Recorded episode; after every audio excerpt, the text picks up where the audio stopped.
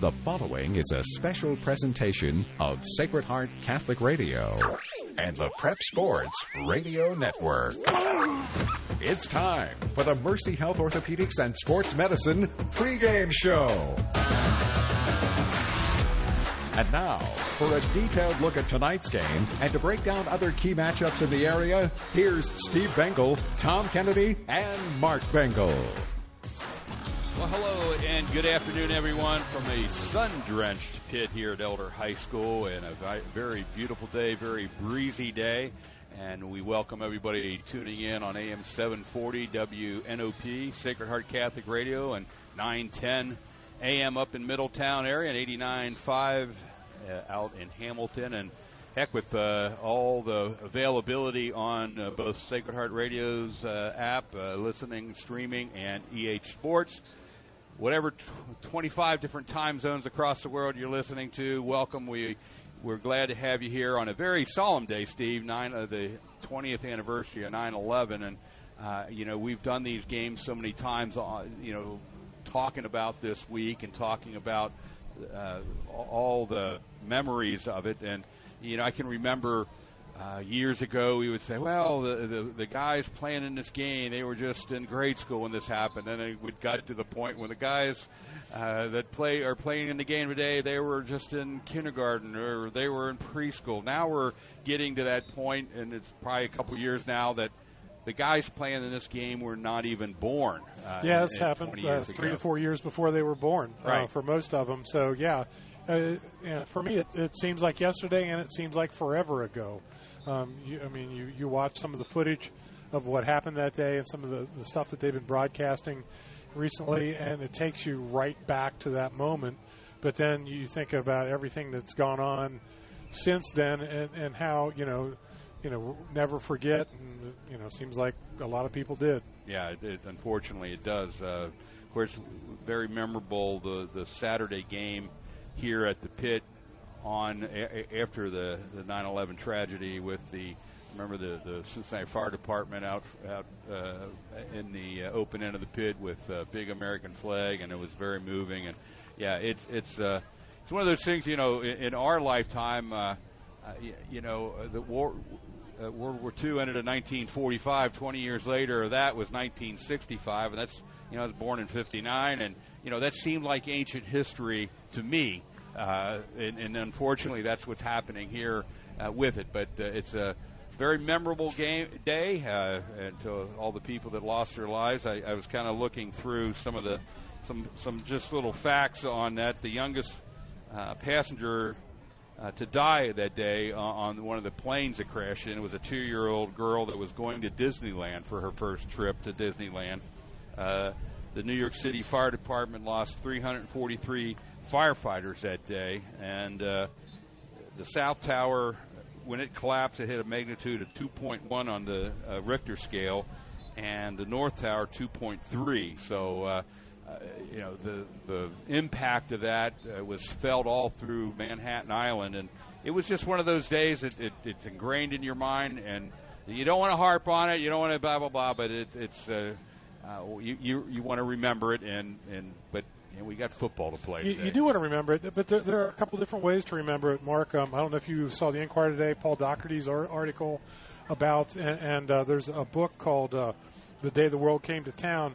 A little place up up in Newfoundland uh, called Gander used to be where all the international flights would stop um, before they came to the United States or Canada, and they, they moved that airport because the, the jets had longer capacities so they could get to their destinations.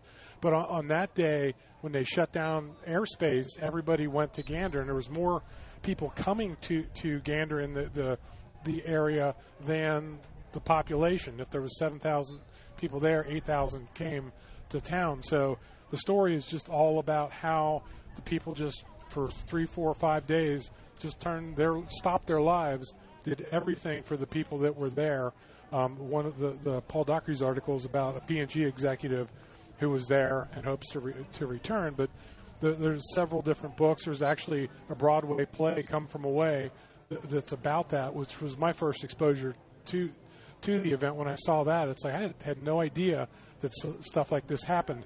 And if you read it, it's a very positive spin on, on, on just how good people are.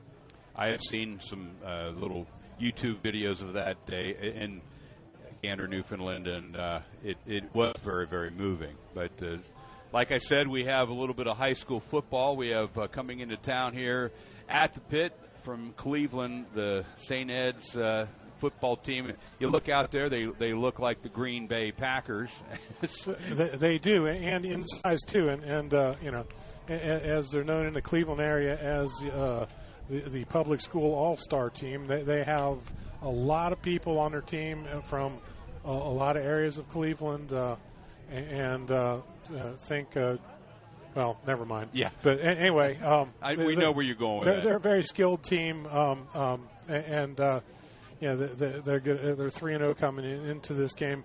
Really, this will be uh, the, their first big test of the season. They, they handily won against Mentor last week, but I, I think this is going to be their first big test. Plus the big road uh, traveling down here, so that that changes everything. But we'll talk all about that in, a- in a little bit. Well, Steve, uh, last week uh, a team that no one had really heard or knew much about, uh, Beacon Hill, uh, came in to town, and uh, Elder got a, a, a, a much needed win uh, to add to the pile. But it was a one of those teams that was eh, wh- whether it's going to be beneficial or not. But it was a game. They had a they were able to play the game and and get. Everybody, everybody on the roster got in, and, And that, it's a that's morale a good thing. booster. E- Everybody out there right now that are in purple and and white pants, which is my favorite uniform combination. Uh, when when you know, everybody out there, they're now invested. They're not wondering when they're going to get in, what two minutes are going to get in. Am I going to get in when we're getting killed? You know what's going to happen. You know they've all been in. They've experienced the pit on Friday night, and, and, and you get some buy-in there. So I, I- think a, game like that even though it's like, oh, we shouldn't do that, or it's like it was it was great for the program, it was great for the kids, and ultimately, the kids is what this whole thing's about. Yeah, they uh, 47 to nothing was the outcome, uh, but uh, it it was an interesting game. The fact that uh, it was a, a home game at the pit, people were excited, good crowd. It, it, just, I think, was an uplifting experience for me because I, I missed week one, uh, the Cub Calf game. I was out of town, so it was uh, it, it brought back oh the good old days with real people here, the the grills and the food and everything, uh, just like it will be today. So uh, you know, Saturdays it's kind of uh, odd to be playing these games. Normally in the west side of town and all throughout the city, you have youth football being played uh, all over the city, or the west side of town. All the the feeders that send their kids here. So I don't know if they adjusted their schedules or like sometimes they do, they play them a little earlier or not. But uh, you know that's back in the day when I had young kids. That's what you did all day on Saturday. The team that my grandson plays on, they're actually playing tomorrow up at Bishop Fenwick. Oh, so wow. uh, yeah, so uh, maybe they have the same scheduling problems Elder has. I don't know. right. So, but uh, we have a whole whole day of football here. We're going to be uh, uh, covering well, we're, we're recap scores from uh, all over from the city from last night. Some games are being played today. We're, we'll we'll follow those, and later on today we will have the post game show out at Roosters uh, on uh, Crookshank.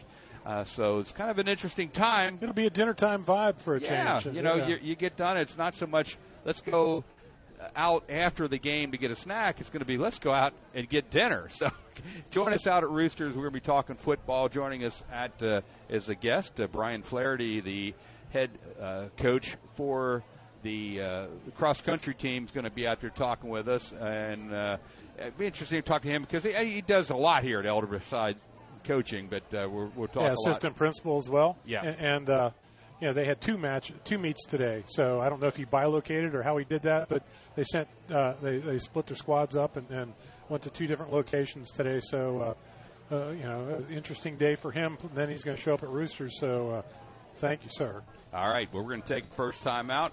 We come back, we're going to look at this game in depth right here on the Prep Sports Radio Network. I'm Dr. Matt Bosom with Mercy Health Orthopedics and Sports Medicine.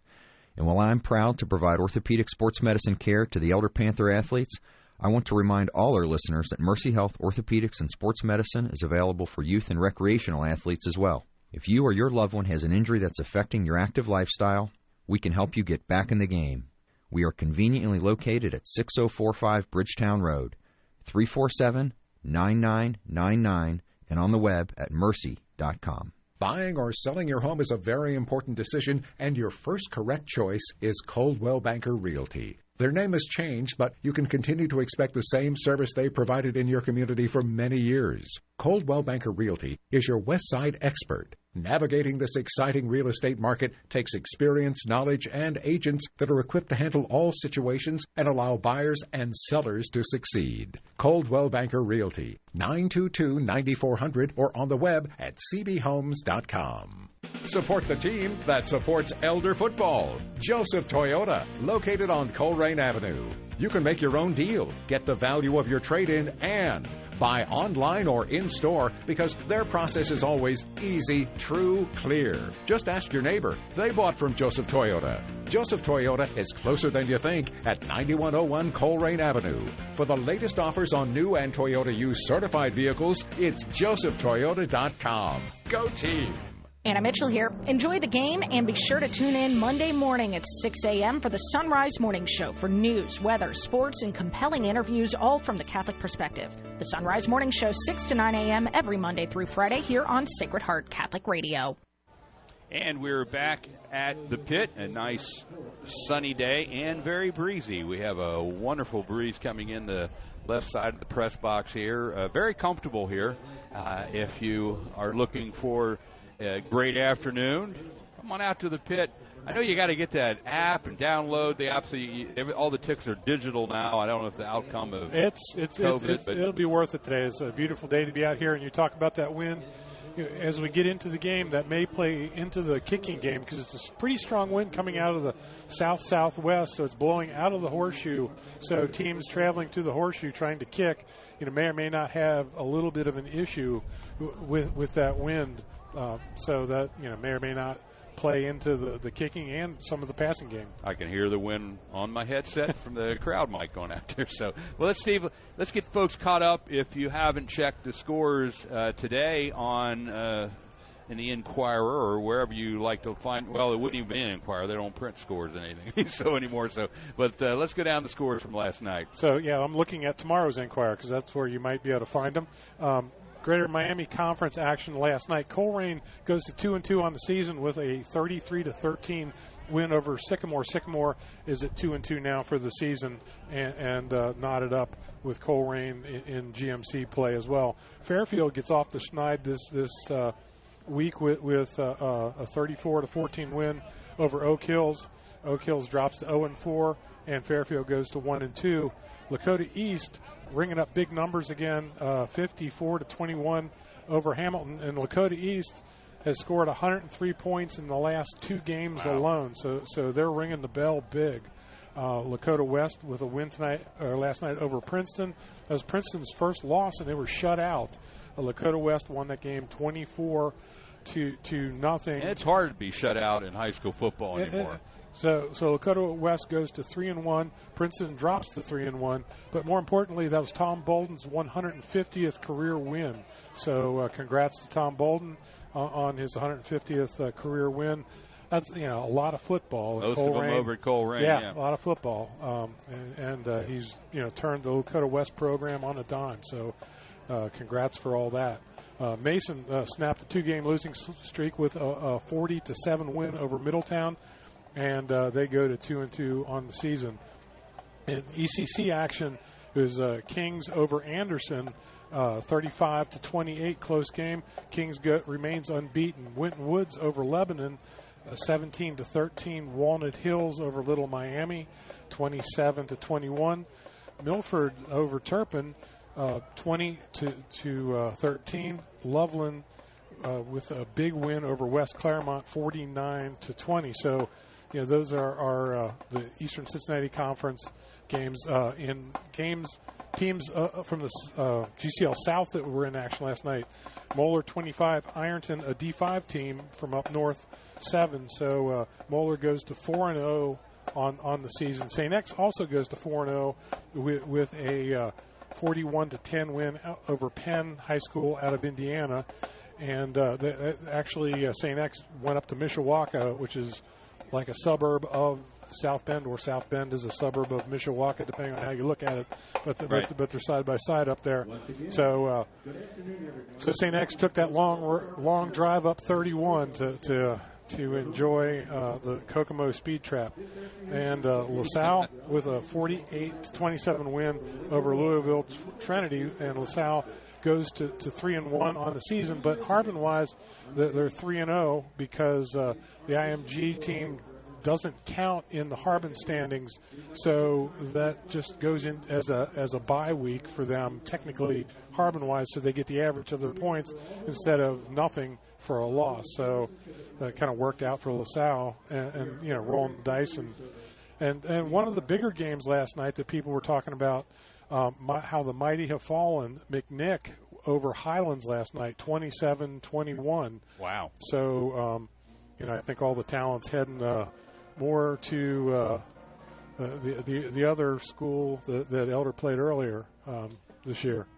All right, well, let's look more in depth uh, at tonight's game, or this afternoon's game. We're so programmed into saying tonight's game, but in, this afternoon, uh, St. Ed's comes down to Elder, and uh, it's going to be a very, very challenging opponent here for the Panthers. Yeah, St. Ed's is all all that and a, a, a ham sandwich. I mean, they, they, they got it all going for them. Since uh, 2014, they've won three Division One state titles. Uh, the first week of play, they, they won over Central Catholic, uh, 33 to 10.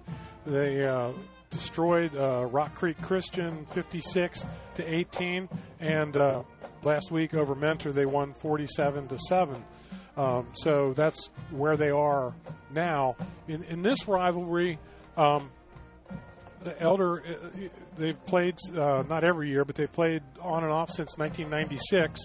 Uh, Elder is seven and ten against uh, St. Ed's. St. Ed's has won three straight in this uh, matchup, and they've won four out of the last five games.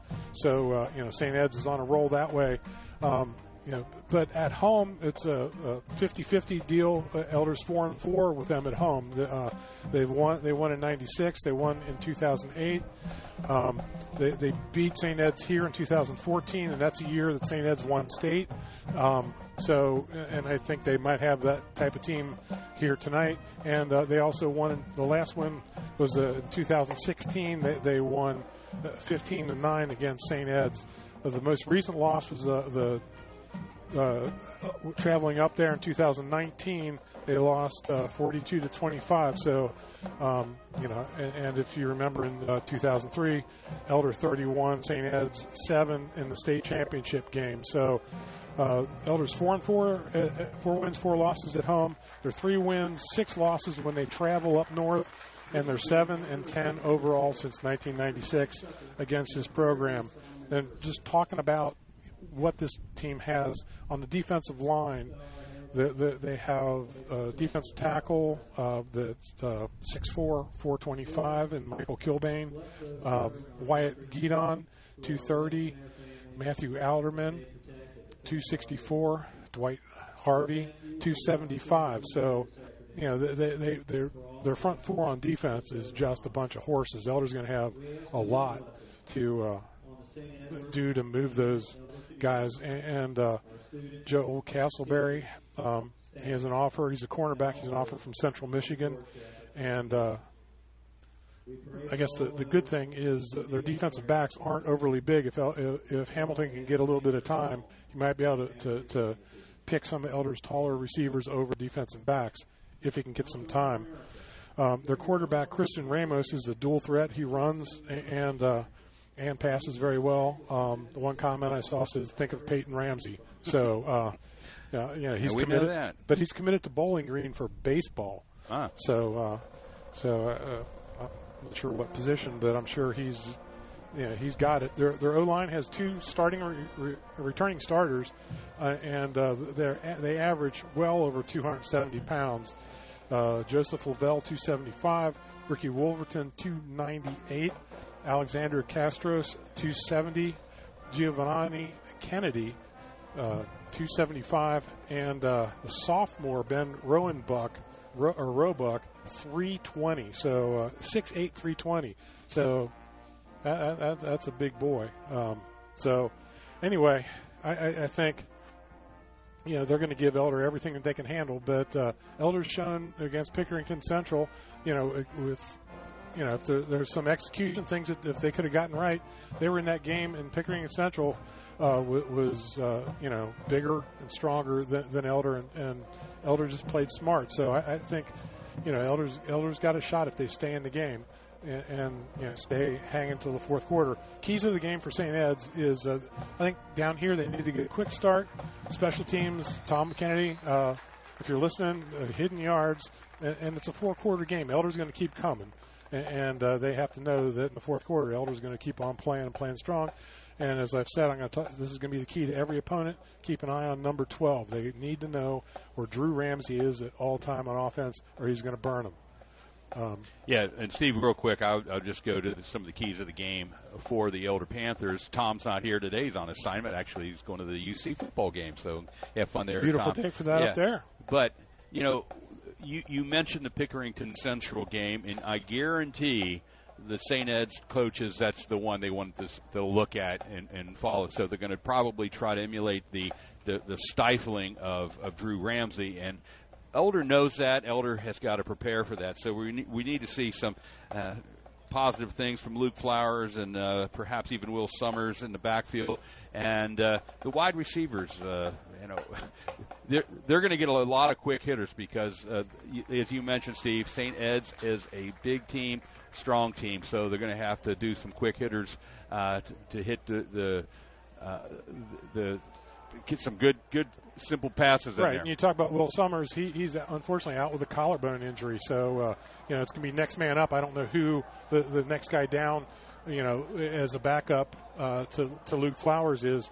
But uh, unfortunately, we're not going to see number 28 out there who was real, really playing well. He's, I think, the, the one injury that, that Elder's going to have to deal with today, and it's a backup running back.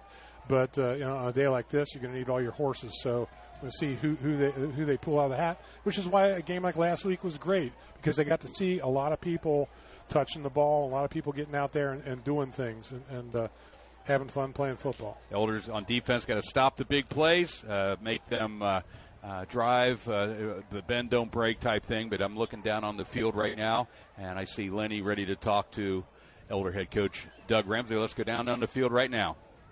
Well, thanks, Mark. I'm joined on the field by Elder head coach Doug Ramsey. And, coach, last week got a chance to look at everyone in the win versus Beacon Hill. Yeah, we did. You know, I thought that was great for, for our guys, you know, who don't get to play a whole lot.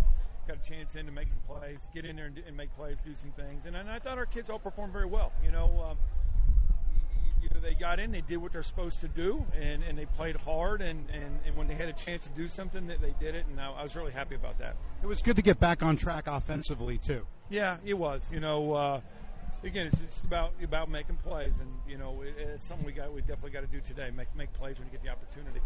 Now it's always a tough game, Lakewood St. Edwards, and of course this year will be no different. They started out three and zero. They're outscoring opponents 130 to 30 or so. Yeah. What do you think? Uh, I think they're really good. Uh, they're big, physical, got some good skill. You know, you, you think when I when I say big, so their smallest starting offensive lineman, smallest starting offensive lineman is bigger than anybody on our team.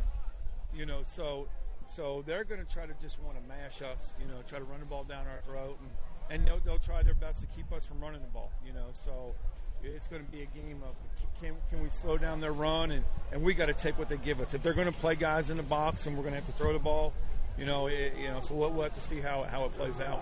Now this is the first of a couple of tough matchups back to back. You got Louisville St. X next week, and then St. X, which it doesn't get easier.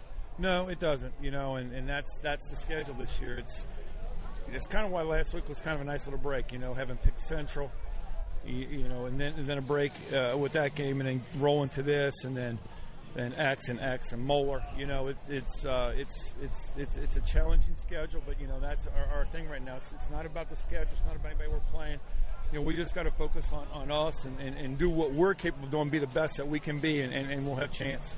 Yeah, the defense has played pretty well. How, how are they going to shape up against this, the Eagles offense? Yeah, you know we have played well on defense, and, and I think that's that's you know can we can we match up to their size? I think will be the big key. Can we, you know, can we keep them from, from chunking us at four, five, six yards per play? We, we got to get them off schedule. We have to have some good plays on first down to put them in second and long, and you know, and, and to force them to throw the ball a little bit and, and do some things that they don't necessarily want to do. Now, what's been good at so far, I mean, Mowers, he's done a really good job of kicking it off. The last seven or eight have been in the end zone. Yeah, that's big too because you know when you when you look at stats on that, when, when teams have to drive 80 yards, it's really hard to score a touchdown. You know, especially if you don't if you don't get a big play. You've got to drive the field. There's a chance somewhere along the line you're going to get a penalty. You know, you're, you're going to have somebody make a mistake, whatever it may be, if you got to go 11, 12 plays. So, so that's that's that's a big big thing for us. Big key tonight. They have a good return game, and we got to make sure the ball gets in the end. Any other keys to tonight? Um, just all the usual stuff. You know, we, we like I said, we, we, we can't we can't have penalties. We can't we can't give away yards that way and put ourselves in, in, in third and long situations. We have to be really good on on first and second down. We need to be in a lot of third and threes, third and fours uh, to have a chance because they'll pin their ears back and they'll come get us if, if, if it's if it's too long. Health wise, everybody good? Yeah, we're in pretty good shape health wise. Okay, well, thanks, Coach, and good luck tonight. You're listening to the Mercy Health Orthopedic and Sports Medicine pregame show on the Prep Sports Radio Network. Wardway Fuels has been your reliable Westside home fuel oil and propane supplier for over 30 years, but that's just a small part of what they do. They sell and service great grills like Weber, Ducane, Broilmaster, and others. They offer complete pool supplies and expert service, and with cooler weather on the way, it's time to consider an outdoor fireplace. And they service and sell indoor gas fireplaces and accessories as well. Wardway Fuels is located at Glenway and Bridgetown Roads. Their number is 574-0061. Wardway Fuels, 574-0061. Portions of tonight's Elder Game are sponsored by financial advisors Adam Schuster, Ted Lucian, and Matthew Smith of the Lucian Schuster Smith team at Morgan Stanley in Cincinnati, offering wealth management planning for their clients. Elder grad Adam Schuster, a certified financial planner practitioner with Morgan Stanley, is currently scheduling wealth management consultations at 513-562-8304. Morgan Stanley Smith Barney LLC, member SIPC. Safety footwear. There is hardly a job site or business that doesn't require them. And your local Red Wing shoe stores have them. Red Wing has the popular safety styles you demand, from comfort shoes and athletics to traditional boot styles. With five convenient locations, Red Wing can manage your company's safety shoe program, and we can bring the store to you with our mobile safety shoe truck. Contact the Red Wing store nearest you in Eastgate, Tri County, Western Hills, Mason, Florence, and online at redwingshoes.com. Elder Football on Sacred Heart Radio is supported by Affordable Concrete Specialist. ACS Concrete is the West Side specialist of all small concrete jobs nobody else wants to do. No job too small. 513-305-6777. 513-305-6777. This is Bill Hemmer, Fox News Channel, Elder Class of 83. No one forgets their first time in the pit, and neither do I. And today, with technology, I can catch every Elder football game no matter where in the world the news takes me the Prep Sports Radio Network, and ehsports.com. Altiora, and go Panthers. Sometimes we take electricity for granted. I think we forget about the safety of our home's electrical wiring. There's a home electrical fire in America every eight minutes, which is why Cooper Electric has a home electrical test called Current Safe. They test for faulty wiring, failing components, hidden fire hazards. Cooper Electric's Current Safe will help reduce the risk of fire and eliminate shock hazards. And Current Safe is the best test after a lightning strike. Cooper makes it easy. They offer an in home consultation. And they won a Super Service Award in 2011. You'll be impressed. Cooper Electric 513 271 5000. Schedule your home to be current safe.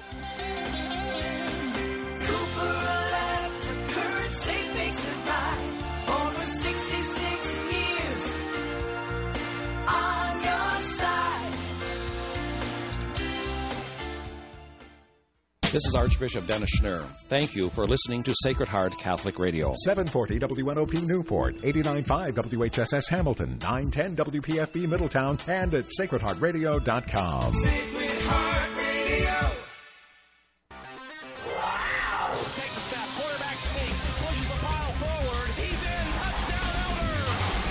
It's time for the Kelsey Chevrolet Elder Panther Game of the Week. Brought to you by Kelsey Chevrolet in Lawrenceburg.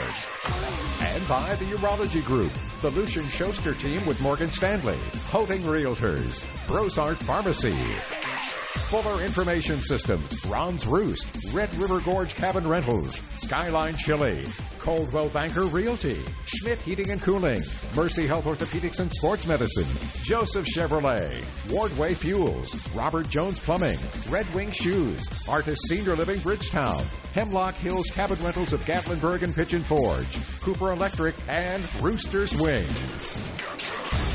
And now, let's go down on the field with Len Harvey and Phil Bengal. Well, good Saturday afternoon and welcome. I'm Len Harvey along with Phil Bengal. Today it's week number four of the 2021 high school football season. And this afternoon, back at the pit at Elder High School for the Prep Sports Radio Network, Kelsey Chevrolet Elder Panther Game of the Week live around Cincinnati. You're hearing us on Sacred Heart Radio and around the world on the Sacred Heart Radio app and ehsports.com. This afternoon, it's Elder at 2 and 1 taking on the 3 and 0 Lakewood St. Edward Eagles. Last week, Elder, they played a team from Beacon Hill with a 47 0 win. Meanwhile, the Eagles come in at 3 and 0 after beating Mentor handily 47 to 7. They've outscored their opponents 136 to 35. The Wardway Fuels game time temperature is 81 degrees under sunny skies. Wardway Fuels provides heating and oil and propane for the home and business needs. Gas grills and pool supplies also available, including parts and service. Wardway Fuels located at the corner of Glenway and Bridgetown Road at 513-574-0061. The Elder Panthers have won the, the uh, toss, but they have elected to defer. They will kick off going from right to left in their home purple jerseys with the white pants and the purple stripe. Maurer has been able to put these one this in the end zone a lot lately. Talked about it with Coach earlier and see if he can continue to do that to Lakewood St. Ed's, and that will go back and it's taken out, of bounds. So that went out of bounds at around the one yard line. Phil, not a good start for the Panthers. Yeah, it just barely went out at the one and looked like it had the distance. Now, one of the things I've been noticing all day uh, being up here on, on, campus is that there is a, a stiff wind that is blowing uh, from from from the, the horseshoe end straight into the school. And it, I mean, the flag is pointing right at the school, so he is going to be fighting a little bit of wind here in the first half with those kicks. Uh, Saint, you know, Saint Ed's is going to have that wind at their back coming out here, so they they get the ball at the 35 to start. After that ball went out of bounds on a kickoff. They line up with three wide receivers to the left, including Connor Goodall. Uh, they line up with that quarterback. It's going to be Christian Ramos, number four. He will set up in the backfield with Danny Evanich. One wide receiver to the right and the left to right on a first and 10 at the 35. It's complete across the 40 and outside the 45 and out of bounds at the 49 yard line. It's Rashawn Manning Jr. for St. Edwards and he broke a couple of tackles. Yeah, finally Zach Gutekunst runs him out of bounds. Nicholas Coleman was there first, but he, he just dove at him, dove right at his legs. You're going to have to break down to, to make some big uh, you know tackles on Manning Jr. He's not a guy that you can just dive at because he's going to make you miss. They got Delphia to the left side in a wide receiver slot. They've got one to the left of him and one to the right. Shotgun and a first and 10 at the 49 for Lakewood St. Edwards. And the give to the right side, it's going to be Miller. Miller carries it to about the 45 yard line before he is taken down by Elders uh, Bradley Horsenmeyer. Yeah, Horsemeyer was able to get to his block and kind of get off it, but needs to work on you know getting upfield on that block. He did a good job uh, of getting off of it, but knocked back, lost a yard or two. So short gain on second down though. Second down at seven at the 46. 11:25 left here in the opening quarter. No score. Three wide receivers to the left side. Shotgun formation for Ramos. Ramos to give up the middle, and that's uh, inside the 40 to the 39 yard line. Uh, the gain for Evanovich. Evanovich gets uh, to about, they're going to mark it right around the 39 yard line. It'll be just short of the first down. This big St. Ed's offensive line, one of the keys has always been whenever you played St. Ed's, you got to get to that lineman first. If he's able to get in and get to your pads, it's going to be hard to get off. So you got to make sure you make first contact and make those reads. Two wide left, two wide right, third and one at the 40 yard line. Shotgun for Ramos, going to keep it himself. Gets inside the 35 to the 30, 25, 20, 15, 10, 5, touchdown, 40 yards for Ramos, and it's 6 nothing St. Ed's. Great job by, by St. Edwards reading that one as they all went right, and then a natural lane just showed up off the left side of the tackle But Elder's defense had had a guy right there. Holland was uh, almost kind of like deer in the headlights. Didn't see him coming back and just didn't break down to make that tackle, and he was able to bust through as they they spread everything out. So St. Ed's strikes first and strikes quick. Lavelle looking to add the extra point. They set up with Goodall to hold. The snap, the kick, it is up, and this one is good. So with 10:42 remaining in quarter number one, it's Lakewood St. Edwards seven and the Panthers nothing. We'll take a timeout on the Prep Sports Radio Network. Elder fans, Walt Kelsey here, class of 2000 with Kelsey Chevrolet, proud sponsor of Elder Prep Sports Radio. We're the Tri-State's fastest growing Chevy dealer and pre-owned superstore. Plus, lifetime powertrain protection from our family to yours for life. Introducing our brand new state of the art Kelsey Collision Center, repairing all makes, all models, and working with all insurance companies. Plus, our newly expanded certified service center. From our elder family to yours, go Panthers, Altiora. Visit us at kelseychev.com. Len Harvey and Phil Bengal back here at the pit on a Saturday afternoon. This game is brought to you by Artis Senior Living. When caring for a loved one with memory care issues, you need a partner like Artis Senior Living at 5799 Bridgetown Avenue. They understand when a person's memory fades, the core of the person's identity and their passions remains the same. That is the foundation of the Artis Way, a refreshingly different approach to memory care assisted living. Artis Senior Living in Western Hills. Schedule a visit at 832 1597. 1042 remaining in this one in the first quarter, and it's Lakewood St. Edwards on a 40 yard touchdown run by the quarterback Ramos, and it's 7 0 Lakewood St. Ed's. And uh, going from left to right, kicking it off is Ben Lavelle. And the Panthers will have Nicholas Paff back deep for the Panthers. He'll set up here as the Panthers will get their first chance at their offense.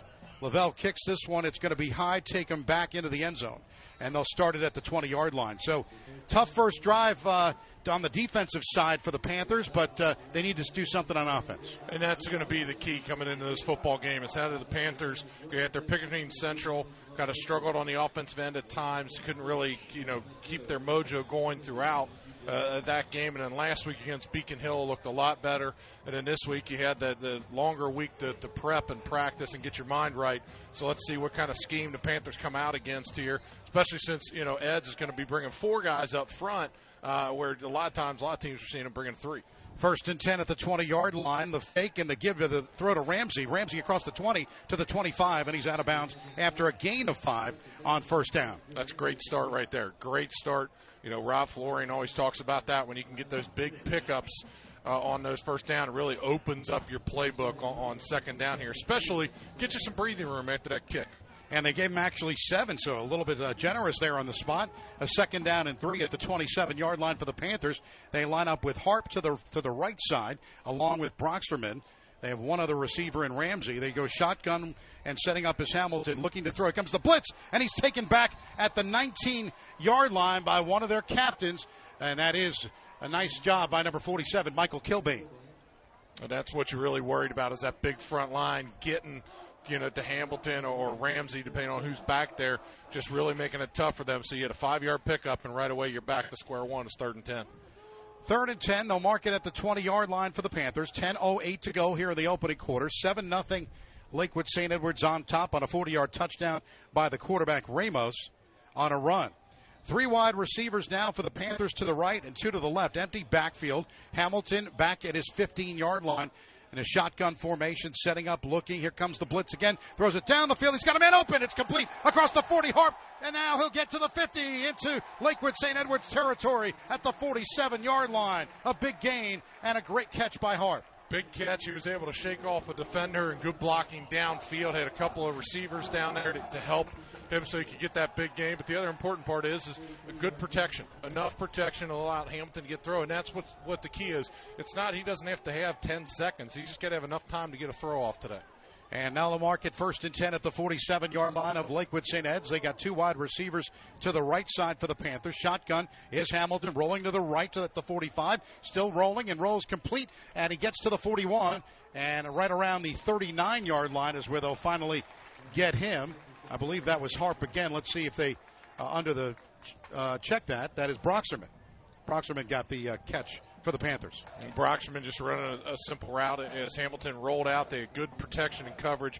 Uh, Edge, you know, kind of guessed that the Panthers were going to the other side and they rolled out to the right. So Hamilton very comfortable finds the first open receiver for another successful first down pickup. Second and four from the 41 with 8.49 remaining here in the first quarter. 7 nothing Eds. Two wide to the left.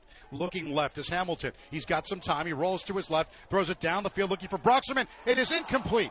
He had a chance, but good defensive play by number nine, Jack Riley, to knock it away. Jack Riley went up and made the play as Broxterman as well went up to try to make that play. Hamilton really able, again, good blitz pickup by the offensive line. The offensive line had a hat on a hat, and then they decided to bring in, in uh, you know, a linebacker just a little bit delayed, and they picked it up very well. And Hamilton read it, rolled out, made a pass. That's that's what the Panthers need today. They do. And now with a big third down here at the 41 yard line, a third down and four at the 41. 8.39 remaining here in opening quarter. Harp to the right by himself, three wide receivers to the left. Shotgun. Hamilton calling out the play. Now changing it at the line of scrimmage. And now he will set it up again with a third and four. Hamilton steps back and he gets the blitz. He sees it. It's incomplete, intended for Broxterman. And again, that time he had to uh, he had some happy feet because he had a couple of guys in his face. Yeah, and he, you know that ball too. You just go get that football. I mean, he, I think it was that was one of those ones. Sometimes you, you see that in in a lot of the different sports, whether it's football, basketball. Sometimes you're thinking ball's a little high. Maybe there's a guy behind me, and that that's exactly what it was. That ball was not not high. He could have went up and made a play, but I think he thought someone was behind him. So the Panthers now fourth and four, and you know offense going to stay on the field. They will with a fourth and four at the 41, 8.35 remaining here in the opening quarter. They set up with two wide receivers to the right and one to the left side. Shotgun formation setting up as Hamilton back at his 48. And he is sacked in the backfield and the ball comes out, but the Elder Panthers get it back. But needless to say, it'll be Lakewood St. Edward's ball on the other side of the field and they'll have it uh, right at the 47 yard line of Elder. Yeah, two guys came in and blitzed on the right side, or you know, from the right side of the defensive line. They brought in two guys completely uncovered. Elder didn't have an answer for it. Hamilton, he didn't have a shot to even get that ball off. Check it. They'll mark it at the 47 of Lakewood St. Edwards, going the other way. First and 10 at the 47 with 8:30 remaining in the first quarter. Two wide right, one to the left side. Ramos shotgun formation, setting up, and now Here's the give up the middle. Oh, he's got a lot of room to the 40 yard line. Finally gets taken down, but a great tackle on the play by the Panthers, and that's Nicholas Coleman who saved a touchdown, I think, Phil. Yeah, quick one up the gut, just just really opening right up the middle. Great blocking by the Eds line, and Elder didn't have anything until Coleman was able, like you said, that was a touchdown saving tackle. Inovich got the carry that time. First and 10 at the 41 for Lakewood St. Ed's. Two wide to the right, one to the left side, and now Ramos going to throw back at his 50. He's got time. He throws it down the field, and it is incomplete. It was intended for Goodall, but uh, it uh, good defense by the Panthers. It, it was Chris uh, Kammer back deep. Yeah, the Panthers only brought brought three. Spinney was kind of hanging around in the middle, so they had plenty of guys covered, but that ball well overthrown. Ed's receiver about the five yard line, and that ball landed at the back of the H in the end zone. So I mean, that, that good job by the Panthers, really forcing that throw to come through as they thought it was open, and the timing was off. Second down and 10 from the 41, 7.55 left first quarter. It's 7 nothing Eds. Back is Ramos. Now to give up the middle again to Inovich, and Inovich gets to the 38 yard line, a gain of three, but it'll be third down and seven coming up. Kelsey Chevrolet is your West Side full service Chevy dealership, proud supporter of Elder Sports on the radio. Now at Kelsey Chevrolet, lifetime powertrain protection. See Walt Kelsey or Paul Cluxton at Kelsey Chevrolet. Route 50 in Lawrenceburg or Kelsey Chev. Com. Third and eight at the 39 yard line for the Eagles of Lakewood St. Ed's. They've got two wide receivers to the right, one to the left side. Shotgun for Ramos in the backfield. He steps back at his 47, looks to throw. It is complete at the 31 yard line by Manning Jr. and a first down. Elder's defense back just kind of lost his footing there in coverage, so wasn't able to make the play when he went and turned on his route. Ed's there. It looked like their backs were against the wall a little bit. Maybe the Panthers force them into a fourth down situation, and they get another big pickup on a third down and a fresh set. First and 10 at the 29 yard line. 7 0. They lead already. Two wide receivers to the right, two to the left side for Lakewood St. Ed's. Shotgun for Ramos. Ramos rolling to his left, going to run it again 30, 25, and he's out of bounds at around the 24 yard line after a gain of five on first down. And that St. Ed's offensive line just controlling things up front right now. And that it's you know the Panthers are bringing they have three down linemen, so right away you know it's it's not your blocking scheme up front for those for those linemen. It's not looking at four, looking for a back, so they're able to latch on right now and get a good push. Second and five from the 24 yard line. Two wide receivers right, one to the left side. Shotgun, Ramos. Ramos back at his 31 and throws it is in, uh, incomplete off to the left side, intended for Manning Jr., and that was out of bounds. Yeah, and that pass might have been a little bit rushed. Henry Heights was able to get in there and make some contact and force a, force maybe a quicker pass. So now it's another third down. We've seen them been successful on third down, but this will be a big one for the Panthers. Really make them have to dig into the playbook for fourth. Third and five from the 24 yard line, three wide receivers to the right. Shotgun formation for Ramos. He's got in the backfield Inovich. And now looking, he throws it to Reno, Inovich on a screen across the 25, and a flag is down. He gets to the 21 yard line. Not enough for a first down, but a flag down in the backfield at around the 26 yard line. And you get illegal legal hands to the back, blocking the back. Would have been on, on St. Ed's. I mean, it's pretty easy, you know, coming up to, to make a play on that. I, I believe it was Hornschreier came up, and uh, he just got he read it right, got pushed in the back. So that's a simple call. Panthers will take it and back them up. Yeah, this will be a big play uh, for the Panthers. They get back. It'll be third and 15 now. They'll spot the football right around the 34 yard line. So move them back a little bit with 6.55 and counting here in the first quarter. Lakewood St. Ed's on top, 7 to nothing. Three wide receivers to the left side for the Eagles, one to the right side. They set up now with uh, Floor off to the right. Now it's going to be looking to throw, and Ramos is looking and still gets away from a sack, goes to the 40, and now he still gets away to the 30. And had two guys that had a chance at him. And, and, you know, Phil, they had Mike Kirch had him too in the backfield. Yeah, Mikey Kirsch was out there on the end trying to make a play. Drew Ramsey got to him first in the backfield, but just kind of slid off of him.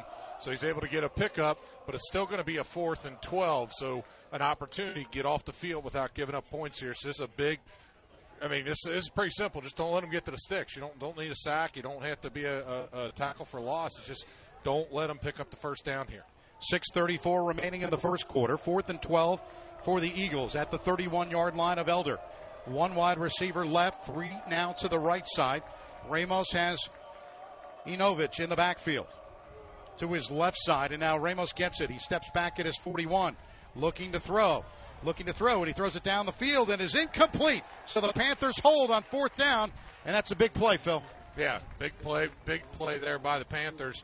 Able to force coverage downfield. They threw it, weren't able to get it away. Good pressure up front. One of the things Elders D line's been doing a good job of is St. Ed's offensive line is in kind of a they're they're stand, in a stand up stance right away, and then on the second count, their guards will snap down. Their tackles will stay up, but the guards will snap down. So Elder did a good job there too, and they've been doing that the whole whole game. But a good job not biting, and then they get an extra five there off the bat. So they're going to be doing that, and I'm sure the Panthers saw that on film.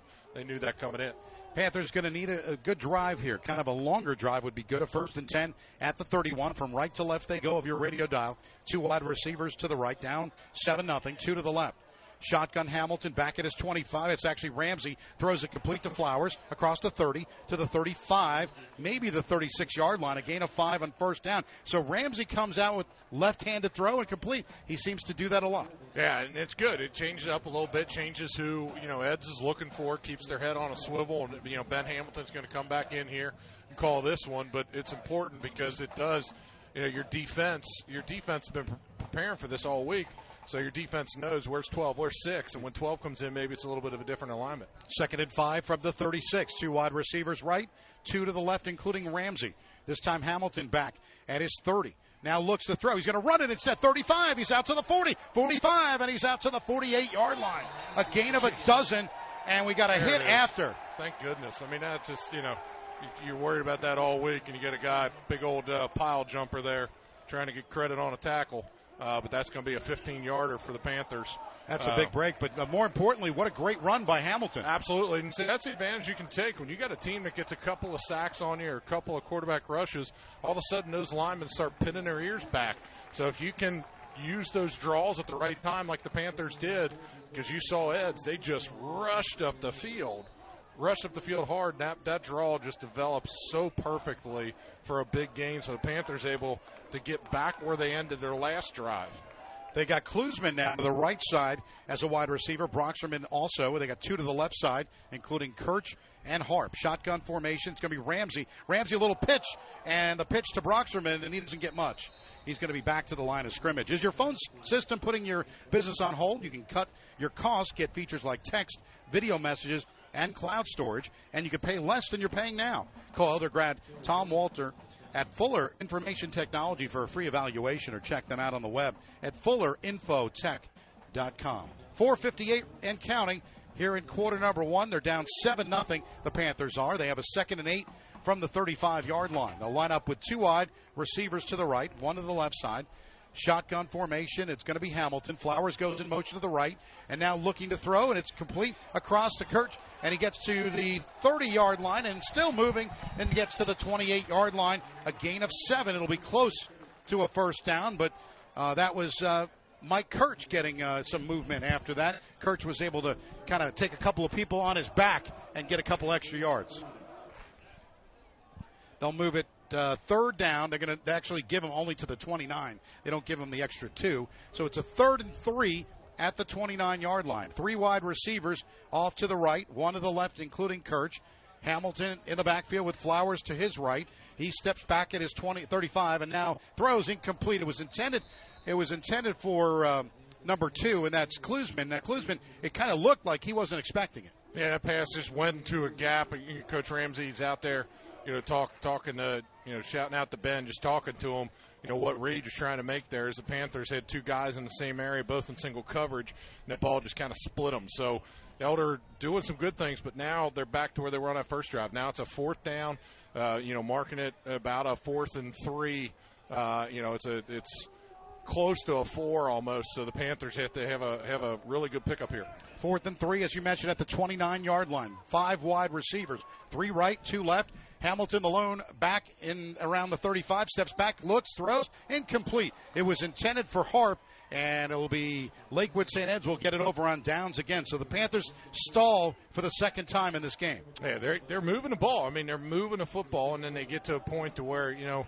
Eds is just kind of calling their number on defense, and that one there. I mean, Harp had a step on his guy, but Hamilton, by the time that play developed, the pocket had just collapsed so much he couldn't step up and make a real strong throw. And that's exactly, you know, it's it's still early in the game. The defense did a great job getting the stop earlier, and the offense can go and talk about it and take a look at it on the sideline and execute better. Edwards has a first and 10 at the 29 yard line. Two wide right to the left and one to the right side. Shotgun for Ramos. A bad snap. It's a bad snap. And the Elder Panthers. Oh, let's see. No, it's going to go back to St. Edwards. Nobody could kind of get their hands on it. And finally, number 79, Ben Roebuck, was able to cover it for Lakewood St. Ed's. That was a huge opportunity. Man, there are three purple jerseys there. I mean, just, you know, man, just fall on the football. Fall on the football and eat it up. You don't have to do anything else with it when a fumble happens. Just fall on it. You know, saw that in a, in a JV freshman game this week. Just it, there's no SportsCenter, fellas. Just just fall on a football. That'd have been a huge turn of events. That that snap went went wide right eh, back there. So and Eds is one of those teams, they don't give you many of those opportunities. Second and 14 from the 25. Three wide left, one to the right side. Shotgun for Ramos back at his 20. He stays and throws. It is complete to the 45, to the 50, into Elder territory. He might go 30, 25, finally down at the 16 yard line. Chris Kammerer finally caught him from behind, number 86, and that's Andrew Devine. That was just a quick hitter. I mean, they just broke out and, and sitting right there between Kammerer and Georges, and they were able to, you know, Kammerer's able to chase him down, but just got to do a better job of tackling on the on the point. I mean, that's guys, Elder had guys there, and those guys then got to execute and make plays. Two wide to the right on the first and 10 at the 17, one to the left. 250 remaining. Ramos now, and now the give Inovich, and he gets inside to the 11 yard line, right around the 10 yard line before he's taken down by Gutekunst, who uh, tackled him just around the 10 yard line. Nicholas Paff getting in on an action, too. I mean, he's just about everywhere, and Eds goes quick. Second and four from the 11. Two wide to the right. Ramos give to Inovich. Inovich inside the 10, and he gets to about the nine yard line, but Samari Freeman and company with the tackle. Paffing in, getting through, just just a good push. So now you're looking at it's third and short, third and two. Get a stop here. See if you can get a push back and make them have to figure out if they want to try to push forward, which we know they can if they get a fourth down situation. And they're, going to yeah, they're going to call timeout. We'll take a quick timeout with 2:10 to play in the first. Seven nothing Lakewood St. Ed's on top. We'll take a timeout on the Prep Sports Radio Network. From cheering on your favorite team, do you have a headache from that last minute loss? Well, Brozart Pharmacy has all your health care needs to take care of your health. They offer professional, friendly service without the wait. Brozart Pharmacy in Cleves, Ohio, 941-0428 and brozartpharmacy.com. Skyline Chili before or after a game is a tradition that spans generations. And Skyline Chili, like Elder, has its roots in Price Hill. The Lambrinides family carries on this tradition with Skyline Chili restaurants in Delhi, Harrison Avenue in Dent, and Glenway Avenue. So put on your purple and enjoy that delicious Skyline chili. It's always Skyline time. Together, at last, it's Skyline time. Welcome back to the pit on a gorgeous Saturday afternoon for football. A third down and two for Lakewood St. Ed's at the Elder nine yard line. Two wide receivers to the right, one to the left. Ramos now to give to Anovich. Anovich gets inside to around the six yard line, which would be enough for a first down. Let's see where they mark it, Phil, but I think that's going to be enough. Yeah, they haven't told the guys to move yet. Yeah, they got it right outside on the six yard line. So it's a first and goal. They'll spot it at the six yard line with 2.01 remaining in this first quarter with Lakewood St. Ed's on top, 7 to nothing over the Panthers, looking to add to another one here with one wide receiver off to the right side, and that's Manning Jr., two to the left side, setting up for Lakewood. Ed. Ramos in the shotgun formation. He's going to keep it himself inside the five, and the second touchdown of the game for Ramos. This time, six yards out, and it's 13 nothing pending. Very similar to the last time they broke that touchdown. You just get that good blocking, that zone blocking to the left, and you find your lane, and he was able to cut back on the backside of it and sneak in. And so, the, so St. Edwards, the Eagles get another touchdown after the Panther defense able to hold first time around. Elders offense is showing they can move the football, but right now, you know, looking looking uh, looking at a t- tough road to go here, down 14. Lavelle looking to add the extra point. It's up with the right foot, and this one is good. So with 149 remaining in the first quarter, it's Eagles 14, Panthers nothing. We'll take a timeout on the Prep Sports Radio Network. Support for Elder Panther football is from Cliffview Resort and Red River Gorge Cabin Rentals. Immerse yourself in the natural beauty and serenity of Kentucky's Red River Gorge. However large or small your group, and no matter what conveniences you're looking for, you'll find a clean and comfortable stay at Red River Gorge Cabin Rentals or Cliffview Resort, proud sponsors of Elder Panther football. Welcome back to the pit on a Saturday afternoon. It is 14 0 Lakewood St. Ed. Portions of this afternoon's game sponsored by financial advisors Adam Schuster, Ted Lucian, and Matthew Smith of the Lucian Schuster Smith team at Morgan Stanley in Cincinnati, offering wealth management planning for their clients. Elder grad Adam Schuster, a certified financial planner with Morgan Stanley, is currently scheduling wealth management consultations at 513 562 8304. Lakewood St. Ed's will look to kick off from left to right. Lavelle with Paff back with a minute 49 left in this first quarter. Ramos with two touchdowns, the quarterback, one from 40 and the other one from six. And it is 14 nothing. Lavelle will kick this one off. It's going to be a short kick this time, and it's going to go back, and Nicholas Paff is going to let it bounce. It's going to go out of bounds, so that's a break for the Panthers, Phil. Yeah, get to move that one up to, up to the 35. And the other thing, like we mentioned, remember we said that wind is blowing at their backs right now. So that first kick went deep in the end zone, and I'm kind of surprised they didn't try to do that again because with the wind, I mean, there's no doubt you could get one in the air and probably land it in the back. Yeah, with a minute 49 left. Ron's Roost Restaurant and Pub, a Westside landmark for over 60 yards, and they're proud to support Elder football. Besides the city's best fried chicken, the Roost also, also features barbecued ribs, German sauerbraten, and uh, all of the good stuff burgers, wings, homemade Saratoga chips, coleslaw, and cream pies. Enjoy the patio, 20 TVs every day at Race Road in Bridgetown. Ron's Roost, it's clucking good. First and 10 for the Panthers at the 35. One wide left, one wide right. And now it's going to be give up the middle. This time it's Flowers. And Flowers going to get to the 39 yard line. a gain of four for the Panthers. Flowers finally brought down on, on that play by Wyatt Gideon and essentially just trying to get some good yardage on first down. I mean, that's what these drives where the Panthers have moved the football. And one of the things that they didn't do against Pick Central was they didn't get those big pickups on first down. And there, just a, a nice five yard run off the tackle for Flowers. Empty backfield, just going to be Hamilton with five wide receivers on the second down and five at the 40. Hamilton back at his 33, looks to throw down the field. It is complete to Ramsey at the 45 of Lakewood St. Ed's, and a first down for the Panthers as Ramsey gets the catch. He went up and got it. Big catch. Two guys right around him, and Hamilton made that throw as he was getting hit from the defensive end on the left side. Again, I think that was. Uh, that was uh, Wyatt Gideon coming in and making a play, just getting a big old push. I mean, he's listed as a linebacker, but he lines up on the outside, sometimes down, sometimes up. But he got the quick push, and Hamilton just stood in that pocket and made a solid throw. And they'll set up this time a first and 10 at the 44 with 45 seconds remaining in the first quarter. Down 14 nothing. Three wide left, one to the right side, and they'll set up. Ready to snap it back. It's going to be Ramsey. Ramsey gets it and completes the pass, but Flowers going to be back for a loss. He barely got back to around the 45 yard line, so a loss of at least one, Phil, on that. Right, they'll give him forward progress and mark it, like you said, right at the 45. Just a quick dump off, you know, as the pressure was coming, trying to see if they could maybe almost a, a makeshift screen pass, kind of run it up. But St. Ed sniffed that run out really well. And so the Panthers looking at a, a second and 11. Second and 11, and that probably will be the final play of the second of the first quarter as uh, they get ready and they're not going to run another play. So that is the end of the first quarter of play. It's Lakewood St. Edwards 14 and the Panthers nothing. We'll take a timeout on the Prep Sports Radio Network. Bill Cunningham here, the great American, for Robert Jones Plumbing. I only use Robert Jones Plumbing, and you should too. 513 353 2230. Or visit them on the web at robertjonesplumbing.com. Robert Jones Plumbing.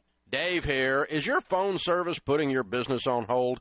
My friends at Fuller Information Technology know businesses can't afford to pay for the things they don't need or use. That's why the experts at Fuller Information Technology work with you to personalize your phone service, giving you everything you need and nothing you don't. Let them help you save money and give your business the competitive edge you've been looking for. Check out Fuller Information Technology today. Sacred Heart Radio is brought to you by you. Yes, your donations make Catholic radio possible. So to give a gift of any amount, please visit sacredheartradio.com and click donate or call 513-731-7740 and thank you.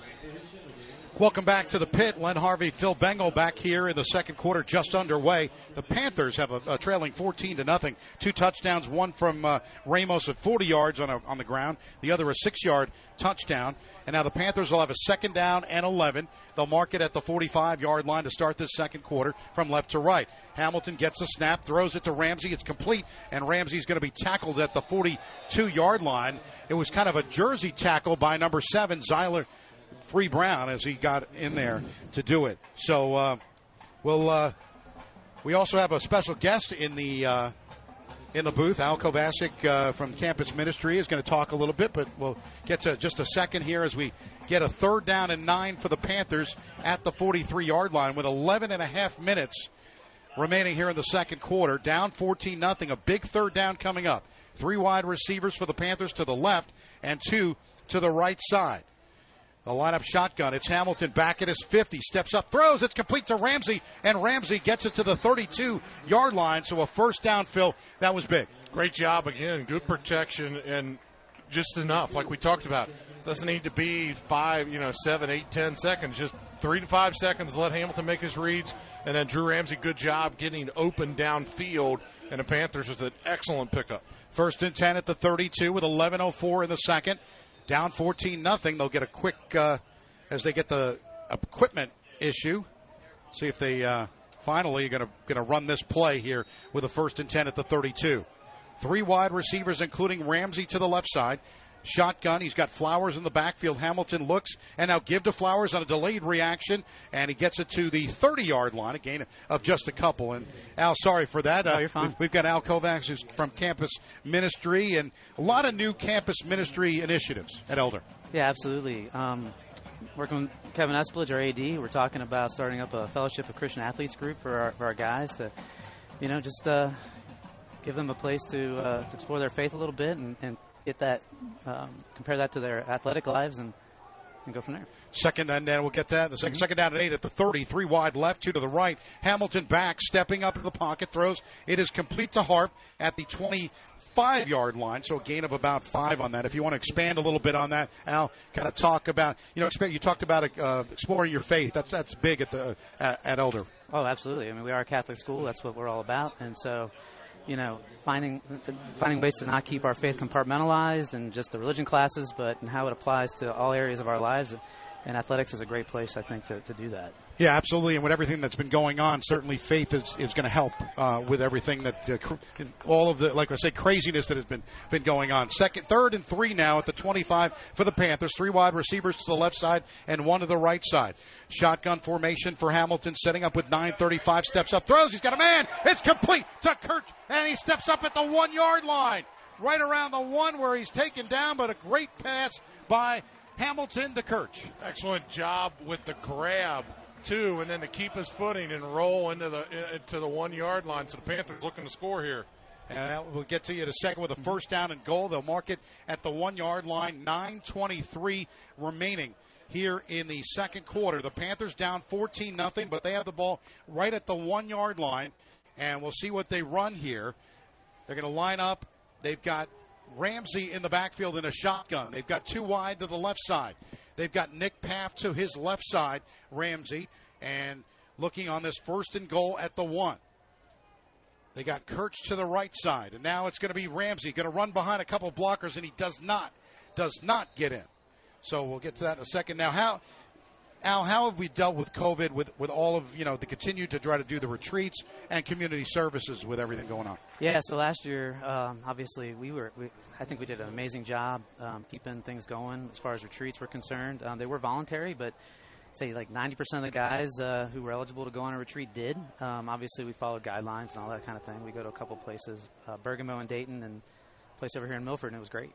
Second down and goal from the one yard line. Flowers in the shotgun alongside to the right side, and it's going to be there's going to be a flag down, I believe, before the play on that. Phil, what did you see? It, it, it St. Ed's took a timeout. Oh. Is what it's going to be. So I was waiting to see him signal, and I yeah. thought that's what happened, but they took a timeout. So we'll keep it here. But you know, Catholic identity at Elder. Mm-hmm. Obviously, you talked about faith, and you talked about that. Obviously, what is what does that mean uh, at Elder? I think it just means that you know part of my job and, and my ministry is making sure that um, every student here uh, and faculty, staff, et cetera, know that we are Catholic and that you know we have signs in every classroom that says Christ is the reason for this school. And so in everything we do, like that's why I'm starting a Fellowship of Christian Athletes group. We have a new grotto space. If, if you haven't been on campus lately, you need to come and check that out. Uh, just an amazing space that we're going to use. Uh, you know, to do some things. Um, we're going to dedicate it here, hopefully in about a month. And um, there's a rosary rally that happens every year. I'd like to like to incorporate that over there uh, in that space. Um, we've got an amazing group here of, of elder alums uh, who lead a group called the Spiritual Boosters, and and they help me with that that Catholic identity thing, that Catholic identity piece, right? Yeah, and also retreats for dads too, right? Yeah, we had a retreat for just dads about um, well, it was right before COVID hit, honestly. So we're going to try to get that going again. Um, Okay, well, we'll do a second down and one. They'll mark it at the one yard line. Shotgun formation. It's it's Ramsey in the backfield. Two wide receivers to the right side. Ramsey's going to get a high snap, going to roll behind. Let's see, did he get in? And they're going to say, let's see, the elder players mark him. They're going to mark him short, though. Marking him short again. It'll be third down and goal coming up. So that's this is this is big. Down 14 nothing. You have to score six on this one. Two wide receivers to the right. They go quickly. Third and goal at the one. Ramsey behind and now loses a helmet, but this time he gets in the end zone. A touchdown for the Panthers, and it's 14 6 pending. So, Al, you bring us good luck. Sorry, Phil. You had to figure that out at some point. I mean, as it got less and less of a yard, it was just a matter of just get to the defensive line first and, and push them forward and, and let your runner Drew Ramsey find that spot and just lean on you and get in. He even lost his hat on that one. Drew Ramsey did so able to punch it in, and hopefully the Panthers here can, can cut this lead in half. Well, Al, thanks so much for, for joining us and keep Appreciate up the faith, right? Is Yeah, that how that works? absolutely. and we'll, we'll get the extra point now. The Mauer gets the hold. The kick is up, and it is good. So with 7.53 remaining in quarter number two, it's St. Ed's 14, the Panthers 7. We'll take a timeout on the Prep Sports Radio Network. Hi, this is Dr. Matt Busam from Mercy Health Orthopedics and Sports Medicine, head team physician for Elder High School. Due to COVID 19, 2020 has been an incredibly challenging year for all of us. But at Mercy Health Orthopedics and Sports Medicine, we never closed our doors. We immediately instituted extra screening, cleaning, and protective protocols for all our patients and associates, backed up by an outstanding hospital network of comprehensive care providers. We're available six days a week, including Saturday morning sports clinics. That's Mercy Health Orthopedics and Sports Medicine, 6045 Bridgetown Road, 513 347 9999. Proud to support Elder Football. With the Sacred Heart Radio app on your phone, Sacred Heart Radio goes wherever you go. For Android devices, search the Google Play Store for Sacred Heart Radio Sunrise and click Install. For iPhone, go to the App Store and search Sacred Heart Radio Sunrise and click Get. And then you've got Sacred Heart Radio everywhere. Welcome back to the pit. Len Harvey and Phil Bengal here on a Saturday afternoon. The Panthers get a one yard touchdown run by Ramsey, set up by a Kirch, uh, about 30 yard pass. And that uh, led to the touchdown. So the Panthers finally get on the board, down 14 7. But what's more important is the Panthers will get the ball first in the second half. So this is getting, if they can get a stop here, Phil, get some good movement. You know, you could see a situation where the end of the first quarter, uh, first half rather, they've got, uh, you know, you stay. But you've got to get a stop here. So Maurer will look to kick it off as the ball came off the tee. This time he's going to kick it, and it's going to go into the end zone. So a good job by Maurer. But again, getting back to that, Phil, you know, having the defer and getting a touchdown here was big. Get a stop. I mean, that's got to be what your defense is talking about on the sideline. Let's get, let's get the offense back on the field. The offense was rolling on that last drive, able to get up some big pickups. Offense line blocking well, so let's not, you know, let's not make them sit on the sideline real long. You know, get get cold. Let them stay warm. Let's let's get a three and out here. Get the football and get our offense back on the field and tie this game up. First and 10 at the 20 from right to left. The Eagles go. Two wide receivers left, one to the right. Ramos shotgun, and now give it across, and it's going to be taken around the 24 yard line by Inovich. Or was that Marvin? Uh, let's see where they get it. That's actually number 28, Marvin Bell, getting the carry for Lakewood St. Ed's. Samari Freeman was first guy out there to get big old Paul on him grab jersey and start slowing him down, and then Nathan Scher helped clean that play up and bring him down after a, a, little bit of a gain on second down. So here's one where the Panthers have been successful getting stops on second and making them have a third and long. Bell in the backfield with Ramos on a second and six at the 24. Two wide receivers to the right, one to the left side. Ramos gets the snap, and he lost it. And let's see, the ball came out. Did he get on top of it? It looked like Ramos was able to get back on top of it. So they'll uh, get it with 7.05 left here in the first half. The Underground Sports Shop provides the Prep Sports Radio Network with their great looking shirts, jackets, pullovers, and hats. And they can make your business organization look professional as well. The Underground Sports Shops and owner Sean Mason supports the broadcast in elder football. 513 751 1662. That's the Underground Sports Shop. Third and seven at the 23 for Lakewood St. Ed's. Two wide right, one to the left side. Ramos shotgun rolling to his right looking to throw. He's got some time down the field, and it's going to be intercepted by the Panthers at the 45. Chris Cameron. Yeah, he got on the inside of his guy and was able to make the play. That ball came right through him.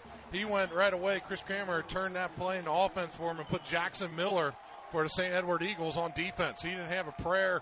And at the same time, there was enough pressure that forced that throw out. Ramsey was blitzing on the outside, and that caused some pressure, and that throw went for Chris Camer. There's what we talked about, Len. Get your offense back on the field. We're either getting a three and out or we're getting a football, and that's what they did. So now there's offense has a shot here. Yeah, and you don't no rush. You got 6:34 left. Just take your time, get some good plays, and they've been able to do that on the last drive. We'll see what they could do here with this first down and 10. They'll mark it at the 45 yard line of Elder. And Kirch lines up wide to the left side. They've got Harp to the right, and they go shotgun this time. And they go Ramsey in motion. Now Hamilton throws. It is intercepted the other way, and it's going to go back for a touchdown. Unbelievable. 50 yard touchdown interception And that was number seven, Xylon Free Brown on the interception return for a touchdown. Yeah, and that one is just there trying to hit a quick across the middle. I think Zane Klusman was the intended receiver he was going for, but Hamilton had to make a super quick throw because there was a ton of pressure on the outside. They blitzed that left side of the line again, and guy came in untouched, so he had to get rid of that football fast. And so right away, you know, the Panthers get a turner, get a turnover, get them out, but then the, right away, the St. Ed is able to capitalize and extend their lead. Lavelle will look to add this extra point for the Lakewood St. Edwards Eagles, and that is good. So with 5.54 remaining here in the second quarter, it is now 21. Oh, they're going to say it's no good. It was 20. Let's see. They, they said it was good, so but they put up 20 on the scoreboard. So we'll take a quick timeout. It is 21 7 on the Prep Sports Radio Network. Support the team that supports Elder football. Joseph Toyota, located on Colerain Avenue. You can make your own deal, get the value of your trade in, and Buy online or in store because their process is always easy, true, clear. Just ask your neighbor. They bought from Joseph Toyota. Joseph Toyota is closer than you think at 9101 Colerain Avenue. For the latest offers on new and Toyota used certified vehicles, it's josephtoyota.com. Go team! Sacred Heart Radio is brought to you by you. Yes, your donations make Catholic radio possible. So, to give a gift of any amount, please visit sacredheartradio.com and click donate or call 513-731-7740 and thank you. Welcome back to the pit on a Saturday afternoon. Len Harvey and Phil Bengal and Lakewood St. Edwards on a 45-yard interception return for a touchdown by Free Brown of Lakewood St. Ed's, and that was a huge break uh, for them as Camera had an interception and the Panthers had a first play, and right after that. So with 6.15 left, St. Ed's will kick it off, and they've had a couple of problems. Last one ended up out of bounds. This one's going to be short, and Paff takes it at the 15 to the 20, 25. He's out to the 30, and with a burst out to the 34 yard line. So the Panthers get pretty good field position. But what a tough break because they had so much momentum. They're down 14 7. They got the interception. They had the first play, and then what happens? A touchdown the other way. Right. But I mean, the thing is, is you just you move on from it. And you come over to sideline and say, and Coach Ramsey's talking to Ben Hamilton, you know, sometimes people might think that he would get up in his face and scream at him for a decision. No, he just came right over, talked to him, told him, you know, here, and then let's move on. It's, it's next play because you can't take that one back. Now you got an opportunity still to turn this into a one-score game, and, and let's see what the offense is able to do. Was still with that that strong wind at their back.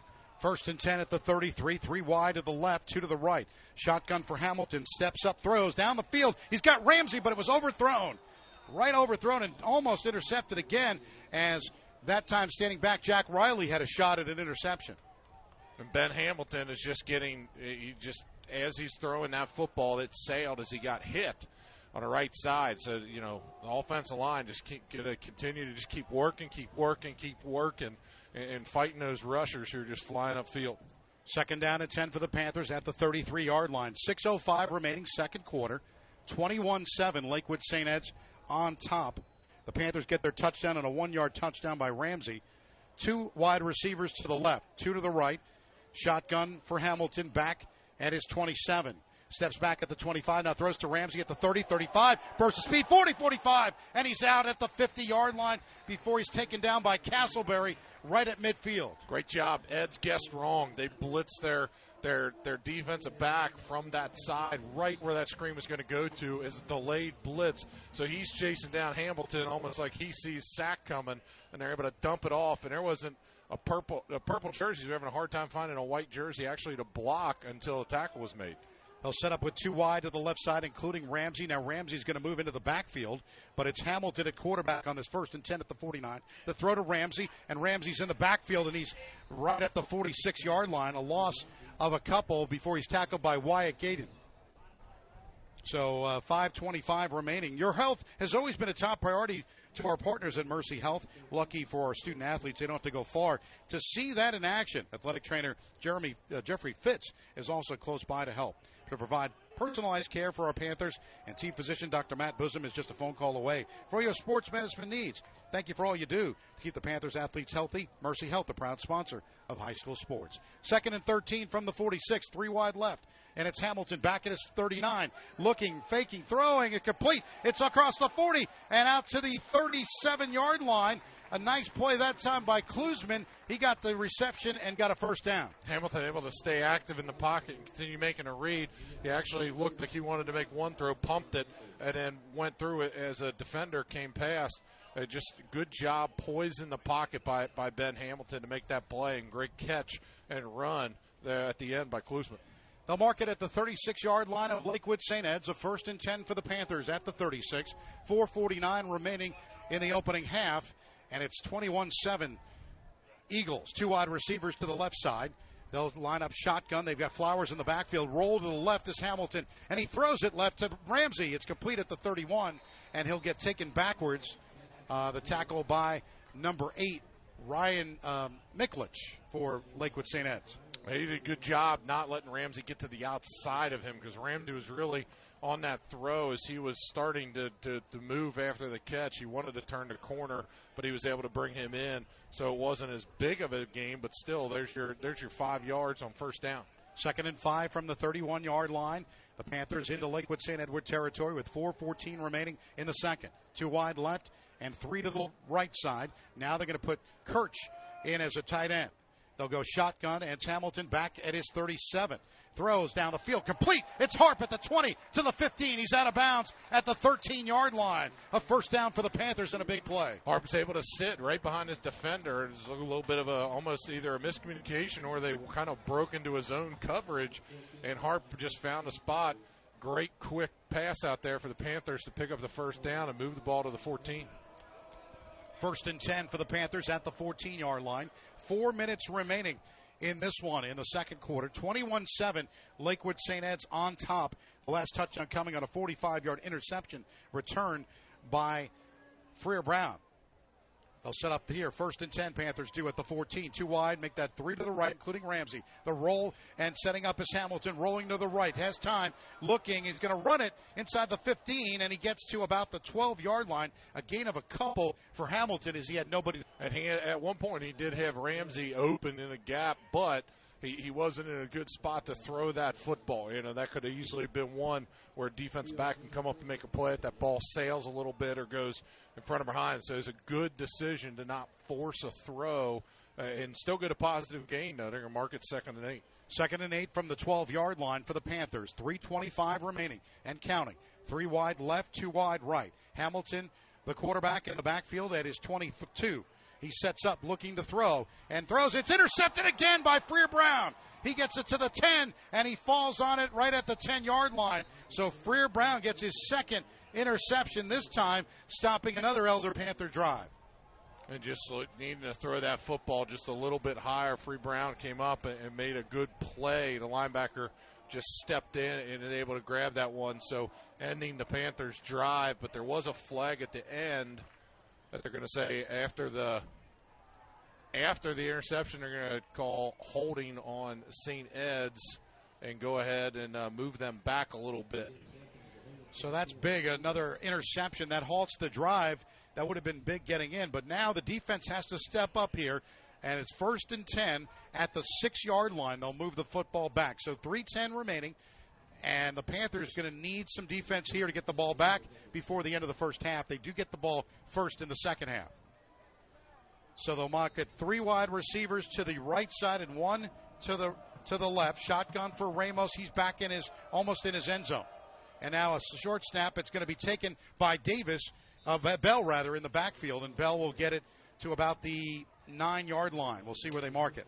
Gets them off out of the comfort zone a little bit, moves it up, but Ed's wants to go fast. They mark it actually at the 11. It'll be second and five from the 11. Three wide to the right, one to the left. Ramos looking to throw. Throws it across the field at the five to the 10. He's out to the 15 yard line.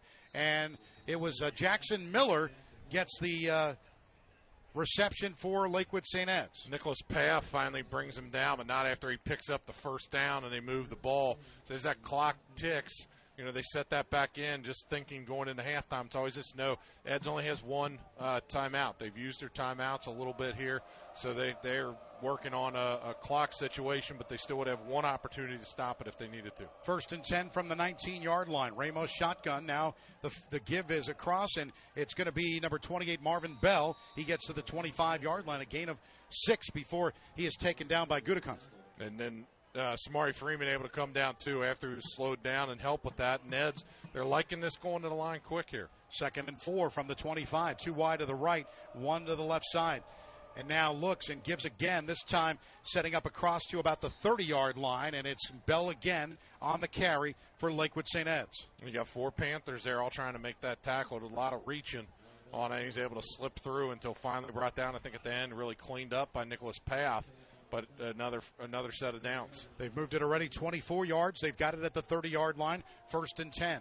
Two minutes now and counting for this second quarter. 21 7 Lakewood St. Ed's. Two wide right, two wide left. Ramos calling, and now clapping his hands and setting it up again. He's got Bell to his right side, Ramos at his 25. To the right, he gets the snap, and he's going to keep it, and he gets to about the 27 yard line, but not much doing there for uh, Lakewood St. Ed's before he's taken down by number 37, Bradley Horschemeyer. Yeah, and there's a whole host of guys help push that one up, and that, that's what the Panthers need. A lot of these situations, just good gang tackling out there. 128 remaining here in the second quarter, 21 7. It's Eagles on top. Three wide receivers left and one to the right. Ramos now setting up shotgun back at his 25 and now moves back to the 21 before he looks to throw. He steps up into the pocket now across the 30. He's to the 35 and he's out of bounds at the 39 yard line right before the first down. Did they get it? They're I think they're going to move it. Yeah, they moved the chains. He got to the 40 yard line, so they'll move it a first down. So they'll mark it at the 40 yard line with a minute five coming up at halftime. It's the best halftime show in the business, the Coldwell Banker halftime report. You can give uh, Coldwell Banker a call at 513 922 9400. 105 remaining in the second quarter with a first and 10 at the 40. One wide right, three to the left side. Shotgun stepping up as Ramos at his 31. Throws it's complete at the 49 yard line by Manning Jr. at the 49. And they're working the sidelines here in case they need to try to step out of bounds. Use that to clock, stop the clock as that catch was in bounds and we're rolling to 50 seconds. One wide to the right, Manning Jr. They set up with three wide to the left side. Shotgun Ramos back at his 44 yard line. Now looks to throw from the 44. It is complete right around the 49 yard line Uh, of Elder, and that would be Marvin Bell on the catch. So they get another fresh set, pick up the first down, like said, Len, and we're at the 30 second mark, and they still got that timeout to use here. Setting up a first and 10 at the Elder 49, one wide right, three to the left side. Ramos back at his 45 looks to throw. He steps up at the 42 yard line. Now he rolls and he's gonna he's gonna run and get out to the 45 and 40, and he's still running it down. Let's see where he got out of bounds. I think you're going to say that the 35, Phil. He was able. There's another one, another coverage sack, or almost a coverage sack, and then he's able to get get out of it. Nothing downfield, but picks up another set of downs, able to use the sideline to his advantage, get out and stop that clock at the 16 second mark. But it, downfield, the defense backs are doing a good job up front. They're just trying to keep Ramos in. First and 10 at the 35, two wide receivers to the left, one now to the right side. Ramos back at his 40. Shotgun. Now they go in motion to the right, and now looking Ramos rolling to the left. Now he steps up. He's going to run it. 35. No, he throws it, and it's incomplete. He had some room to run it. Intended that pass was intended for Goodell. That clock is now at the eight second mark, but that pass, there's a little bit of panic there. It, it, he was wide open down the field, but he just let the ball sail. I think he thought his receiver was going to keep running his route, but he had stopped uh, at about the 10 yard line instead of continuing. So the Panthers lucky there. Eight seconds here to see what St. Ed's does. They still got that timeout in their pocket if they could get something quick or if they end up in bounds here. Second and 10 from the 35. As you mentioned, Phil, eight seconds left in the second. Three wide receivers left. They go shotgun. Ramos claps his hands and now setting up at his 41. Back at the 44. He looks to throw down the field. He looks, it's in coverage, and Nicholas Paff knocked it down in the end zone. So that is incomplete with two seconds left. So a whole host of guys there, two edge receivers, about three, four Panthers, and then just went up and made a play on a ball. One of the things that I love to see when, when you have those types of plays is that not one official goes and tries to grab laundry on that. They just let there are five guys fighting for the football. Every guy went up and just made a play on the football. Nobody used the body. You know, that's that's an excellent piece uh, of defensive play there for the Panthers and a great piece of officiating. Well, this will, this will be the last play of the second quarter. Third and 10, 35 yard line of Elder. Setting up is Ramos in the back. He steps at, at his about 45.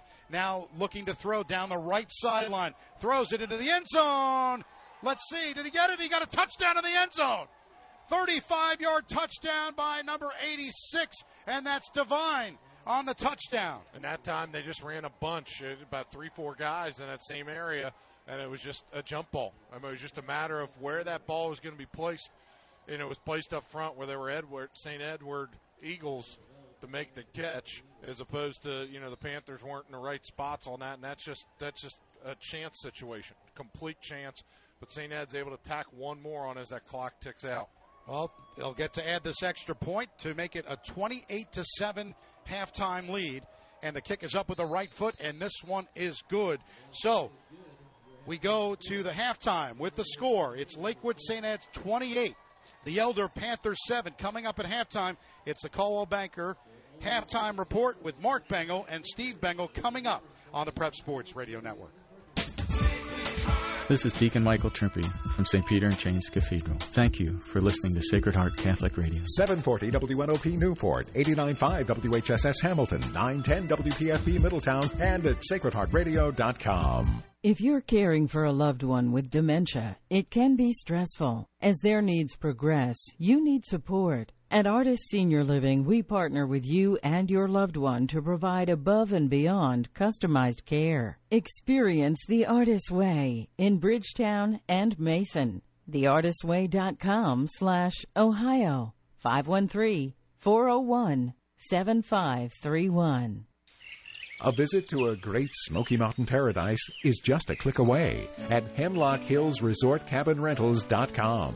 Planning a family reunion that needs an eight bedroom cabin or just an intimate single room cabin, Hemlock Hills Resort Cabin Rentals.com has it all. With cabins in Gatlinburg or rental units in Pigeon Forge, you'll be near all the best attractions. Fall and holiday seasons fill up fast, so reward your family with a mountain escape from Hemlock Hills Resort Cabin Rentals.com. Hey, Panther fans. The Urology Group knows just how much this season means to you and the team. We also know how much it means to have a doctor you trust with your health.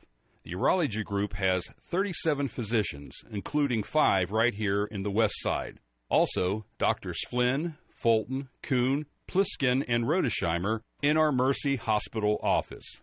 Learn more or schedule an appointment at urologygroup.com. Proud to support Elder Football.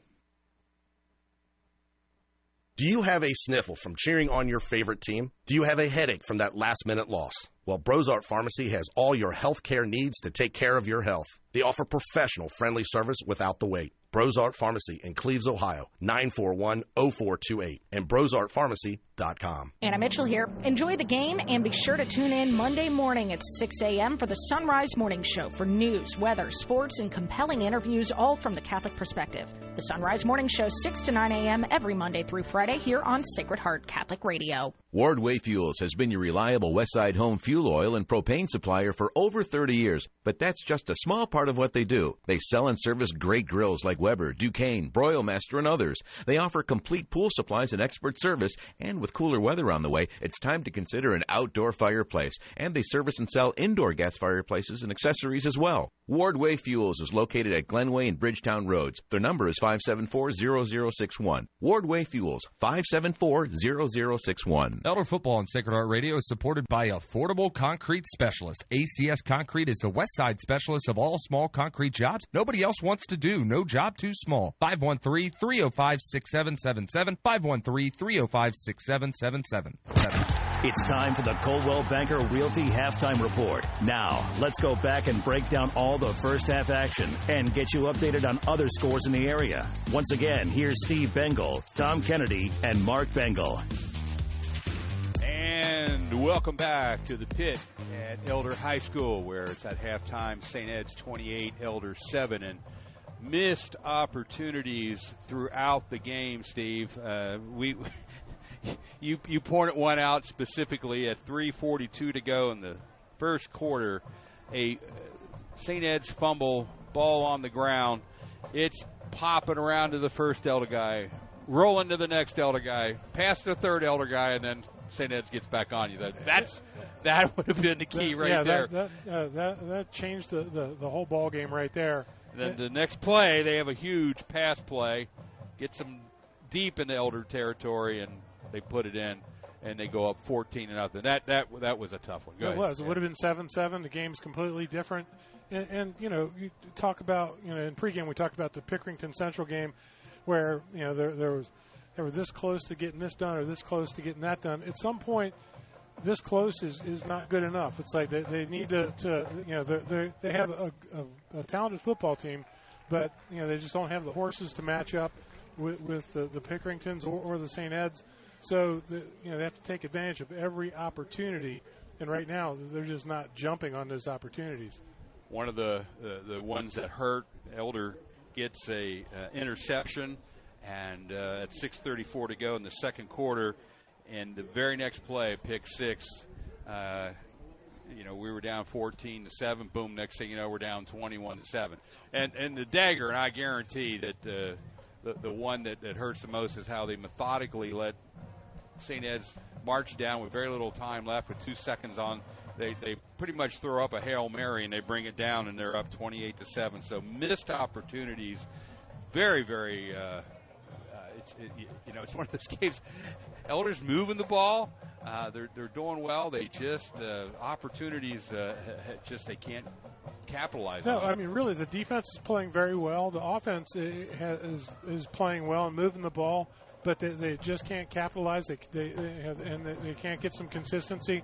I, I think with the time uh, Hamilton's afforded, he's doing a great job at quarterback. But there's a couple times I had a clear line on on the last interception when he was thrown into the end zone, where I could see exactly what he was throwing at. I mean, the guy was wide open right on the E in, in the, the north end zone, and, and uh, number seven just like popped up out of nowhere like a jack in the box, grabbed the ball for his second interception of the game, and, and uh, it's like you know, right there. I mean, if he would have thrown the ball a little bit higher, you know, he probably would have sailed it over the receiver in the end zone. But that guy just had enough wherewithal to get where he needed to get to. The short passing game is working for the Elder Panthers, and that's helping them in the rushing game. They're getting a little bit of a rushing attack going, and defensively, like I said, I mean, outmanned on both lines. Offensively, they're, they're or defensively, they're, they're looking very good as well. I mean, you take away the, the, the, the last second touchdown and, and uh, the, the defensive pick six, and it's a 14 to 7 game. Uh, and uh, with Elder having several opportunities to go in and score. So, you know, it's a tall task coming back 28 7 in the second half, but Elder gets the ball first. I, I think it's incumbent that they get that ball and score. You know, St. Ed's is going to be scheming for what they saw because Drew Ramsey, we know it's going to be Drew Ramsey uh, right, Drew Ramsey left, and he was running pretty free. Uh, you know, whether they were trying to double him up, I think you're going to see a lot more of that in the second half. So, you know, what Elder schemes to counter that is, I think, going to be key in this game. Before we take our first time out, uh, of course, we, we talked about 9 11, uh, the 20th anniversary. I wanted to hats off to the Elder Band and the pregame. They had uh, a great presentation. Uh, students brought down a, a, large flag uh, across the field, and uh, they're playing to the song "God Bless the USA," and just it was very moving. Of course, we're talking about all the pregame stuff, so we couldn't really mention it at the time. But Steve, let's go over some of the scores from last night. We didn't touch on. Uh, in the pregame, and then we'll take our first time out. All right, uh, teams in the Southwest uh, Ohio Conference: Edgewood over Fenwick, uh, 34 to 14. Northwest 48, Carroll 14. Mount Healthy 34, Thurgood Marshall nothing. Harrison and Trotwood Madison. Uh, uh, Harrison's quarterback Mason Young hit the receiver Nathan Blank for a touchdown.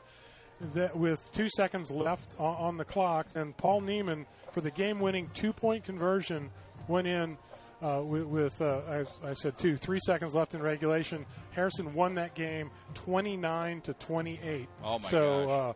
You know, last second drive by, by the Wildcats of Harrison to, to get a victory against a, a good Trotwood Madison team. Southern Buckeye Conference teams in action. It was uh, Taft over Bethel Tate 24 22, Clinton Massie 17, Columbus DeSales 7. These aren't necessarily league games, but these are teams in the, uh, the SBC.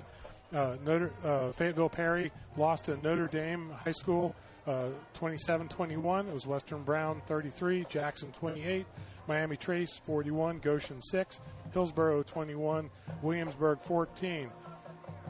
Uh, Cincinnati Hills League uh, action Taylor 46, Finneytown 27, Mariemont 31, Madeira 7, Wyoming uh, 30 to zip over Indian Hill. Miami Valley Conference, North College Hill 29, uh, Poncet 29. So I don't know if they ended that in a a, a, a draw or uh, if this is a typo.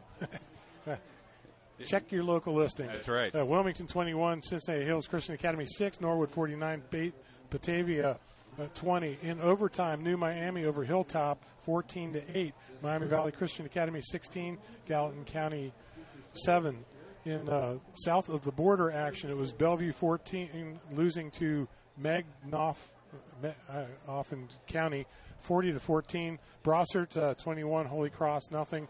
Boone 26, Lloyd 6, Paris 32, Ludlow 28, Covington Catholic over Dixie Heights 24 to 8, Estill County 8, 50, Dayton 8, Holmes 38, Newport 8, Conner 28, Scott 3, Ryle 49, DeSales 7, Beechwood 49, Simon Kenton 21, Newport Central Catholic 23, Walton Verona 14, and Lawrenceburg over Southport 45 to 20. So those are most of the scores uh, in the tri-state. We t- covered some in in the uh, pregame, and uh, I'm sure we'll be talking about a few of them as we uh, look, look at some of the numbers uh, and, and, start crunching the Harbins after uh, the game tonight up at Roosters.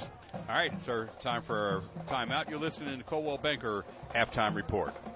Buying or selling your home is a very important decision, and your first correct choice is Coldwell Banker Realty. Their name has changed, but you can continue to expect the same service they provided in your community for many years.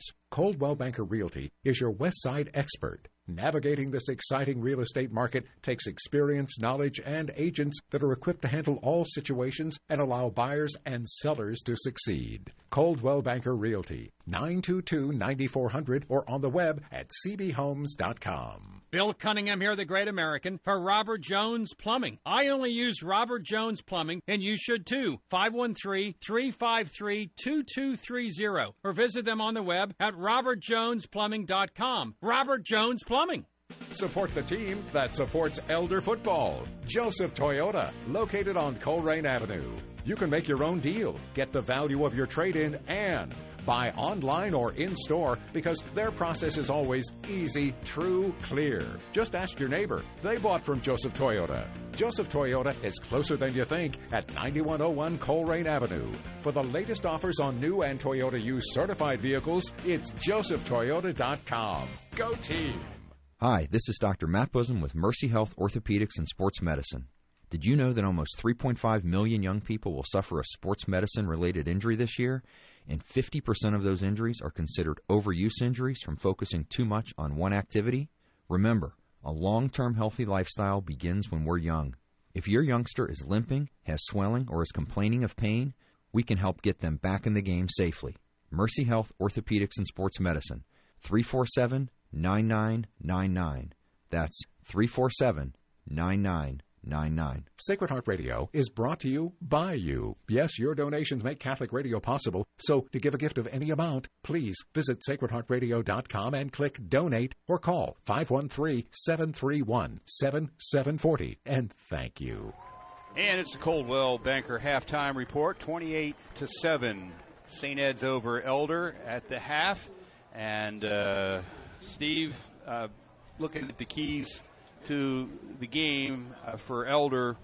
Elder just cannot afford any more turnovers, and they have to capitalize on opportunities. Those two things are a must.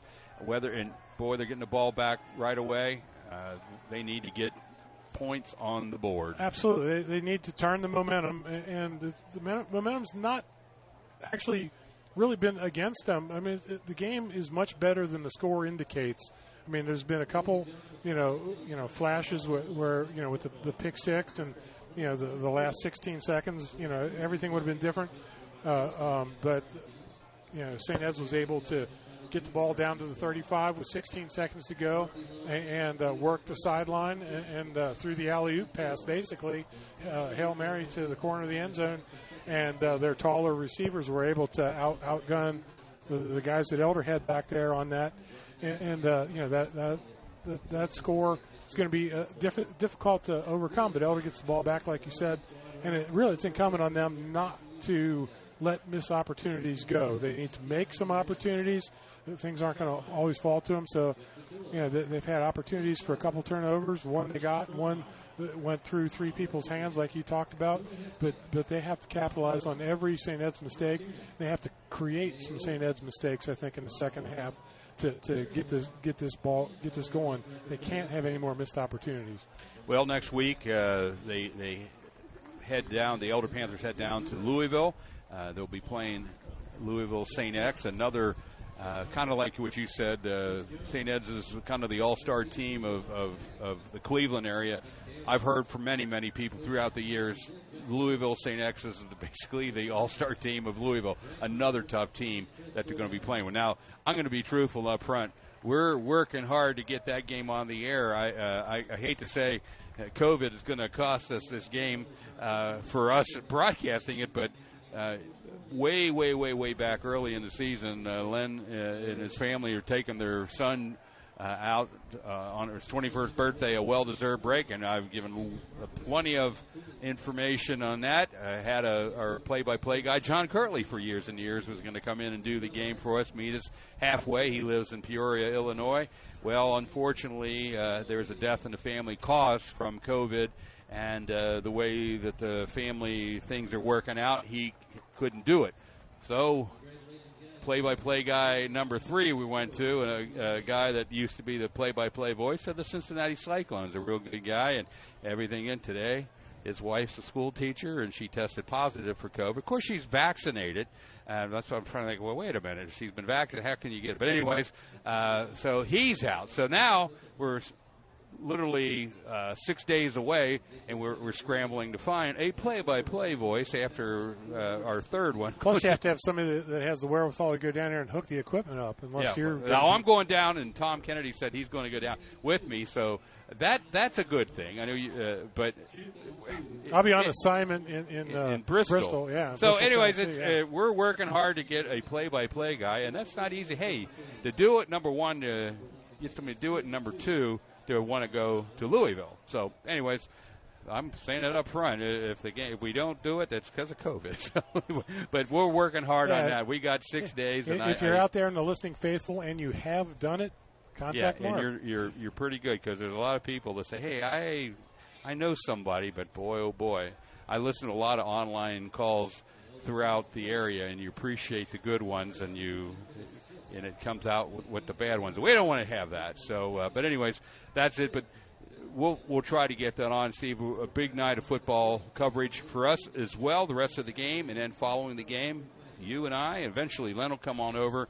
Uh, to Roosters on Crookshank. Phil said he may make a cameo there, hey. and uh, Brian Flaherty is going to be uh, our, our, our guest. Yeah, the the cross country head coach. So we're looking forward to a great evening.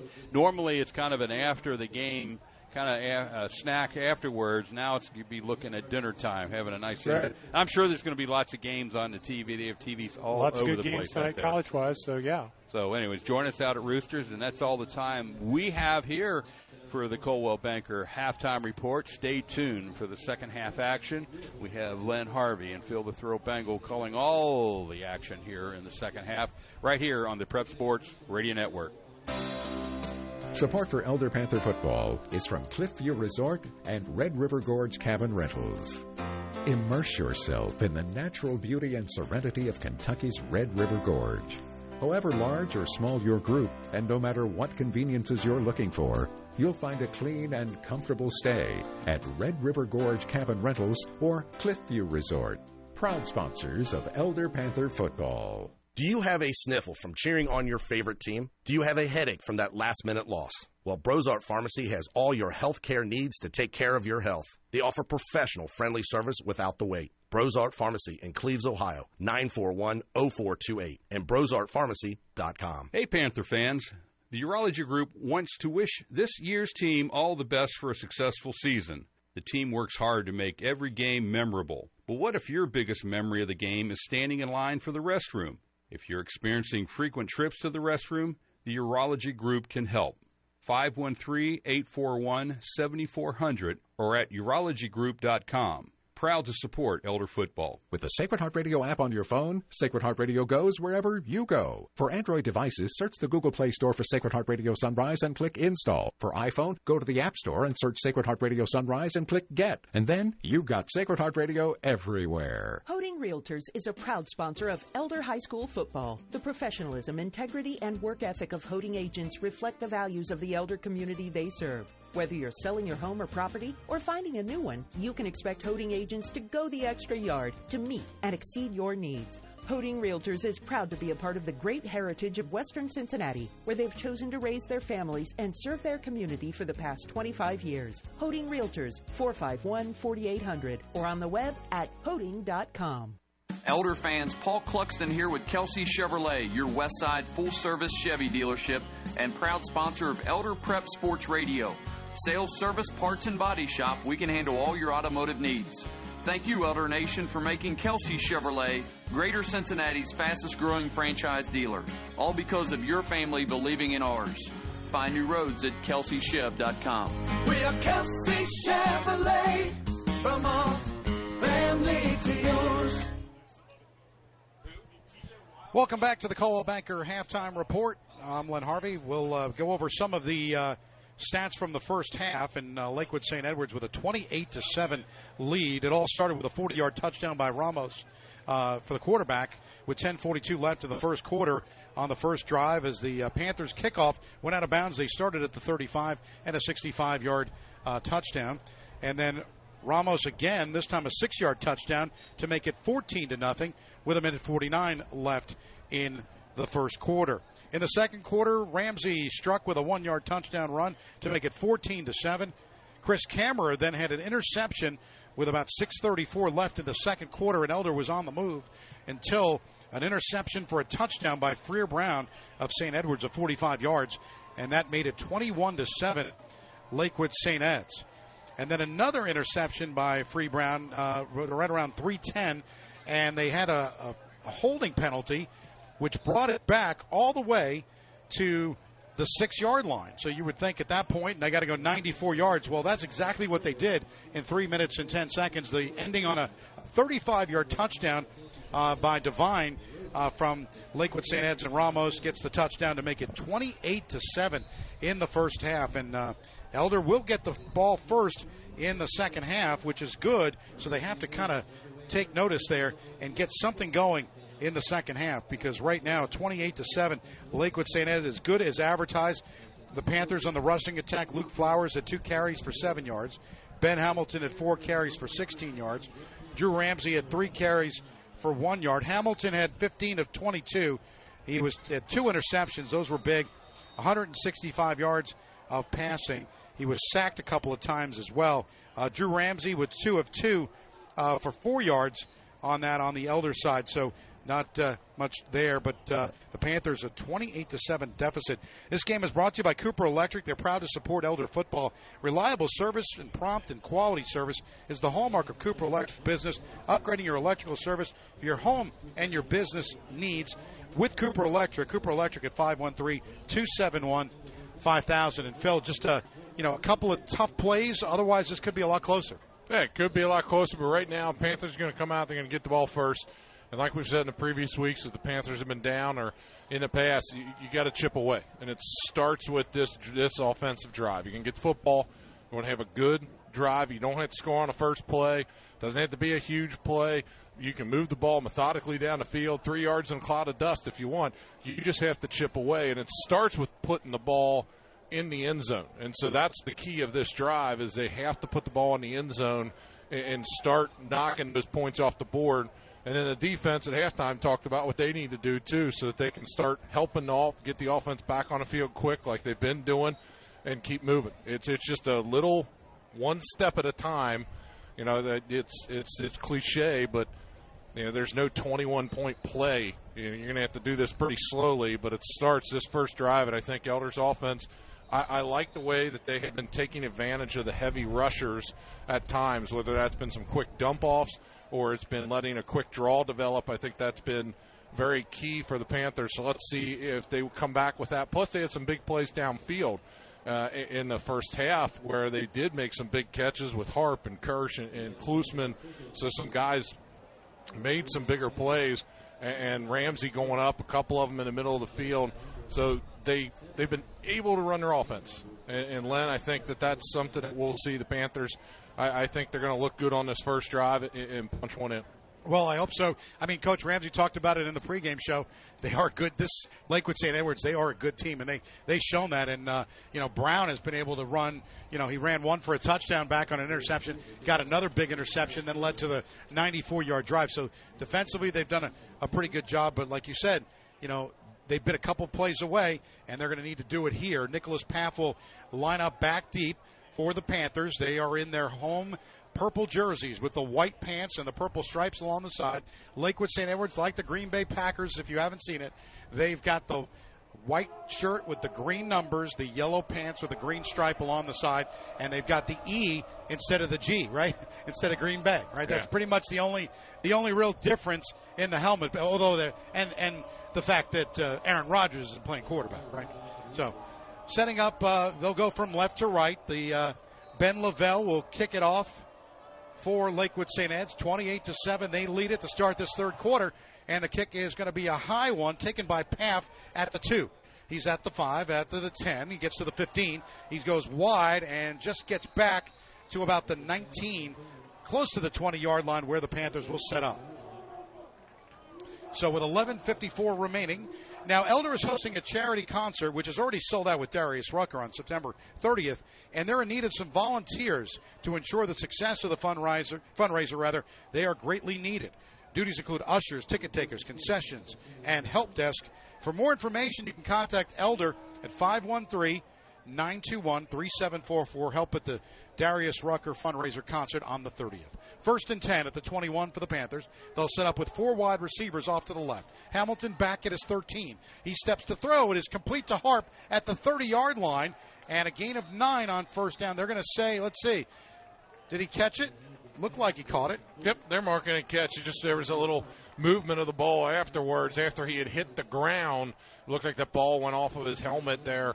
Uh, but uh, one of the biggest things on that was Hamilton took another shot, but he stayed in the pocket and was able to throw that ball as it was collapsing for a nice nine-yard gain. Second and one from the 30 for the Panthers, down 28 to 7, 11 20 to play in the third. Two wide left and one to the right.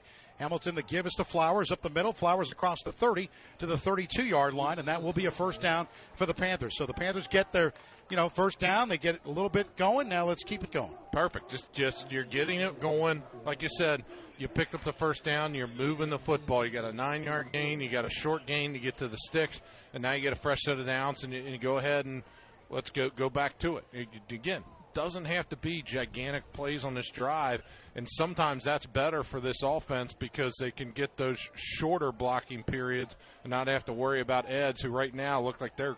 It looks like they're going to bring six. Yeah, they are two wide to the left side. Shotgun is Hamilton.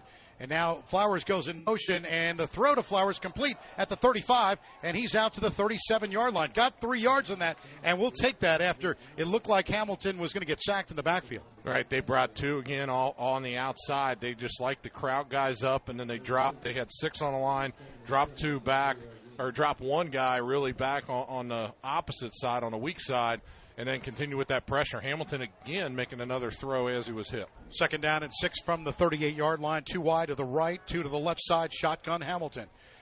Now looking as Ramsey goes to his left side, and now the pitch to Ramsey. Ramsey's going to get to about the 39, right around the 40 yard line before Brown got him in the backfield. Not a lot. They're barely going to move the stick here. One of the things though, that was an advantage, the Edge did again. They they tried to blitz, but they guessed wrong on that one, and, and basically Hamilton able to pitch that ball right away from where that defender thought he was going to take him and get a big sack and move. Little gain, manageable third down here, but again, big play for the Panthers. Keep this drive going. They got three wide receivers. Klusman's off to the far right. They'll set up a third and four at the 40 yard line. They've got four now. They've got two to the left side. Shotgun for Hamilton back at his 32. Here comes the blitz. The throw down intercepted at the 45 and out the 40 and 35. He's still on his feet to the 30 to the 28 yard line. And that was number 34, Wyatt Gaydon, or Gideon rather, on the uh, interception. So the third interception of the game for Lakewood St. Edwards. A lot of pressure coming outside from one of the corners. You could just see the, it was a, a, a design blitz. He came, he came fast, he came quick, and was just un. It was unable to be picked up in the backfield. Hamilton again hit when he was throwing that football, and there were three white jerseys there. Harp was still running down, needed more time. Ramos now the handoff up the middle and gets to the 25 yard line. Inovich on the carry for Lakewood St. Edwards. Football season begins hot and humid, then finishes cold and frigid. So Schmidt Heating and Cooling wants you to keep your family comfortable no matter what the weather. Schmidt Heating and Cooling, 531-6900. They've been family owned and operated since 1954. They'll give you the straight answers and help you what you're looking for with your system. Schmidt Heating and Cooling is proud to support Elder football. Second down and eight from the 26 yard line. One wide receiver to the right, one to the left. Make that two now to the left. Shotgun Ramos. And now the give is set around the 25 and round to the 22 yard line. The carry by Yanovich for Lakewood St. Edwards. It's finally Josh Dugan brings him down on that play as he kind of just tried to pick up a few extra yards. And the Panther defense here, if they can somehow force them get a stop on this third down, hold them at a, a third and four, third and five, make them make a decision whether or not they want to kick. A kick from here, an extra or a field goal wouldn't be bad because of the wind at your back. Uh, at this distance, but make them make that tough decision. Third and four from the 22, two wide left and one to the right. Ramos gives now to Inovich. Inovich gets inside the 20 and right around there, but they stack him up. So let's see where they finally uh, mark him. But it's going to be close. It's going to be a. I think it's still going to be a fourth down coming up in two. Yes, fourth and two. They'll mark it at the twenty. Great job, Dugan, uh, Share, and Gutekunst all came off of that pile, and they, you know, bringing some different guys out here, but still Ron Ramos back out. I mean, they're going to go for it here on this fourth and two. Very generous spot uh, on that one. Very, very quick uh, to spot that football. A mark it at the 24th and two at the 20. One wide left. Shotgun for Ramos. Ramos looking and rolling and going to get inside the 20, 15, 10, 5, 20 yard touchdown for Ramos. His third touchdown of the game. And once he got to the second level, there was no no purple shirts there to even to make a play for the Panthers. Good job, St. Ed's. Good blocking, just to get again give him the option to pick those angles and those lanes, and, and he picked up another one. So quick score after the Panthers, you know, unable to convert on their first offensive possession and find themselves in another hole. 34 to 7, Lakewood St. Ed, 726 left in the third quarter. Getting ready to add the extra point is Lavelle. Goodall will hold, and the kick is up with the right foot, and this one is good. So 7.26 remain in the third quarter. It's Lakewood St. Ed's 34 and the Panthers 7. We'll take a timeout on the Prep Sports Radio Network. Your electric bill these days can be pretty shocking. And trying to fix an electrical problem by yourself can be even more shocking. The way to solve both problems is by calling Cooper Electric. Cooper's been serving Greater Cincinnati's electrical needs for over 64 years. They're licensed pros with years of on-the-job experience. Cooper Electric will save you money by wiring or rewiring your home more efficiently and installing devices to conserve electricity. And when you call Cooper Electric, you'll be in for another shock. A real person will answer your call 24 7, 365. 513 271 5000. 271 5000. Welcome back to the pit on a Saturday afternoon. Len Harvey and Phil Bengal, and it's all Lakewood St. Ed's. They lead at 35 to 7 after adding that extra point. Another touchdown by Ramos, his third touchdown of the game on the ground. He had one from 40 yards, from 6 yards, and now from 20 yards a fourth down, and it is 35 to 7. The Lakewood St. Edwards Eagles all over the Panthers right now.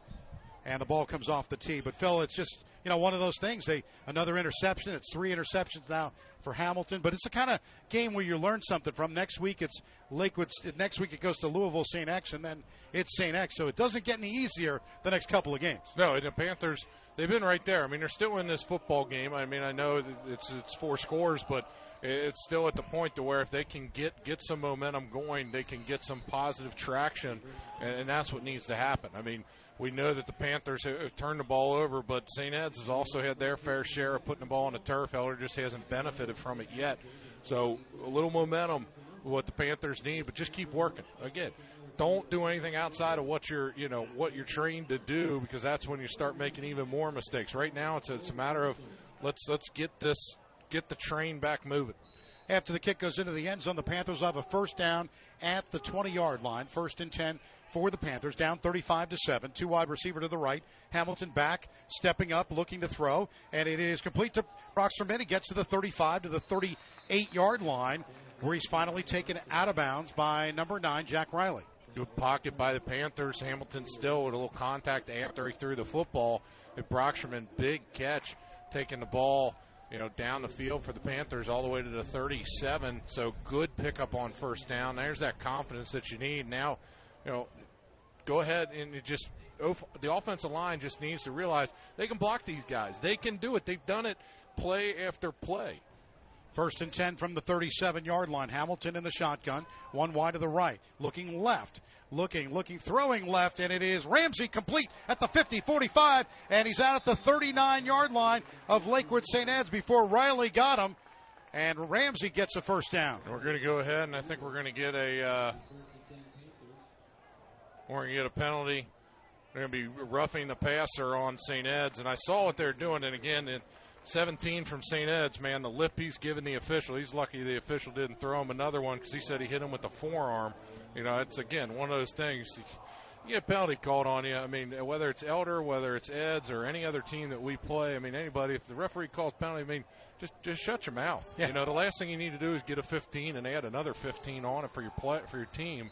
So the Panthers get a good good markup there uh, and move the football. We'll see here, though. I think they're talking about where they yeah, it was originally at the 40, so they got to do 15 yeah, from there. do 15 yeah. from here. I was wondering why they wouldn't give him an extra 15 yards, but uh, this game is brought to you by River Ridge, uh, River, Red River Gorge Cabin Rentals. Emerge yourself in the natural beauty of serenity of Kentucky's Red River Gorge. Enjoy a clean, comfortable stay for a, for small or large groups. Red River Gorge Cabin Rentals are Cliffview uh, Resort, a proud sponsor of Panther Sports. And here's Hamilton back to throw. He's going to run it instead. 20. He gets to the 25 to the 22 yard line. A gain of three on first down for the Panthers, and Hamilton avoided the sack. Yeah, Mike Kilbane makes the tackle for the Eagles after he's able to scramble for about a three yard pickup. He just didn't like what he saw and went to scramble. And then right after that, Ed did a good job getting off their blocks and making a play. But the Panthers in good territory here.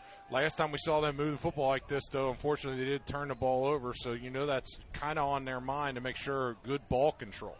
Kirch goes in motion. They go to the left side of him for a little bit of help. Hamilton in the backfield. He throws. It's complete to Ramsey inside the 20 to the 18 yard line. A gain of four on second down. It'll be third down coming up from about three yards away. At this point, I mean, you're going you're going for six. So this is you know they get two downs to pick up pick up these three yards. I mean, just for this one here, get a good positive gain, see if you can pick it up on this. But if not, no, you got to do it again. You got two downs to do it. So there's just guys up front, make sure you got guys marked. And if they bring those blitzes in, even just a little bit of a, a chip on some of those guys on the outside, just a chip on them slows them down just enough to get a play working. Third and three from the 18 for the Panthers. 5.15 remaining in the third. Two wide receivers to the right, three to the left, empty backfield for Hamilton. Here comes the blitz. Look out. And the throw is to Ramsey, incomplete, intended right around the 19 yard line. And they were lucky on that one as uh, number 33, Matthew Molnar, Molnar, was close to that one. That one just behind Ramsey, just another quick throw. They tried to bring those fast outside blitzes again, just really bringing guys that are just punishing Elder's offensive linemen. It makes like they seem like they're going backwards, and so Hamilton's making those throws a lot quicker. So you're looking at a fourth and three here, and the Panthers are definitely. I mean, you're going for it at this point in a football game. So, and we've seen them have some big pickups uh, let's see. I, I, would think they're probably going to go through the air on this one. And they'll see that, that Elders is going to call a timeout. We'll take a timeout with 5.07 left in the third. It's 35 7. It's Lakewood St. Ed's on the Prep Sports Radio Network. Portions of tonight's Elder Game are sponsored by financial advisors Adam Schuster, Ted Lucian, and Matthew Smith of the Lucian Schuster Smith team at Morgan Stanley in Cincinnati, offering wealth management planning for their clients. Elder grad Adam Schuster, a certified financial planner practitioner with Morgan Stanley, is currently scheduling wealth management consultations at 513 562 8304. Morgan Stanley Smith Barney LLC, member SIPC. Welcome back to the pit. Len Harvey and Phil Bengal here on a Saturday afternoon. Just couldn't be more of a gorgeous afternoon to play football. But a fourth and three for the Panthers coming up at the 18 yard line. They called timeout to try to get something going here. They're, they need this one down 35 to 7, Phil. This would be a big one for the Panthers, not just in the sense of getting another score on the board, but also just getting that the confidence back in your offense. You built it against Beacon Hill last week, but you know, we all know that that Beacon Hill team is not it's not St. Edwards, no. and St. Edward is a is a very big team, a team that you always know when you're talking about. If you want to make a postseason run, they're going to be there at some point. So you know that even just being able to to put some offense together here as this game gets late can help you if you come across them again. Three wide receivers to the left side. Hamilton in the backfield Fourth and three at the 18 yard line for the Panthers. Setting back at his 25, and he's going to be sacked back at the 34 yard line. And, and, a, and, a, big sack by number 23, and it's uh, Cam Drury. And there's that outside blitz again. You know, Mikey Kirch was on the edge of that, but he had a guy coming at him, covered him up on a hat blitz, and then they brought another guy on his side. He, he had nowhere to, he couldn't do anything on that. He couldn't get off and make that block. So it's just uh, that was a tough one uh, for the Panthers, and, and, that seems like what Eds has been doing all night is, is really trying to put a hat on a hat on our offensive line and then bring those blitzes. First and 10 for Lakewood St. Ed's the other way at the 30 yard line. Ramos back at his 22. He's got all day to throw. He rolls, he's looking, throws, and it is complete at the 44 yard line by number five, Rayshawn Manning Jr. We'll see if Eds goes back to what they did before, Len, which was they there they go. They're going to go going to try to go quick on the Panther defense. They're going quick, and they've got three wide receivers to the left and one to the right. They do have in the backfield is Danny Yanovich. They set up. Or is that, yeah, Ranovich will carry into about the 47 yard line. A gain of three on that first down carry. This game is brought to you by Hoeting Realtors. It's proud to bring your Elder football. The next time you're selling your home or looking for a new one, call one of these Elder grads and Hoeting team members Brian Baisley, Steve Florian, Rick Hoeting, Tim Obermeyer, Doug Rolfus, Mike Rolfus, or Mike Wright. And they set up now with a give to again at the 49 yard line, this time a gain of a couple. Call Hoeting Realtors for all your real estate needs at 451 4800 or visit them on the web at hoeting.com. 4.04 remaining here in the third quarter as they do a quick pace again. Three wide receivers left and one to the right. Shotgun on this third down and four at the 49.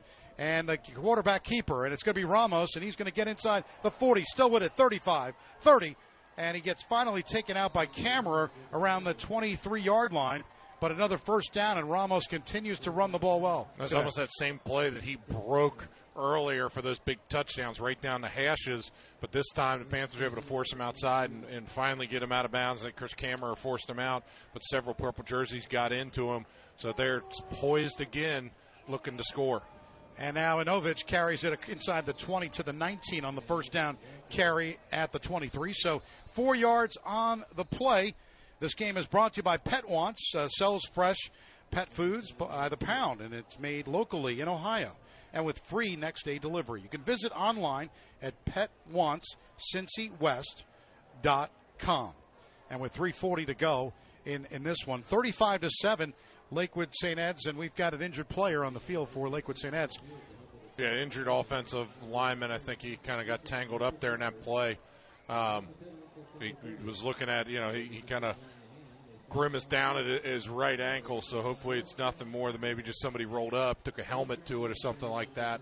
But the medical staff for St. Edward is attending to him right now, and uh, Coach Curran and the defensive coaches are out there getting to talk to Elders defense, talking about trying to see if they can get a hold here, knowing that they're going to go quick again as we get to that 340 mark, as St. Ed's would love to punch another touchdown in to put an exclamation point on this one. Yeah, that uh, you know setting up, and that was Geo Kennedy, and he does get off on his own power.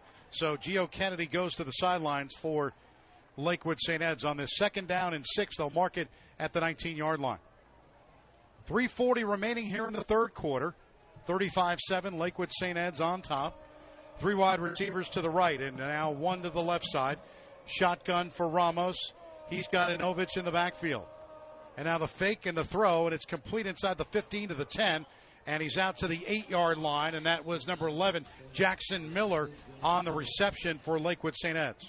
Good comes able to tie him up, and then a couple guys come in and assist on the tackle, but not after they pick it up and move to first and goal. First and goal at the nine yard line, 320 and counting in the third. Three wide left, one to the right side. They set up now with Marvin Bell in the backfield to give us to Bell. Bell's going to carry it to about the five yard line. First ice for Cyclones is October the 30th. So get your full season or partial season tickets now. Heritage Bank Arena will be rocking again this season. So visit cycloneshockey.com for scheduled promotions and fun. Cyclones hockey is more than just a game. Second down and goal from the six, three wide to the left. And now it's going to be Ramos again, and he's into the end zone for a touchdown.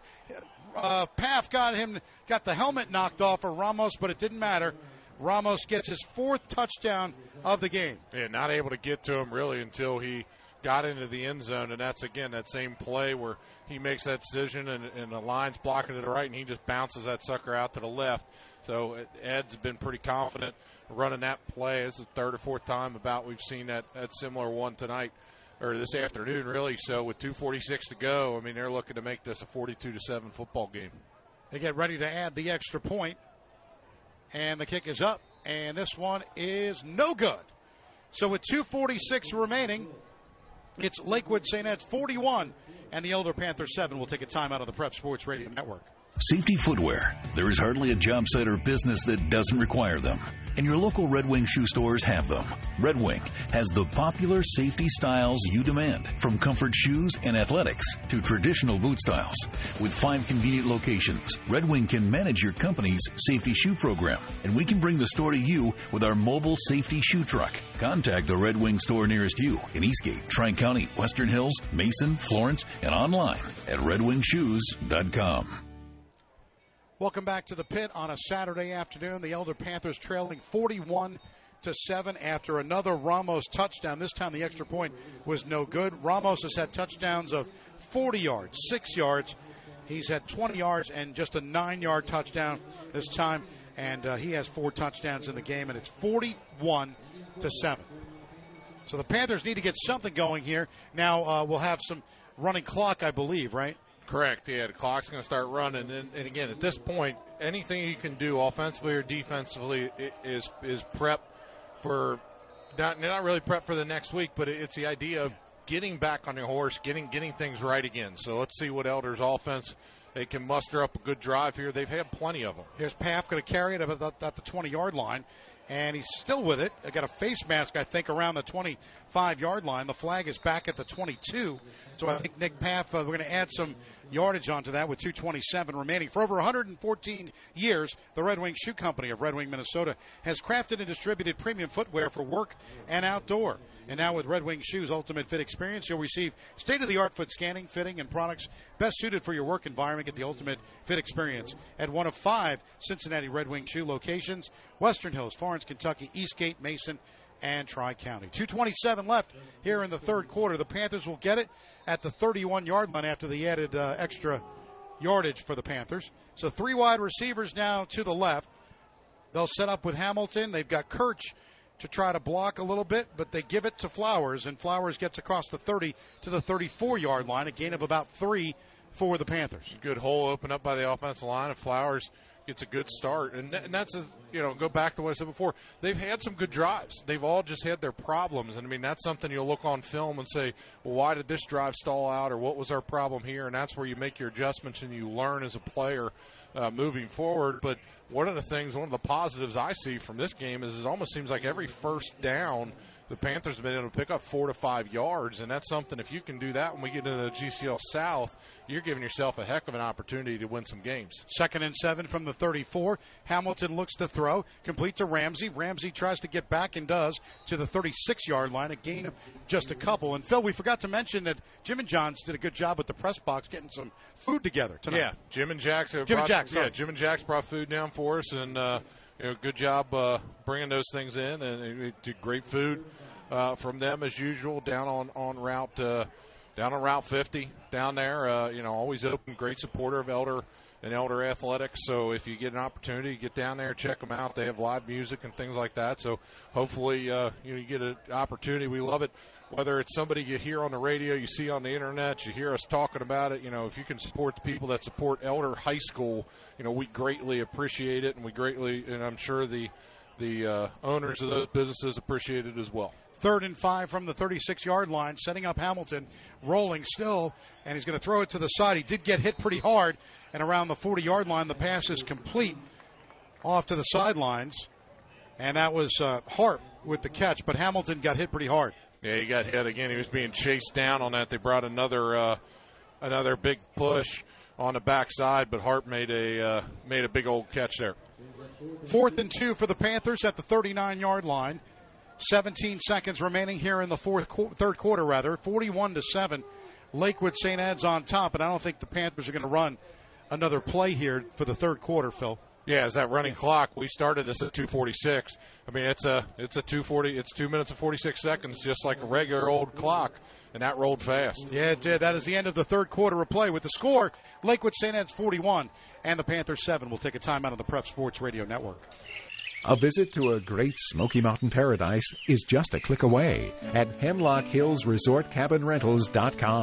Planning a family reunion that needs an eight bedroom cabin or just an intimate single room cabin, Hemlock Hills Resort Cabin Rentals.com has it all. With cabins in Gatlinburg or rental units in Pigeon Forge, you'll be near all the best attractions. Fall and holiday seasons fill up fast, so reward your family with a mountain escape from Hemlock Hills Resort Cabin Rentals.com. Welcome back to the pit at Elder High School. Len Harvey and Phil Bengal on a Saturday afternoon. Uh, a rare Saturday game. There is one other Saturday game coming up on October 2nd, but mostly Friday night football. But today, a great Saturday afternoon. Unfortunately, the score is not good. Lakewood St. Ed's on top, 41 to seven. But they've done a good job, you know, making the long trip, you know, driving down day of, and and you know, uh, that's always something that we talk about all the time. Is that sometimes that bus trip can hurt you, and they came out and, and really executed their game plan well uh, as they continued to move through. And St. Edwards, we know their past. Uh, uh, results from the previous weeks, we know that they're going to be definitely somebody who's going to be there in the end of the season. Fourth and two from the 39. Ramsey's going to take a quarterback. He's going to pitch it to Flowers. Flowers across the 40. He's out to the 45, and it gets a first down to the 47 yard line before he's taken down by number 41, in addition to many, and that's Jeremiah Radcliffe and company. So the Panthers do get a first down, a first and 10 at the 47 yard line. If you're feeling good and hungry, then you know it's Skyline time. There's no better West Side tradition than Skyline Chili before or after the game. Skyline Chili on Delhi Pike, Harrison Avenue, and Denner, Glenway Avenue across from Pep Boys. 11-19 left in this fourth quarter. Panthers trailing 41 to 7. They'll have a first down and 10 at the 47. Two wide receivers to the left and one to the right side. Shotgun for Ramsey in the backfield. And Ramsey's going to run it. He gets to the 45 and he goes outside of the 50. 45 and he's out of bounds at the 43 yard line before he is taken out by number 26 Carlton Lanningham the third. There's a good push by the Panthers picking up. You just get that block, get out on the outside. You know, little the little things that again you'll be able to see on film. Okay, let's look at this play worked really well for us up front, and this one, you know, or a similar one two plays ago. Here's why it didn't. With all the different cut ups these coaches have, they'd be able to really learn from that as we go into next week. First and 10 at the 42. Three wide receivers to the left, including Ramsey this time.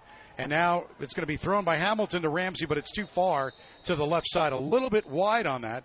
Navigating this exciting real estate market takes experience, and your West Side experts at Coldwell Banker. Uh, buying your dream home or selling your current home and skillfully guided by Coldwell Banker agent at 922 9400 to visit them on the web at com. 10:05 remaining here in the fourth quarter, 41 to seven. Panthers trailing this one. Next week it's Louisville St. Xavier on the road, and then it's another road game for St. X coming up back to back weeks. Second down and 10 at the 42, one wide receiver to the right side, and they set up with Klusman. And now the throw, it's left side, to, it's going to be Ramsey to the 40. He's out to the 35 and out, out of bounds at around the 32 yard line, so a gain of 10, and that'll be enough for a first down for the Panthers. Able to get that edge and, and move the ball. I mean, this is the type of things. I mean, in this game, you put a score in, but at this point, get that confidence back for Ben Hamilton after having a ball, you know, turned over, and that that helps big. Getting Ramsey back involved after you know Pick Central where he, he had he struggled, and again here against St. Ed's having a much bigger game. First and ten at the 30 yard line. The clock continues to run with the running clock. They go right side, and Ramsey goes in motion. Hamilton the pitch to Flowers. Flowers inside the 30. He gets to the 25, and now he's out around the 20 yard line. He was uh, taken out by number 24 of Lakewood St. Ed's, Warren Bloodworth. Good block on the outside by Harp to, to kind of free him up for an extra few yards. So the Panthers able to, uh, again, there's there's some positives that you're seeing throughout here. Look no further than Hemlock Hills Resort, rentals for the top of the line vacation cabins throughout the Smoky Mountains. From small couple cabins to large family reunion units. Visit them at hemlockhillscabinrentals.com. 8.33 remaining in this one, 41 to 7, St. Ed's on top. Panthers have a first and 10 at the Lakewood St. Ed's 19. They go wide to the right side, one to the left, and now Hamilton looking to throw. Here comes the blitz. He's looking for Ramsey. The throw is incomplete as a nice block on that one by Ian Fairfield, number 13, got his hand on it. Hamilton a little little slow to get up after that one. He took another another hit, you know, standing in the pocket. And Ramsey again, that ball just kind of sailed out, and, and a good read by the Eagles defense come up and break that thing up as the clock now ticks under eight minutes. 7:55 and counting. Second down and 10 for the Panthers at the Eagle 19 yard line. The Panthers will set up here, trying to get something, something positive to look forward to for next week. They've got one wide receiver in Broxterman to the right side, and two to the left side, including Harp. Ramsey in at quarterback this time, and Ramsey's going to run it inside the 20. He's to the 15, and before he's taken down there, a gain of about four. It'll be third down and six coming up. So the clock continues to run with 7:25 remaining. Four yard gain for the Panthers. It'll be third down and six at the 15 yard line for Elder. They look to uh, get something positive here. They've got two downs to get something. On a third down and six. They're going to mark, uh, they'll have two wide receivers make that three now to the left, including Klusman out wide to the left with Broxterman. And they got two wide receivers, including Ramsey, to the right. Hamilton gets the snap, shotgun, throws to the right side, throws in the end zone for the touchdown. It's Harp with another touchdown for the Panthers. Excellent job. Offensive line gave good time. Hamilton made a good read. Harp, good route. Gets to the corner, right corner of the, the front of the end zone and, and makes a good grab to put the Panthers on the board here in the fourth quarter. So the Panthers have 13 now, and they'll get ready to get this extra point with Maurer. Autenrieb will look to hold. Finally get somebody on on and now we're ready to snap this one. Here's the snap. Autenrieb hold. The kick is up, and this one is good. So it's 6.51 remaining. In the fourth quarter, it's Lakewood St. Ed's 41 and the Panthers 14. We'll take a time out of the Prep Sports Radio Network.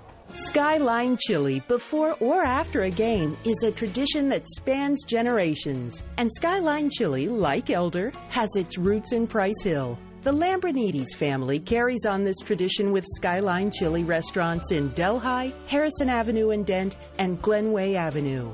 So put on your purple and enjoy that delicious Skyline Chili. It's always Skyline time. Together, at last, it's Skyline time. This is Deacon Mark Machuga, Director of the Office of the Diaconate. Thank you for listening to Sacred Heart Catholic Radio. 740 WNOP Newport, 89.5 WHSS Hamilton, 910 WPFB Middletown, and at sacredheartradio.com. Welcome back to the pit on a Saturday afternoon. Len Harvey and Phil Bengal, the Lakewood St. Edwards Eagles leading at 41 to 14. Harp with a 16 yard touchdown uh, catch in the right corner of the end zone, and the Panthers get on the board. Maurer will look to kick this one off with 6.51 left. And they'll set up now. Back deep is Marvin Bell. And this one's going to go into the end zone. So the Panthers do a good job again getting those kicks. You got you got to practice that and get those. Uh, you know, a couple times today, not good. We've had one in, out of bounds, but Maurer gets one in the end zone there. And the Panthers here, clock is, is at 6:51, and since the Panthers scored, the running clock is now off. So, uh, you know, a little bit different here for St. Edwards, who, who might have been thinking about running some clock, and I think they're going to bring in a new quarterback here. Casey Bullock is going to be at the helm for the Eagles. Yeah, number 15, Casey Bullock. He is six foot one, 195 pounds. A first down and 10 at the 20 yard line. Three wide receivers to the right side and one to the left. Bullock on the give and right up the middle, carrying it is uh, Josh Gribble, I believe, number 27. Let's see if they. Yeah, Gribble gets the carry across the 20 to about the 22 yard line. Nicholas Paff comes off at the bottom of that pile. A couple other purple jerseys on there as well. You know, clock is going to roll. I'm sure St. Edward is not going to be in a hurry to, to snap the football. You know, sometimes we see this in previous weeks. They'll be watching that uh, official, you know, straight ahead see when he gives them the five second warning. So, six eighteen and counting. Two wide receivers to the right and two to the left. Bullock on the give to uh, Gribble. Gribble's going to carry it across the 25 to the 27 yard line. A gain of three for Lakewood St. Edwards there with 6.06 remaining. And they lead it 41 to 14. Zach Gutekunst makes the tackle for the Panthers, first one there, but it still puts St. Ed's in a third and two situation. So able to pick this up with their big front line, I'm sure uh, they should be able to push through and then continue to, to work the clock. Third down and two at the 28 yard line, two wide right, two wide left. Shotgun for Casey Bullock, and Bullock gives again, this time to Josh Gribble, and Gribble is going to carry it across to the 30. Let's see if they give him enough for a first down. They've got a measure, I think. Let's see. Yeah, I think they, yeah. they go ahead and move it. First down for the Lakewood St. Edward Eagles. They lead it 41 to 14, 525. Don't forget after the game, it's Prep Sports Radio game night at Roosters. So make sure you go to Roosters at Crookshank. We'll be there. I heard a rumor that there might be a Phil Bengal appearance at this. We Possibly. I Possibly. Didn't, I didn't bring any headshots. All right. Though. Well, I, you know, first and 10 at the 30 yard line. Two wide left. Bullock to throw. It is complete to number 88 across the 35 to the 40 yard line. Dom Cardarella got the reception and they carried across the 43, actually the 42 yard line. So it'll be a first down coming up for Lakewood St. Ed's at the 42 with 4.55 and counting left in this fourth quarter. And Casey Bullock in at quarterback for Ramos. So Ramos had four touchdowns earlier. Three wide receivers to the left and one to the right. Bullock calling it out, and Elder moved. So they got him to jump a little bit uh, off to the side. When caring for a loved one with a memory care issue, you need a partner like Artis Senior Living, 5799 Bridgetown, Bridgetown Avenue. They understand when a person's memory fades, the core of a person's identity and the passions remain the same. That's the foundation of the Artis Way, a refreshingly different approach to memory care assisted living. Call them at uh, 832 1597. Here's the first down and five at the 47. Quarterback keeper, and it's going to be Bullock across the 40 into Elder territory at the 35 yard line. So a nice gain for Casey Bullock and Lakewood St. Ed's as they continue to, to run the offense the same way. Charlie Mormon makes the tackle for the Panthers, uh, saving really a touchdown. I mean, that looked like everything, like you said, it looked like everything we saw earlier. Those, those breaks, they get to that second level, and, and they're just able to move. So the Panthers looking at another first and 10 from their 36. And they set up now to the right side is uh, Josh Gribble, and Gribble's going to run across the 40 to the 35, out of bounds at the 32 yard line with 3.55 remaining here in the fourth quarter. 41 14. Lakewood St. Ed's on top over Elder. Maddox Arnold runs runs him out of bounds on the play, and Elder is shuffling in some different guys on, on defense, just trying to run a few different bodies in there as we ball did go out of bounds, so that clock is stopped under the four minute mark, so it gives the Panthers a good opportunity to run a new line in. Second down and seven from the 33 yard line for Lakewood St. Ed's. Three wide receivers to the left side. Casey Bullock, shotgun, setting up now to the right. Throws it's complete to Gribble, incomplete. Gribble had it, lost it at the 30 yard line. Either either thinking he was going to pick up more or heard footsteps. I mean, that was on the other side, but uh, that ball is pretty wide open, and as he went to turn, just dropped it. Yeah, sometimes you put your feet before you put the cart before the horse, right? Is that how that, that works with it? Third down and seven for Lakewood St. Ed's at the 33 yard line. They lead it 41 to 14. One wide receiver to the right, three to the left side. Bullock's got Gribble in the backfield to his left. And now looking to give to Gribble. This time he's going to carry it across inside the 30 to the 28 yard line. And the Panthers get a tackle there. That was uh, Benjamin Schamer get a tackle there, number 97. Yeah, Scott Schmidt kind of slowed him up first and able to get a couple of purple jerseys on him for the Panthers. 326 remaining. One wide receiver off to the right on this fourth down call. It'll be fourth and two at the 28 yard line. And Bullock calling out the play. Now steps back at his 35, throws complete to the 21 yard line, and that will be a first down. And that was the catch by number 81, and that is Grady Lentz Pfeiffer. Tyler McCoy, Rudy Hoffmeyer, and uh, Maddox Arnold all, in on the tackle for the Panthers. First and 10 at the 20 yard line for Lakewood St. Ed's. One wide to the right, three to the left. Shotgun Bullock. And now the give again. It's Gribble, and Gribble gets back to the 20 yard line, but that's it. So uh, no gain on the play for Lakewood St. Ed's. Casey Sullivan came up, made a good play, uh, allowing other guys to come in and assist on that tackle. But like you said, Len, no gain. Good job spilling. They did a little bit of a pull on that play, so the Panthers able to to hold him here and give him a second and ten. 220 and counting for the Lakewood St. Edwards Eagles with a second down and 10 at the Elder 20. Two wide left, two wide right. Bullock shotgun calling out the play. And the snap and the give. It's going to be a direct snap, actually.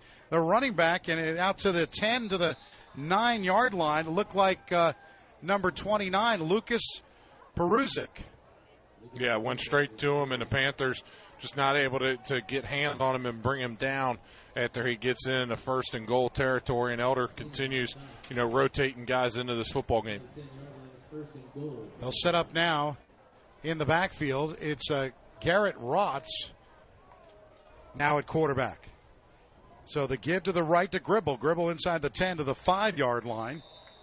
So a gain of about four on first down. It'll be second down and goal coming up with a minute 35, and they continue to try to get some more plays in. Benjamin Shammer with the tackle for the Panthers. Uh, like you said, Len, as they move the football and it gets that you know the one 130 mark, and uh, you know St. Edwards looking to see if they might be able to punch another one in. And they again go with uh, in the backfield Lucas Peruzic, number 29, going to take uh, the snap this time. So they're moving quarterbacks in. This time the give to Gribble inside to the end zone for the touchdown. And Josh Gribble gets a five yard touchdown for Lakewood St. Ed's. So that makes it 47 to 14. Yeah, and it comes down to that point. Good blocking up front, but Panther defense, no matter who it is, you know they got to get stops. They got to get stops up front. You know those guys know that as they're subbing in. You know their job doesn't change depending on the score. So I mean you got to be able to get off your blocks and, and fill those holes. Ben Lavelle will kick the extra point. It is up and good. So with 108 left in the fourth quarter, it's Lakewood St. Ed's 48 and the Panthers 14. We'll take a timeout on the Prep Sports Radio Network. Hi, this is Dr. Matt Busam from Mercy Health Orthopedics and Sports Medicine, head team physician for Elder High School. Due to COVID 19, 2020 has been an incredibly challenging year for all of us. But at Mercy Health Orthopedics and Sports Medicine, we never closed our doors. We immediately instituted extra screening, cleaning, and protective protocols for all our patients and associates, backed up by an outstanding hospital network of comprehensive care providers. We're available six days a week, including Saturday morning sports clinics. That's Mercy Health Orthopedics and Sports Medicine, 6045 Bridgetown Road, 513 347 9999. Proud to support Elder Football. Welcome back to the Prep Sports Radio Network's presentation of Elder football. Len Harvey and Phil Bengal here at Elder High School. And Lakewood St. Ed's on top 48 to 14. Just wasn't the Panthers' day today, Phil. No, a couple of turnovers, you know, hurt them when they got deep into the red zone, uh, as well as, you know, a turnover after you know, the Panthers get a turnover and couldn't capitalize on it. So there's a couple of things that did go the Panthers' way. You know, they showed signs of life on offense and defense at, at different times. But again, you just got to keep building on those things with the new playoff system this week. I mean, heck, the ECC said in one of their articles, I mean, Harbins don't even really matter anymore. 16 to 17 yeah. teams get in, so in Region 4 at least. So, I mean, only one team's not going to make it. So at this point, you just got to keep getting better and better till, till you get to, uh, you know, to week 11. Bissler will kick it off, and it's picked up by the Panthers at the 30, 35 to the 40, and out around the 43 yard line. Josh Dugan gets, uh, maybe they'll give him to the 45 yard line, Phil, and move it up a little bit further. Yeah, Josh Dugan able to get out there and pick that one up. So, you know, once they set this football, it'll run, start, uh, you know, start the clock going again as we got back to that, that mark of the running clock. So the Panthers probably able to get off maybe one play here. Well, Schuster's going to be in at quarterback and they're going to line up. Uh, they've got Wes Malia off to the left side. Let's see. They they also have uh, Luke Wilmick. So they've got a, a few. Uh, they're getting everybody in the game now with this first and ten from the 43. Uh, the pitch to the left side, it's Autenrieb, and he's out to the 45, and he gets tackled at the 49, moves ahead to the 50, so a gain of seven by Autenrieb. Yeah, the officials keep the clock rolling there. Said he didn't get out of bounds. We're getting a 20 second tick. Elder's trying to get. I think they want to get another one in. We got 15 seconds. Let's see if they're going to be able to get this one in. We're down to 10 seconds. See if they can get one more play in as the clock runs at seven. I think they can snap. Let's see, four seconds. Two, one. Can they snap it? No. And that is the end of the ball game. The score: Lakewood St. Edwards 48, and the Elder Panthers 14. We'll come back here. We'll give you the Cooper Electric star of the game, and then don't, don't forget coming up, it's going to be Prep Sports Radio Network game night or game afternoon or whatever you want to call it. It's starting to be night, and that'll be coming up after as well. That's at Roosters on Crookshank, so please stop by and uh, say hi to everybody on there. But once again, the final score it's Lakewood St. Ed's 48 and the Elder Panthers 14. We'll take a timeout on the Prep Sports Radio Network. A visit to a great Smoky Mountain paradise is just a click away at Hemlock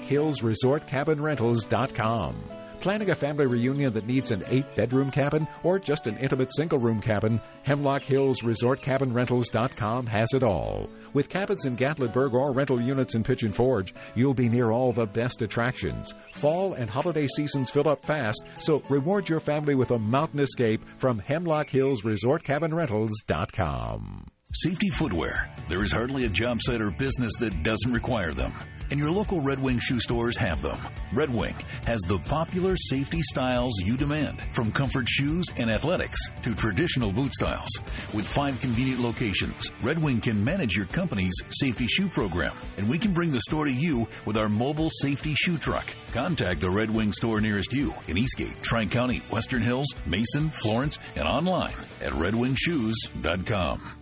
Elder Football on Sacred Heart Radio is supported by Affordable Concrete Specialist. ACS Concrete is the West Side specialist of all small concrete jobs nobody else wants to do. No job too small. 513-305-6777. 513-305-6777. For a sharp team look, work or play, it's the Underground Sports Shop. From team uniforms and sports gear to fan apparel and promotional items, they can customize any order. A wide range of items is at undergroundsportshop.com or 513-751-1662. It's time to call out the Cooper Electric star of the game. And now, let's go back on the field with Len Harvey and Phil Bengal to break down tonight's action and pick up the Elder Star of the Game on the Prep Sports Radio Network. Welcome back to the pit. Len Harvey and Phil Bengal and the Cooper Electric Star of the Game very uh, he's had a very good season. And chris kammerer had an interception this game. He also played very well on defense. I mean i know ramsey had over 100 yards of reception but we're going to give it to chris kammerer because he, he, he's been hard-nosed all year and tonight getting an interception. Made a couple of big plays not just the interception a couple of big tackles. But the thing is is chris kammerer you know why you get star of the game is in games like this, sometimes those big plays, even though they didn't turn in to uh, you know the offense didn't uh, didn't get a score out of it. It still was a possible you know big momentum changer at a very close point of that football game. So Chris Kammer, you know, star of the week, but you know, Len, as we look on to, to next week and the rest of the season, you, know, you say it over and over, and you say it on the broadcast, but you know, uh, you're to you're going to watch the film on this game. You're going to you know talk about it, but once you're done watching that film, you're going to you're going to move on. And obviously, with the Panthers having you know playing Saturday, but then playing Friday, and they might even have limited film with this football game, trying to get ready for for Louisville St. X. Yeah, I mean it was uh, like you said, Phil. The 16 teams make the playoffs, not much concern, but certainly getting game ready uh, as we get further. Hamilton today, 25 of 36 for three interceptions, unfortunately for 256 yards. He did have a, a touchdown. Drew Ramsey caught 13 balls for 100 yards. Uh, Andrew Harp had a big day, five catches, 81 yards. He also had a, a touchdown, but, you know, that's really just stats right now. 48 14 was the final today. Any last final thoughts, Phil? I, I think the biggest thing is, is and you, know, you can tell, you know, Coach Ramsey's out there talking to the guys right now. You know, the biggest thing is is putting in the work this week. It, has got to be a whole nother level of preparation for for Louisville St. X. You can't have the same thing that you had coming into this football game. It's got to be the same level, you know, totally different level of energy. Uh, it almost gives you the opportunity to reinvent yourself and going into the next game. But we're here. You know, we, we, it's a tough game today. St. Ed did exactly what they wanted to do when they came down here and, and executed a great game plan. Great job by St. Edward Eagles. We know that they're going to be a team we're going to be talking about in the playoffs for sure. But I think Elder has that ability. They just got to find their niche. Absolutely, and they'll continue to get better uh, each year. But well, you know, thanks to Mark Bengal, to Steve Bengal, thanks to Al. Um, who uh, joined us, uh, campus ministry, uh, in the second quarter. Thanks to him. Thanks to uh, Steve Bengal and Paul back at the studio. Thanks to you, the listener. Once again, the final score it was Lakewood St. Edwards 48 and the Elder Panthers 14. Next week, the game moves back to Friday night as Elder travels to Louisville St. Xavier with a 7 p.m. kickoff and 6:30 pregame show. For Phil Bengal, I'm Len Harvey. So long from the pit. Stay tuned. Coming up next, it's Prep Sports Radio Network game night from Roosters on Crookshank. Come down, see everybody, have yourself a cold one, and uh, we'll see everybody. For Steve, Tom. Uh, you've been listening to the Elder Football uh, Game of the Week. For Phil Bengal, I'm Len Harvey. So long on the Prep Sports Radio Network. Have a good night. Buying or selling your home is a very important decision, and your first correct choice is Coldwell Banker Realty. Their name has changed, but you can continue to expect the same service they provided in your community for many years. Coldwell Banker Realty is your West Side expert. Navigating this exciting real estate market takes experience, knowledge, and agents that are equipped to handle all situations and allow buyers and sellers to succeed. Coldwell Banker Realty, 922 9400 or on the web at cbhomes.com. Elder fans, Walt Kelsey here, class of 2000 with Kelsey Chevrolet, proud sponsor of Elder Prep Sports Radio. We're the Tri State's fastest growing Chevy dealer and pre owned superstore. Plus, lifetime powertrain protection from our family to yours for life. Introducing our brand new state of the art Kelsey Collision Center, repairing all makes, all models, and working with all insurance companies. Plus, our newly expanded certified service center. From our elder family to yours, go Panthers, Altiora. Visit us at kelseychev.com. Your electric bill these days can be pretty shocking. And trying to fix an electrical problem by yourself can be even more shocking. The way to solve both problems is by calling Cooper Electric. Cooper's been serving Greater Cincinnati's electrical needs for over 64 years. They're licensed pros with years of on-the-job experience. Cooper Electric will save you money by wiring or rewiring your home more efficiently and installing devices to conserve electricity. And when you call Cooper Electric, you'll be in for another shock. A real person will answer your call 24 7, 365. 513 271 5000. 271 5000. Hey, Panther fans. The doctors of the West Side office of the Urology Group wish you a great season. If you find yourself standing in the restroom line too often, it can be the pits. But don't worry, Doctors Flynn, Fulton, Kuhn, Pliskin, and Rodersheimer in our West Side office are here for you. They can keep you in the pit instead of in line this season. 513 841 7400 or at urologygroup.com. Proud to support Elder Football. Wardway Fuels has been your reliable Westside home fuel oil and propane supplier for over 30 years, but that's just a small part of what they do. They sell and service great grills like Weber, Ducane, Broilmaster, and others. They offer complete pool supplies and expert service, and with cooler weather on the way, it's time to consider an outdoor fireplace. And they service and sell indoor gas fireplaces and accessories as well. Wardway Fuels is located at Glenway and Bridgetown Roads. Their number is 574-0061. Wardway Fuels, 574-0061. Hoeting Realtors is a proud sponsor of Elder High School football. The professionalism, integrity, and work ethic of Hoeting agents reflect the values of the elder community they serve. Whether you're selling your home or property or finding a new one, you can expect Hoeting agents to go the extra yard to meet and exceed your needs. Hoeting Realtors is proud to be a part of the great heritage of Western Cincinnati, where they've chosen to raise their families and serve their community for the past 25 years. Hoeting Realtors, 451 4800. On the web at hoeting.com. It's time. for Prep Sports Radio Game Night. Brought to you by Rooster's Restaurant, a fun, casual joint. And now, for a recap on tonight's game and a look at all the regional key matchups and final scores, let's go live to Rooster's Restaurant at 5050 Crookshank Road at Glenway with your hosts, Steve Bengal, Tom Kennedy, and Mark Bengal.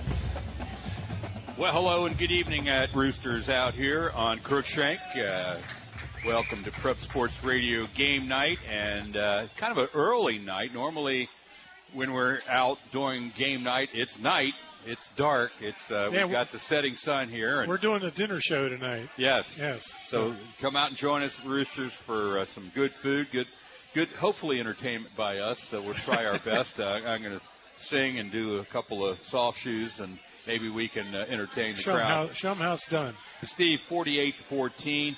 Hard to put a, a spin any way to uh, what a good thing it was, but you know when you you look at the at the early parts of the game, we talked at at the halftime report. There were some pivotal moments that would have been some game changing. Not that Elder was going to pull the thing out or whatever, but there was a couple of uh, key points in the game that could have really changed things. Well, Elder, had, you know, they had a, a tall task coming in. We talked about in the pregame show, just outmanned on uh, in the trenches. Uh, you know, St. Ed's defensive line uh, came in at 240, 230, 264, and 275. Doug Ramsey, in, in the pre, his pregame comments, said the smallest guy on their line is bigger than the biggest guy on Elder's team this year. So it was just a, you know a, a, a tough road to hoe. They really had to play mistake-free football, and uh, they had some opportunities to, to, to turn the game around, and just weren't able to climb up that hill. Right. I, I think the, the biggest one that we were doing the uh, jumping up and down dance on the sideline was about 3:40 to go in the first quarter. Uh, Elder gets a uh, well, St. Ed's lays the ball on the carpet and it's flopping around, and three Elder guys almost had it in their grasp, and, uh, and of course that's why the ball's shaped the way it is. It, they, they couldn't trap it, and next thing you know, St. Ed's lands on it, and you think, oh, what an opportunity, because we would have been deep in St. Oh. Ed's territory. I was, I was standing there, it was right in front of us, Mark, and I, I was doing a do- I was doing the goo dance, trying to. Yeah, oh, it's like, oh, it's like I, I- I can get it from here. It's right. Like, And the very next play, uh, big pass down deep into Elder's territory, and then uh, that uh, quarterback Ramos had a six-yard run to score, and they went up 14 to nothing. If Elder could have converted that, got that ball back and scored, that would have been seven to seven instead of 14 to nothing. Very pivotal point there. Uh, and, and Elder also had an interception uh, in the second quarter. About 6:30 to go, roughly in the second quarter. Things were looking good, and uh, Ben Hamilton throws a pick six. The very next play, Very next play, and you know, once again, instead of going uh, in uh, 14-14, next thing you know, it's 21 to seven. So and, and you know, not to, to, to belabor a point, but you know, just talking about St. Ed's defensive line, Elder's offensive line, I think, really did a good job. Ben Hamilton, unfortunately, sometimes really had to, to rush his throw and make decisions he probably wouldn't make under normal circumstances. But a couple of the times, because of where we were standing, I could see exactly what he was looking at, and guys were running wide open. The, the number seven for uh, St. Ed's defense just jumped up a few times, like, like I said, like a jack in the box. I don't know where he came from, but uh, you know, snagged those balls. And it's just something that they're going to look at on film and, and uh, tweak. But you know, over, overall, I, you know, I, I think uh, Elder proved they could move the ball against a top-notch defense, uh, like they were saying in the game broadcast. That this is a team that's going to be in the discussion deep into the playoffs. Right. Now, earlier in the week, now uh, we we saw some information that the OHSAA is going to go back to this uh, uh, 18 playoff system again next year. Did, was that released officially, or what? Where where 16 teams will get in? 16 teams, yeah. Uh, I had not. I, I do not know if that's official yet or not. I had seen that there was some information about that, and we were talking back and forth of that. But I, I guess what it, my point, what I'm leading to, is the fact that you know it'd be nice uh, that St. Ed's would play teams in Cleveland, Elder would play teams from Cincinnati, and what the point was on on a link that I had seen is that the GMC, uh, with all the, the the numbers of teams that they lock up, and we talk about this all the time, uh, that you, you would think with a 16 team, uh, 16 teams going into playoffs, it would open up the playoffs to where there would be plenty of uh, Well- chances to schedule. And, and And, and starting next year, the Eastern Cincinnati Conference is going to go to a nine game schedule. So that leaves week one open for other teams to play. And then after week one, they're, they're, they're playing themselves. So that immediately takes the following teams off the table for scheduling. Not that Elder really had a chance at scheduling them anyway. But Kings, Milford, Turpin, Anderson, Walnut Hills, Winton Woods, Loveland, West Clermont, Little Miami, and Lebanon will no longer be in the mix to, to be, you know, you can't schedule a, a game against them. And if you look at the, the other big conference, the Greater Miami League Conference, they're talking seriously about going to a, a nine week schedule. So week one would be the only only week that, that Elder, LaSalle, Moeller, or St. X could could schedule a, a, GMC school. So that takes Lakota East and West off off the table. Colerain, Mason, Sycamore, Fairfield, Princeton, Hamilton, Middletown, and Oak Hills all off the table for nine weeks. So you know Elder, Moeller, LaSalle, St. X are forced to play Cleveland, play uh, Louisville, play teams from wherever, Virginia, uh, Canada. Uh, it's just, it's just crazy. The Ohio High School Athletic Association needs to do something to make local games local. Amen. I mean, uh, you know, Elder's not a prep school. It, it, you know, it doesn't have hired guns coming in from all over the place. It's a neighborhood school that's forced to play teams like St. Ed's, which is basically, you know, a prep school. An You all-star the- team, An all-star Cleveland. team, the way, you know, they, they bring in talent uh, and, uh, you know, and, and God bless them. They're going to, you know, uh, that's not, nothing against them, but it's awful hard if you're a, a neighborhood team, to, you know, to, to play. You know, maybe some of the other GCL schools are geared for that. You know, Elder's not. Yeah, and and next week on the on the table is St. X of Louisville, and I have uh, relations down in Louisville, and they always say the same thing. St. X of Louisville is an all-star team of St. Louis or St. Louis of, of Louisville, and that's what we're going to see again next week. So uh, it, uh, it's not easy. But you know, Louisville had a bye this week. Uh, Louisville St. X had a bye. They didn't play, and they're coming off a 28-21 loss to Louisville Male, uh, one of their teams there. So they're two and one coming in. I mean, they they rolled over Owensboro and Central out of Louisville, uh, 51 to 38 and 30 to six. But uh, they lost 28-21 to Louisville Male. So you know, that's the film I'm sure Elder's going to be looking at to see, you know, what Male was able to do to, to counter uh, the, the, the, the St. X uh, juggernaut that, that's usually, you know, got, you know, everybody down there. Male is another uh, school that, that uh, you know, is uh, always in contention towards the end for, for playoff spots in, in Kentucky. And you're listening to Prep Sports Radio Game Night, coming to you live from Roosters on Crookshank. Uh, join us if you're leaving the pit and looking for a place to fill up, have a little dinner, uh, conversation. Help, come on out. Uh, there's uh, looks like there's some tables. This area is starting to fill up. Uh, pretty well. It's, it's pretty well full on this side, but there there were some tables. If a line becomes available, which it never does, you're get in there, Steve. Uh, normally at this time, you're working hard to get scores. Tom and I are jibber jabbering around. Most scores are in. Uh, the, the, the, stuff that really matters the most to us is what happens in the GCL South. And uh, uh, St. X wins big last night. They travel up to South Bend area, Mishawaka, Mishawaka, uh, near Elkhart. To be precise, yeah. So they they knock off Penn 41 to 10, and the, the Bombers are the real deal. They go to four and zero on the season, and and yeah, they they they are the real deal. They are a very good football team. Um,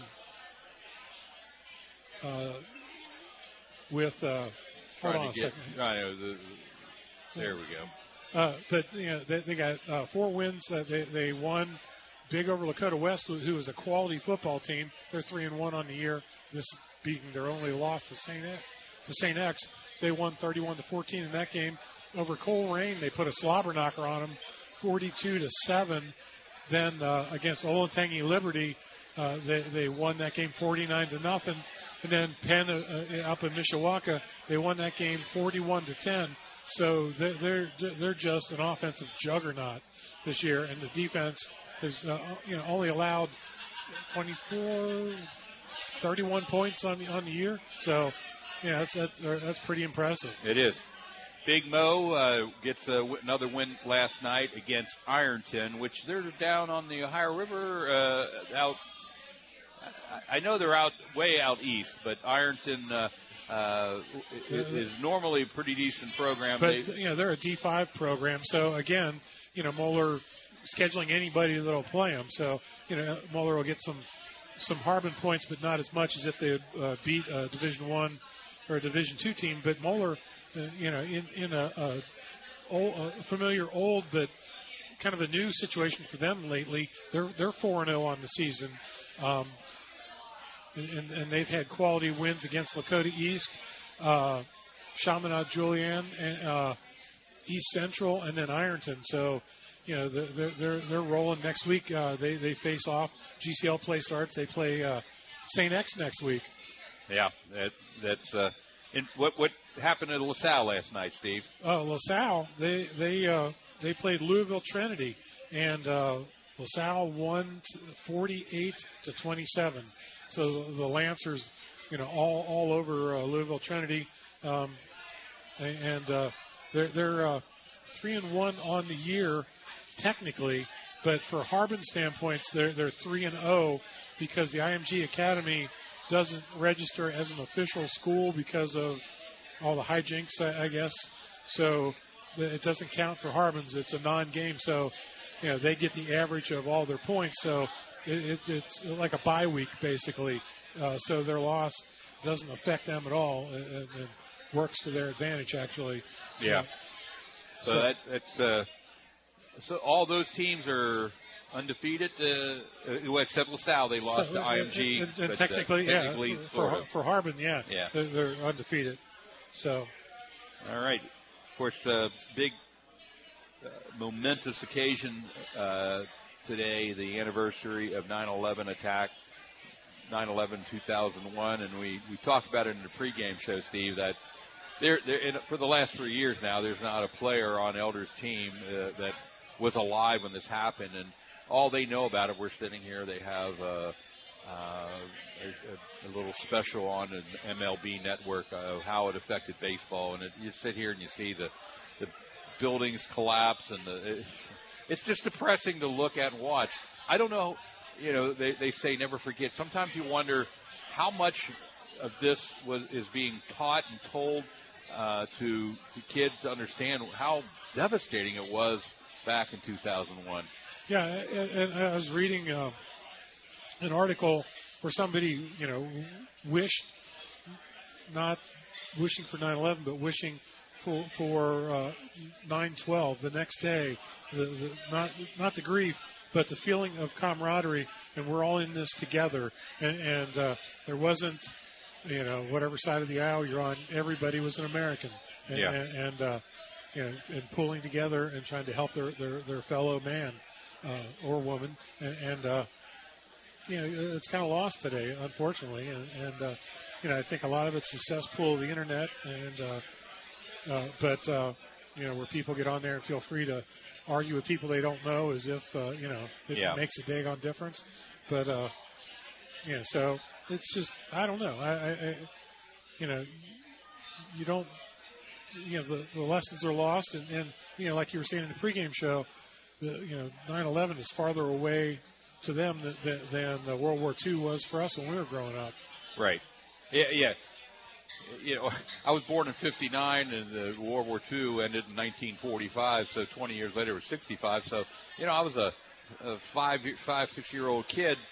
Uh, 20 years later, uh, and- Playing combat. yeah, right. Yeah. So, but I feel though that we were well educated on what happened on Pearl Harbor, uh, the attack of Pearl Harbor. Uh, Through our education, we we learned about it a lot. So we just hope that they, the term "never forget" with, with what's going on in the country and what is happening recently in Afghanistan. You wonder if anybody is still remembering anything. It just seems like. Uh, it goes in one door and out the other. So anyway, so it, it, it's uh, I, I, I downloaded a look at some things that were kind of like little facts of uh, 9/11 or what uh, uh, you know happened. But in, in October of, of 2001, 55,000 jobs were lost nationwide at eateries, restaurants, and the uh, sales declined uh, so much. Uh, I know airlines were, were grounded. Um, I, I, I saw that 1,337 vehicles were crushed when the towers collapsed, uh, including 91 uh, fire department vehicles. So it was a, a devastating, devastating day, which we'll never forget. But uh, anyways, we're going to take our first time out here.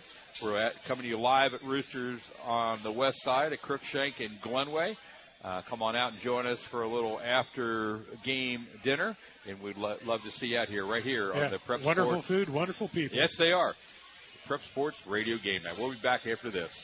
If you're caring for a loved one with dementia, it can be stressful. As their needs progress, you need support. At Artis Senior Living, we partner with you and your loved one to provide above and beyond customized care. Experience the Artis Way in Bridgetown and Mason. TheArtisWay.com slash Ohio 513-401-7531. Dave here. Is your phone service putting your business on hold? My friends at Fuller Information Technology know businesses can't afford to pay for the things they don't need or use. That's why the experts at Fuller Information Technology work with you to personalize your phone service, giving you everything you need and nothing you don't. Let them help you save money and give your business the competitive edge you've been looking for. Check out Fuller Information Technology today. Your West Side Neighborhood Skyline Chilies are supporters of Elder Sports and Elder High School. After the game, stop in for some delicious cheese conies or your other favorites and support these locally owned Skyline Chili restaurants. Supporters of Elder include Glenway, Delhi, Price Hill, Bridgetown, Cleves, and Dent. Talking about skyline. Sacred Heart Radio is brought to you by you. Yes, your donations make Catholic radio possible. So to give a gift of any amount, please visit sacredheartradio.com and click donate or call 513-731-7740 and thank you. Portions of tonight's Elder Game are sponsored by financial advisors Adam Schuster, Ted Lucian, and Matthew Smith of the Lucian Schuster Smith team at Morgan Stanley in Cincinnati, offering wealth management planning for their clients. Elder grad Adam Schuster, a certified financial planner practitioner with Morgan Stanley, is currently scheduling wealth management consultations at 513-562-8304. Morgan Stanley Smith Barney LLC, member SIPC. Do you have a sniffle from cheering on your favorite team? Do you have a headache from that last minute loss? Well, Brozart Pharmacy has all your health care needs to take care of your health. They offer professional, friendly service without the wait. Brozart Pharmacy in Cleves, Ohio, 941-0428 and brozartpharmacy.com. Prep Sports Radio game night continues. Now, let's go back to Rooster's Restaurant at 5050 Crookshank Road at Glenway with Steve Bengal, Tom Kennedy, and Mark Bengal. Continue that little drum line, uh, you know, I, I normally Tom or Steve Geist, he said I, he does not like to do Saturday games because uh, he, uh, he he does war gaming at home uh, on on the weekends, but on Saturday. But he said he'd come out and do a little. Uh, Well, here he is. well, God bless him. I, yeah, and, and I, I made the effort because usually um, I spend the entire show trying to round up all the scores, and uh, we got to. Uh, I got up this morning about 10 o'clock, uh, hit a button on my computer, and all the scores just popped right out. So, without any further ado, I don't want to keep uh, Steve Geist going any longer. Let's uh, let's go down the scores in the Greater Miami Conference action. They opened up league play this week. It was uh, Colerain 33, Sycamore 13, Fairfield 34, Oak Hills 14. Fairfield uh, found the win column for the first time this, this fall, so that's their first win of the year. Lakota East uh, 54, Hamilton 21. Lakota East has scored 103 points in the last two games. Wow. Uh, Lakota West 24, Princeton nothing. That's Princeton's first loss, and, and Princeton high-powered offense blanked by Tom Bolden's uh, powerful Lakota West defense. Also, his 150th career win as a head coach. Uh, congratulations, Tom Bolden. Mason Little- 40, Say hi to little Middletown James 7, Hey. Eastern Cincinnati Conference action. Was Kings 35, Anderson 28, Wintonwood 17, Lebanon 13, Walnut Hills 27, Little Miami 21, Milford 20, Turpin 13, Loveland 49, West Clermont 20. Uh, GCL South teams in play last night. We talked about this. Moeller 25, Ironton 7, St. X 41, Penn of Mishawaka, Indiana 10, uh, LaSalle 48, Louisville Trinity 27, McNicholas over Highlands last night 27-21. It was Edgewood 34, Fenwick 14, Northwest 14, Carroll 14, Mount Healthy 34, Thurgood Marshall nothing. Harrison 29, Trotwood Madison 28. Oh, that sounded like a game. Harrison, uh, with three seconds to go, scored a touchdown, and they were one point behind, and they decided to go for a two-point conversion with three seconds to go. Uh, Paul Neiman scored the, the two-point conversion. Harrison wins that game, 29-28. So, uh, you know, props to Harrison, the Wildcats, to pull that one out over Trotwood Madison in the final closing seconds of that game.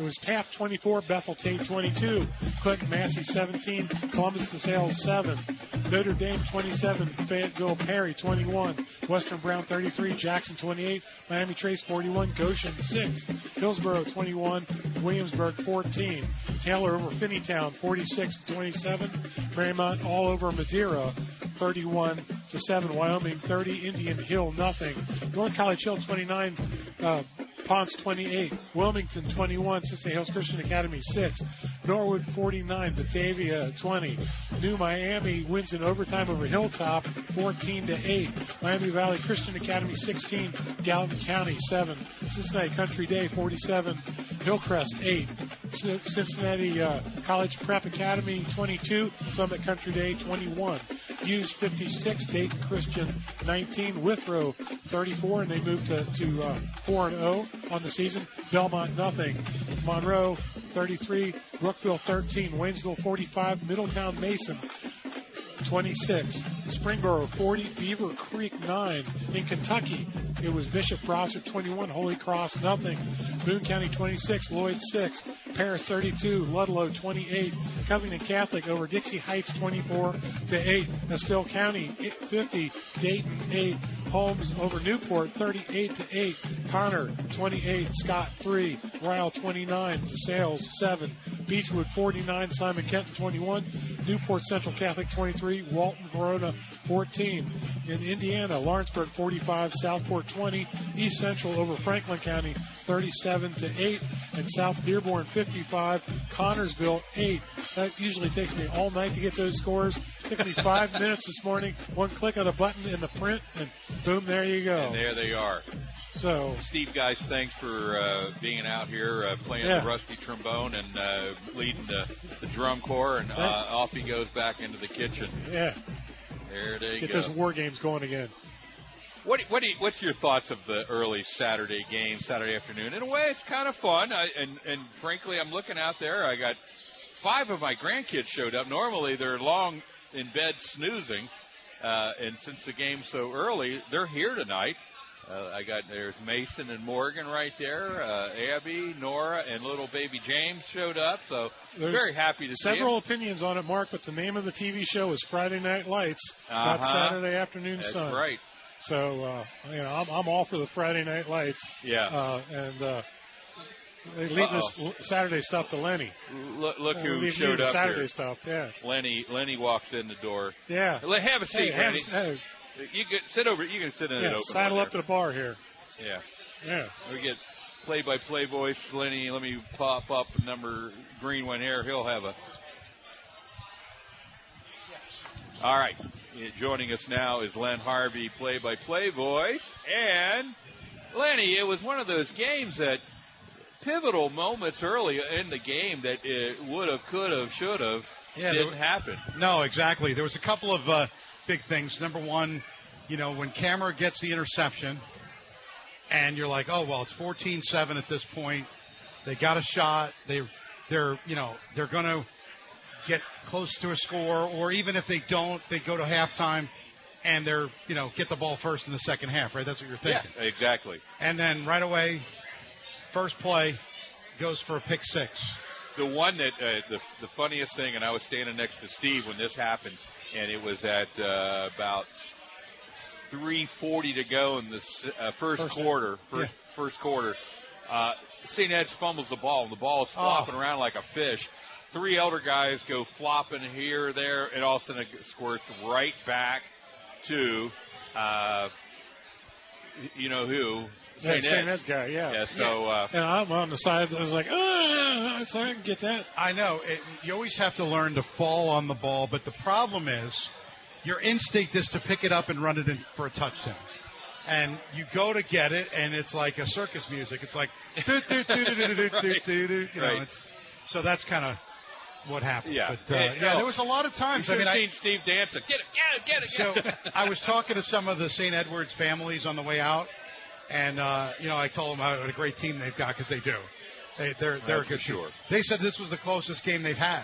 Oh, I mean, but they could see that Elder's got some good players, and they they, they mentioned that. So Yeah. it, it it's one of those things where you look at the score. Yeah, it was one sided, but you know three turnovers and there's a lot of chances. Uh, that like I said, that 14-7, you get the interception. You're like, oh, and that just took the set when that they did that pick six. It, like everything went out of Elder because the even at the end of the first half they had 94 yards to go with three minutes, and St. Ed's gets goes 94 yards and gets the last touchdown at the Yeah, end, and it was right. just like, oh my, you know, Yeah. could you be a little nicer? You know, you're coming, you're a guest in our home.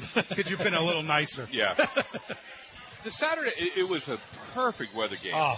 That breeze blowing in. Sometimes you're in that press box and it's like 150 degrees. It's an oven. But tonight the wind was blowing through it. It was wonderful. In the words of the of the great Vin Scully, it was a gorgeous afternoon for football. Yeah. Pull up a chair and enjoy. It was. You know, Len, before we finish talking about the game, uh, uh, we were talking a lot about 9/11, 2001, and uh, what a lot of folks who are listening at home do not know is that you are from the New York area. Yeah. Uh, you grew up uh, uh, right across the Hudson River in New Jersey, and uh, it was a devastating time for people in your your area and, and all around your neck of the woods. It was it was the worst thing. So I'll just give you a little bit of a kind of a history because I um, lived there until June of 2001. I moved out to Cincinnati, and uh, my family came later around uh, July.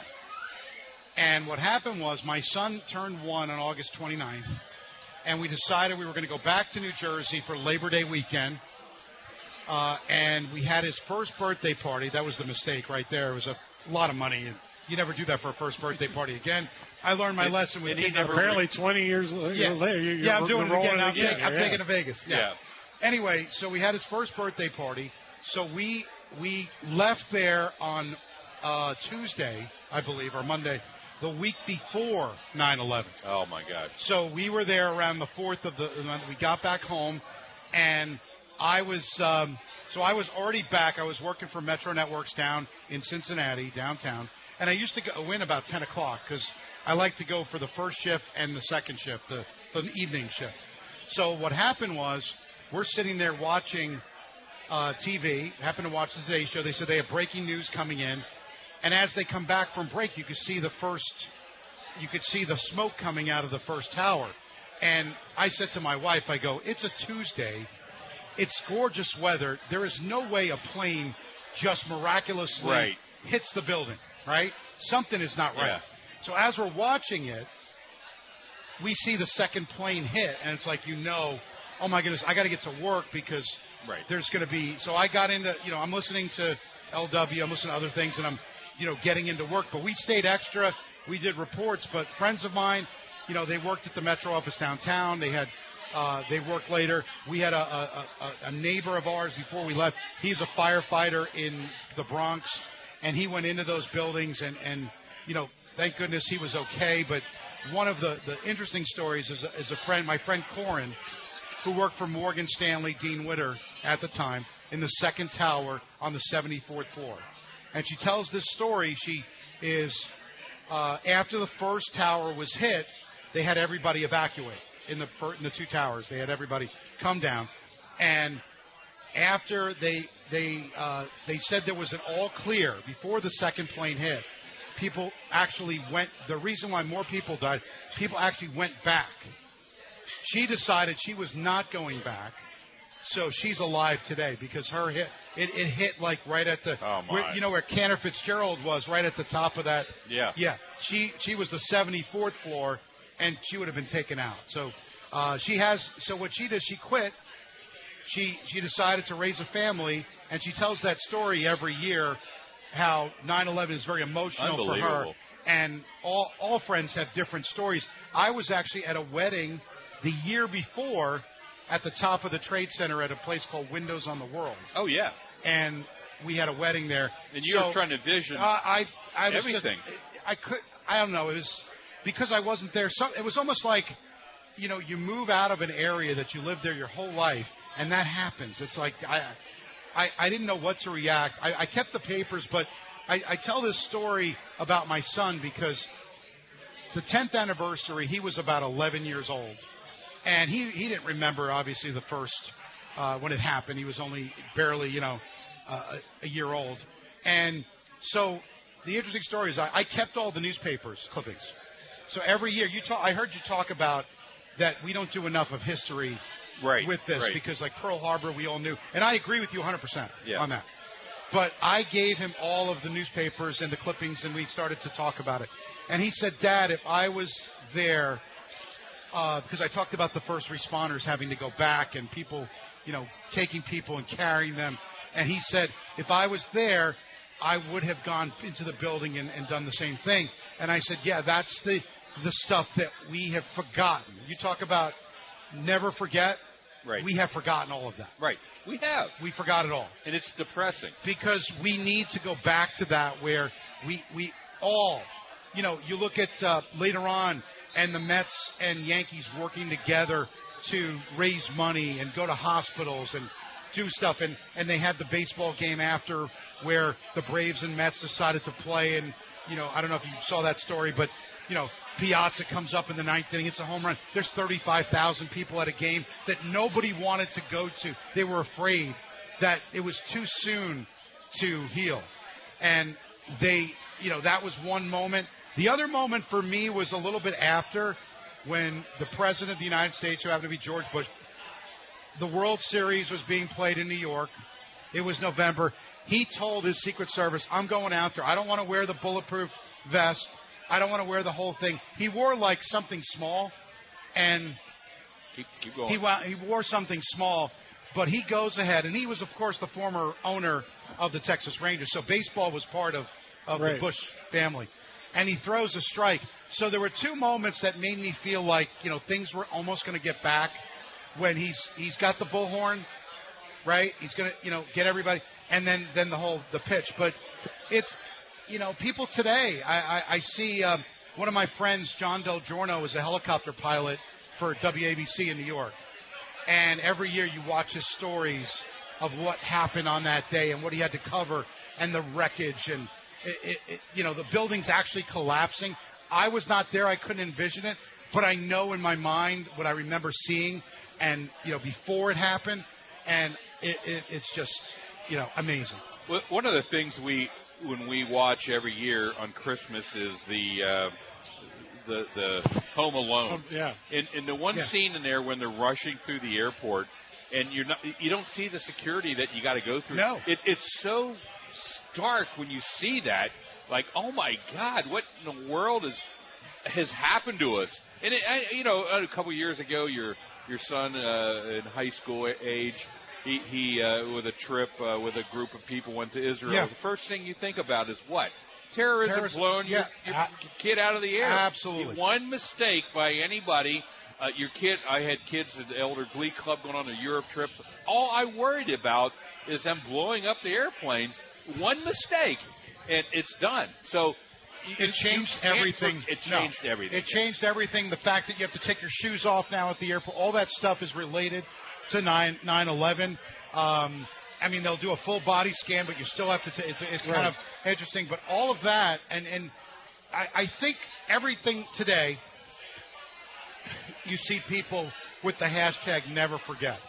The problem is tomorrow is 9/12, and everybody forgets it's it's it's every year, and I, I I don't know when it happened. It was definitely not 9/12 in 2001. It was probably a year later, whatever. And as it's gone, so you have kids now that are in high school that were not around when 9/11 happened, right? Right. So our job, just like it was our uh, family's job, grandparents and everyone, I, I really believe we need to do something where we actually teach history from that level, from people who lived it. My my father-in-law lives with us.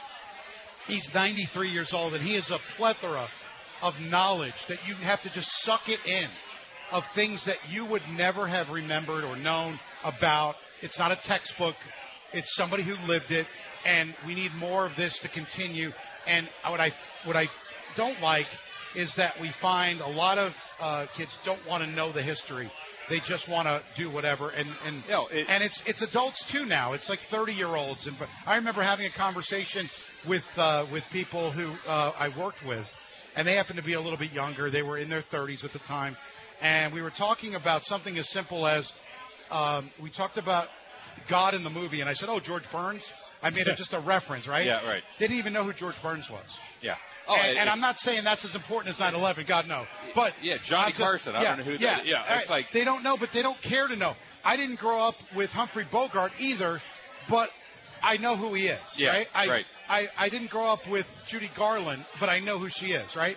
That's what I'm talking about. It's it's just to, to learn from people who have lived it, and these stories and the newspaper clippings and just the horror that kids don't even understand just by I mean they'll watch a movie whatever it doesn't seem real right when you watch it Right. now it it Yeah. took me it took me about close to 7 to 8 years before I could even watch anything to do with 9/11 I couldn't watch it. I know it's depressing. It they, had it on here. I'm Yeah. watching, and I- I, I, I couldn't take yeah, it. I I look back and every time I go to New York, it's just like it's not the same. It's you know they did. Uh, thank goodness they rebuilt and they put they put a tower back up, the Freedom Tower, uh, because if they didn't do that, they would have won, right? You know, you have to you have to get back to somewhat of a normal uh, existence. Although it's like you said, the airport's a lot different than it than it used to be during the Home Alone days. All right, that's Len Harvey. Uh, Len, Thanks, uh, Len. thanks for stopping in. I got uh, Brian insight. Brian Flaherty going to stop up and uh, join us here shortly, right here on the Prep Sports Radio. Radio Network. We'll take a quick timeout. We'll be back right after this.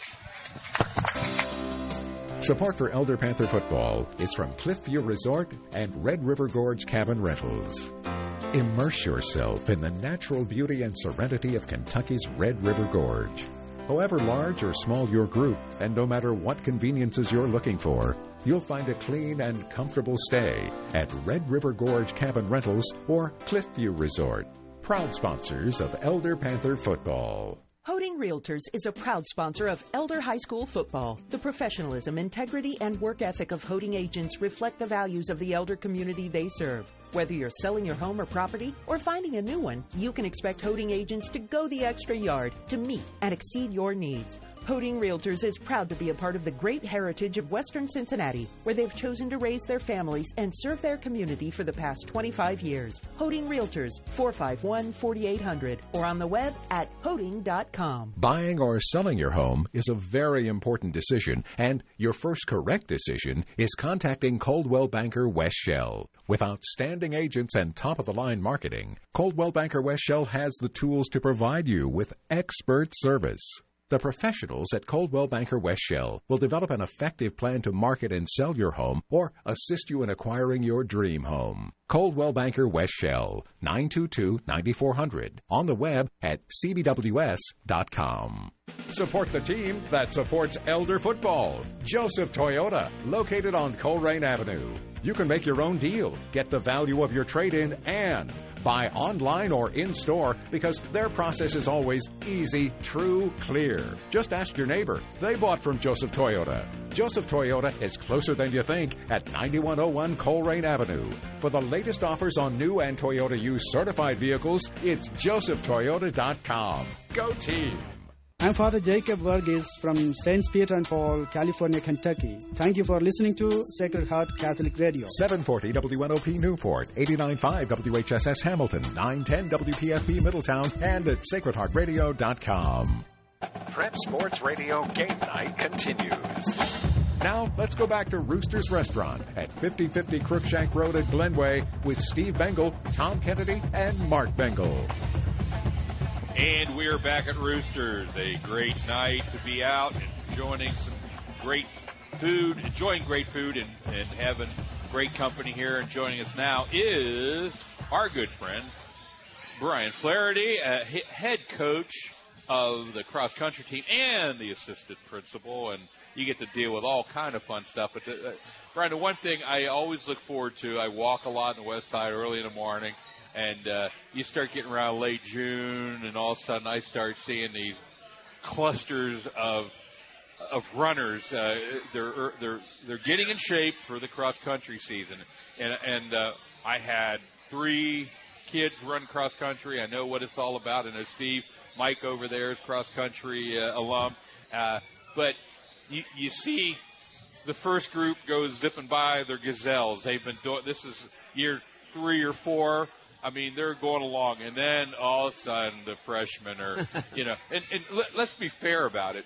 Even these kids that are struggling are probably in better shape than 98% of the the population of, of, of America. Oh yeah, I know that last kid's always still running a couple minutes a mile faster than me. So, so I mean, they're, yes. they're they're incredible shape. But when you see these top guys running, they're not jogging they're running and they're running fast, and it's like, oh my god.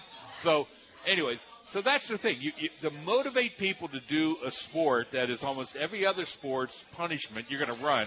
How do you do it? It it's very difficult in today's day and age. Uh, the kids, you know, they have so many distractions now with electronics and you know work, you know, trying to make money. Uh, these kids get up at seven o'clock in the morning. A lot of them are self motivated. Uh, we just try to give them an opportunity to compete every single day and every single week. You know, cross country is a sport where you come to practice every day, you're going to race every Saturday. You know, right. we, we ran 30 guys this morning in a race. We're going to have another 14 run tonight. Um, you know, every single and that's week. rare to have a, a, a Saturday night race. Right? Yes, yeah, yeah. We hardly ever split our squad like we did tonight. We do it once a, once a year just to try to go up north and see what the competition is up north. Um, they have the opportunity tonight to run on the regional cross country course. So if we get back there at the end of October, They've already seen the course. They got a chance to, you know, see what it's like up there. Um, night races are starting to become a new thing. So I our think that'd be fun. yeah, yeah, it is. It is. We do uh, we do one on Friday nights. They used to start it before the football season, so they got cross country and soccer got a Friday night before football started, and that was really cool. The kids had a chance to compete. The place was crowded. Uh, we raced at 10 o'clock at night. Are, are the courses well lit, or are you? Uh, I mean, are, are, as, describe it how it's set up. Is it like a lot of cross country courses? You know, they're coming in and out of woods, going over this and going over that. Is that the same deal with a night race? Yeah, so they'll just bring in some portable lights Okay. and just kind of, you know, station them around the course. Um, and some, you'll hit some spots where it's dark and you'll kind of struggle to see. Uh, but for the most part, they bring in the lights that get it all lit up, and it's a really, really cool atmosphere. Moeller does one. Uh, they call it the Primetime Invitational. It's always the first meet of the year for us, um, and we enjoy going there. This year, unfortunately, it got rained out. Um, but tonight, this is our first time going to Troy, and they race at 9:30, so it'll be interesting to see what the course looks like up there. I, I, I always remember one of the early races that some of my kids ran in was in Lebanon, and it was I don't care. Uh, it was late August, and it was hot. I mean, it was brutally hot. And I think when my son Pete was uh, junior, whatever, they they called the race because of heat. There was people uh, previous race were pa- the girls' race were passing out, and they didn't have enough ambulances. It was that hot, so Right. it, it's brutal. I mean, it. But these, I don't care if you're the girls or the guys, they're in incredible shape. Absolutely, absolutely. And they train year round. I mean, it's not a sport you can roll out of bed and just start doing. So we start practicing the, the first Monday in June, and we're getting kids up at 7 a.m. Monday through Friday, all of June, all of July, and for most of August before we even step step foot in a race. Well, and the funny thing you say about that, I, I can remember my like Andy and Rob when they were running. Uh, they, I think you had to be there at seven.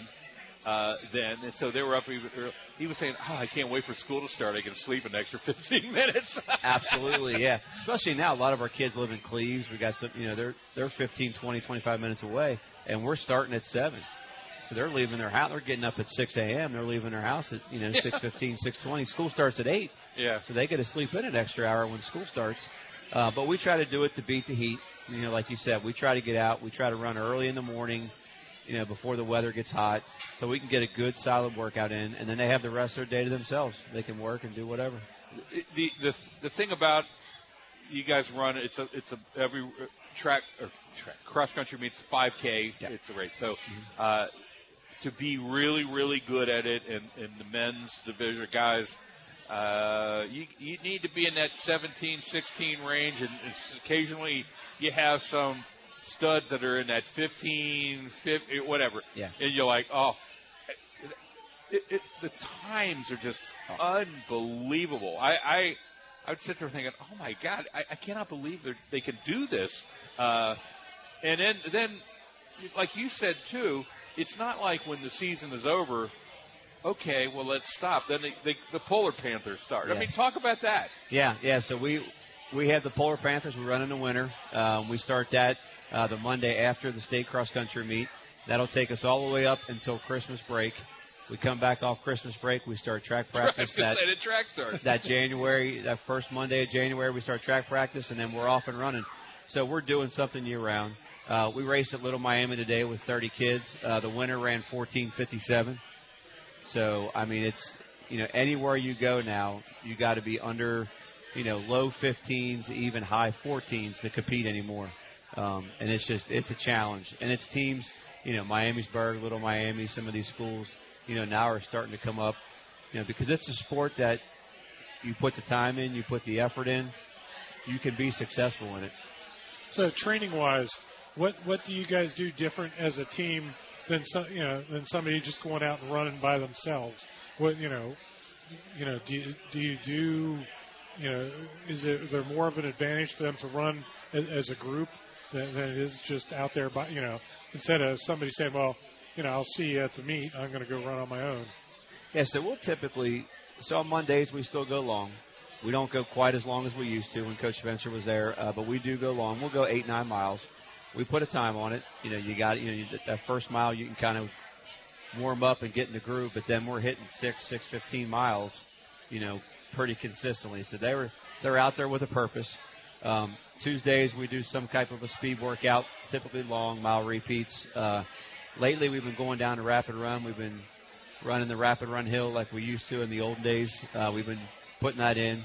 Um, we're doing mile repeats at about you know 5:15, 5:30 pace, but we're giving them about a four or five minute rest in between.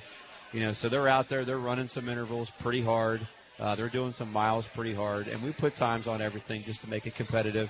And then, of course, from a team standpoint, we got 58 runners on the team, so now they're competing against each other. We still got the top seven. We still got the whites. So there's that competition where Right, right. he beat me last week. I'm not letting him beat me this week.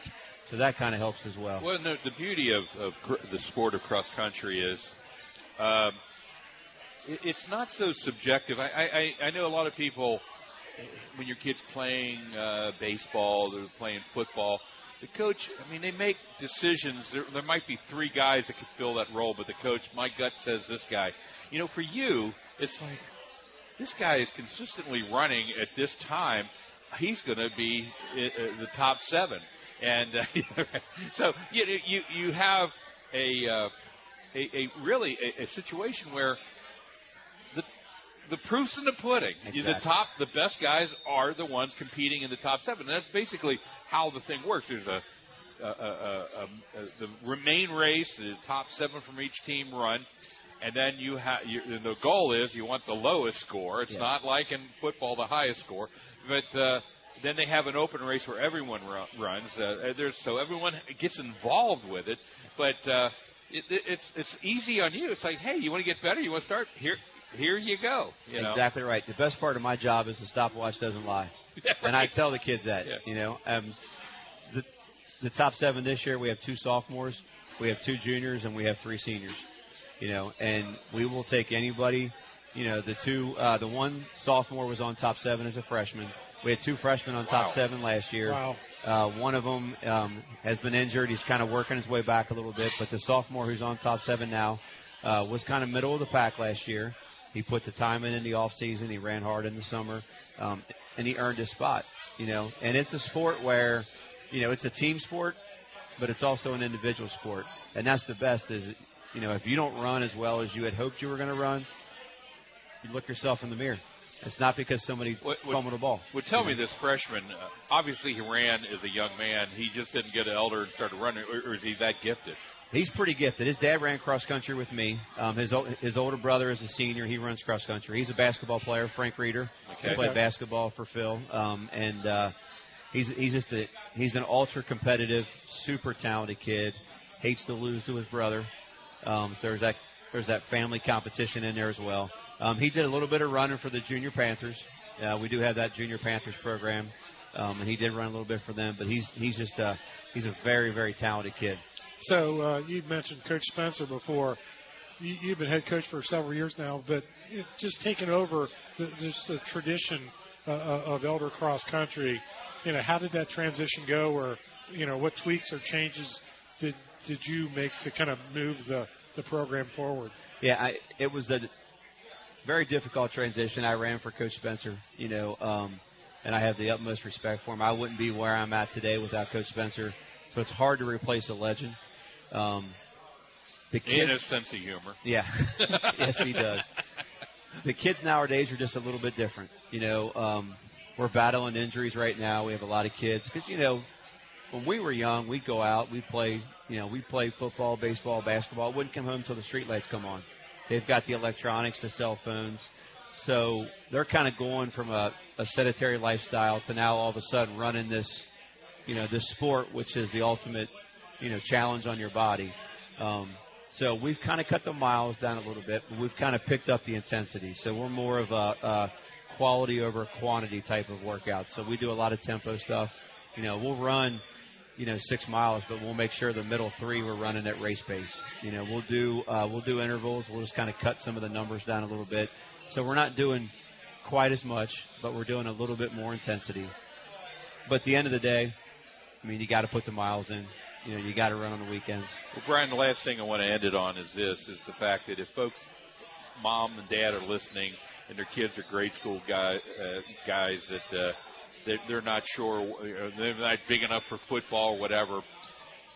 Let's talk about the discipline that, that pays off when you're a cross country guy academically. Uh, these kids are very um, structured, yes. and, and, and cross country adds a structure, I think, that is beneficial for what their goal is to be well educated at Elder High School, good Christian young men, and to move on to college. Yes, absolutely. We have a, a great bunch of kids. I mean, just a great bunch of kids. They they your son comes in as a freshman, they immediately grab him as a part of the program. You know, they take him under their wing. We hold our kids accountable. There's a lot of expectations to run at Elder, um, but they got to get themselves up at 7 a.m. They got to be disciplined enough to get up, come to practice every day, do their homework. You know, typically we have one of the highest GPAs of any of the athletic teams at No Elder. doubt. Yeah, so we got to make sure, you know, and there's a lot, and the kids hold each other accountable, which is what I like. You know, they don't come to me and say, Johnny's not doing this. They make sure, hey, this is how we do it, and this is what you have to do. And I think it prepares them for the future, you know, to be able to get them out with the work ethic and the discipline and the dedication that it takes to run the sport. It's just going to help them immensely in school and then obviously in their future. Last question. Uh, we, we talked about your job as coach, assistant principal. Uh, I mean, you know, uh, I, I remember when I was uh, at Elder in the day, the assistant principal was Tom Otten. Tom Otten. And uh, sometimes Tom Otten had to put the hammer down, and that's what you have to do. And I, uh, and, and I always remember you couldn't. There's not a, an excuse in the world that that man hasn't heard a thousand times, and I'm sure you've heard them all a Yes. thousand times. And it's like he, he's like, uh huh, yeah, yeah, right. Well, I don't care, and he, you know, and, and you're sort of like, oh boy, Absolutely. So it, that, that's the tough part. Most don't have to deal with it often, but when you do, you got to come down heavy. You have to. I mean, you you know, you have to hold kids accountable, and you have to teach them there's consequences for their actions. And I think the parents send their kids to elder because they want that discipline, and they Right. want and they want that they want that accountability. And I tell the kids when they come in as freshmen, you will not slip through the cracks. We will keep an eye on every single kid at Elder. I spent, you know, I spend my mornings sometimes going and, you know, trying to find kids that, you know, are spending too much time in the bathroom or doing whatever, you know, because, but they're surprised that I'm looking for them. And I'm like, hey, you know, we hold everybody accountable for what they do. There's consequences, but we try to teach them, you know, hopefully make them better, better men of elder. That's our goal. Um, and I think they're respected in the long run because we are looking out for them and we are holding them accountable.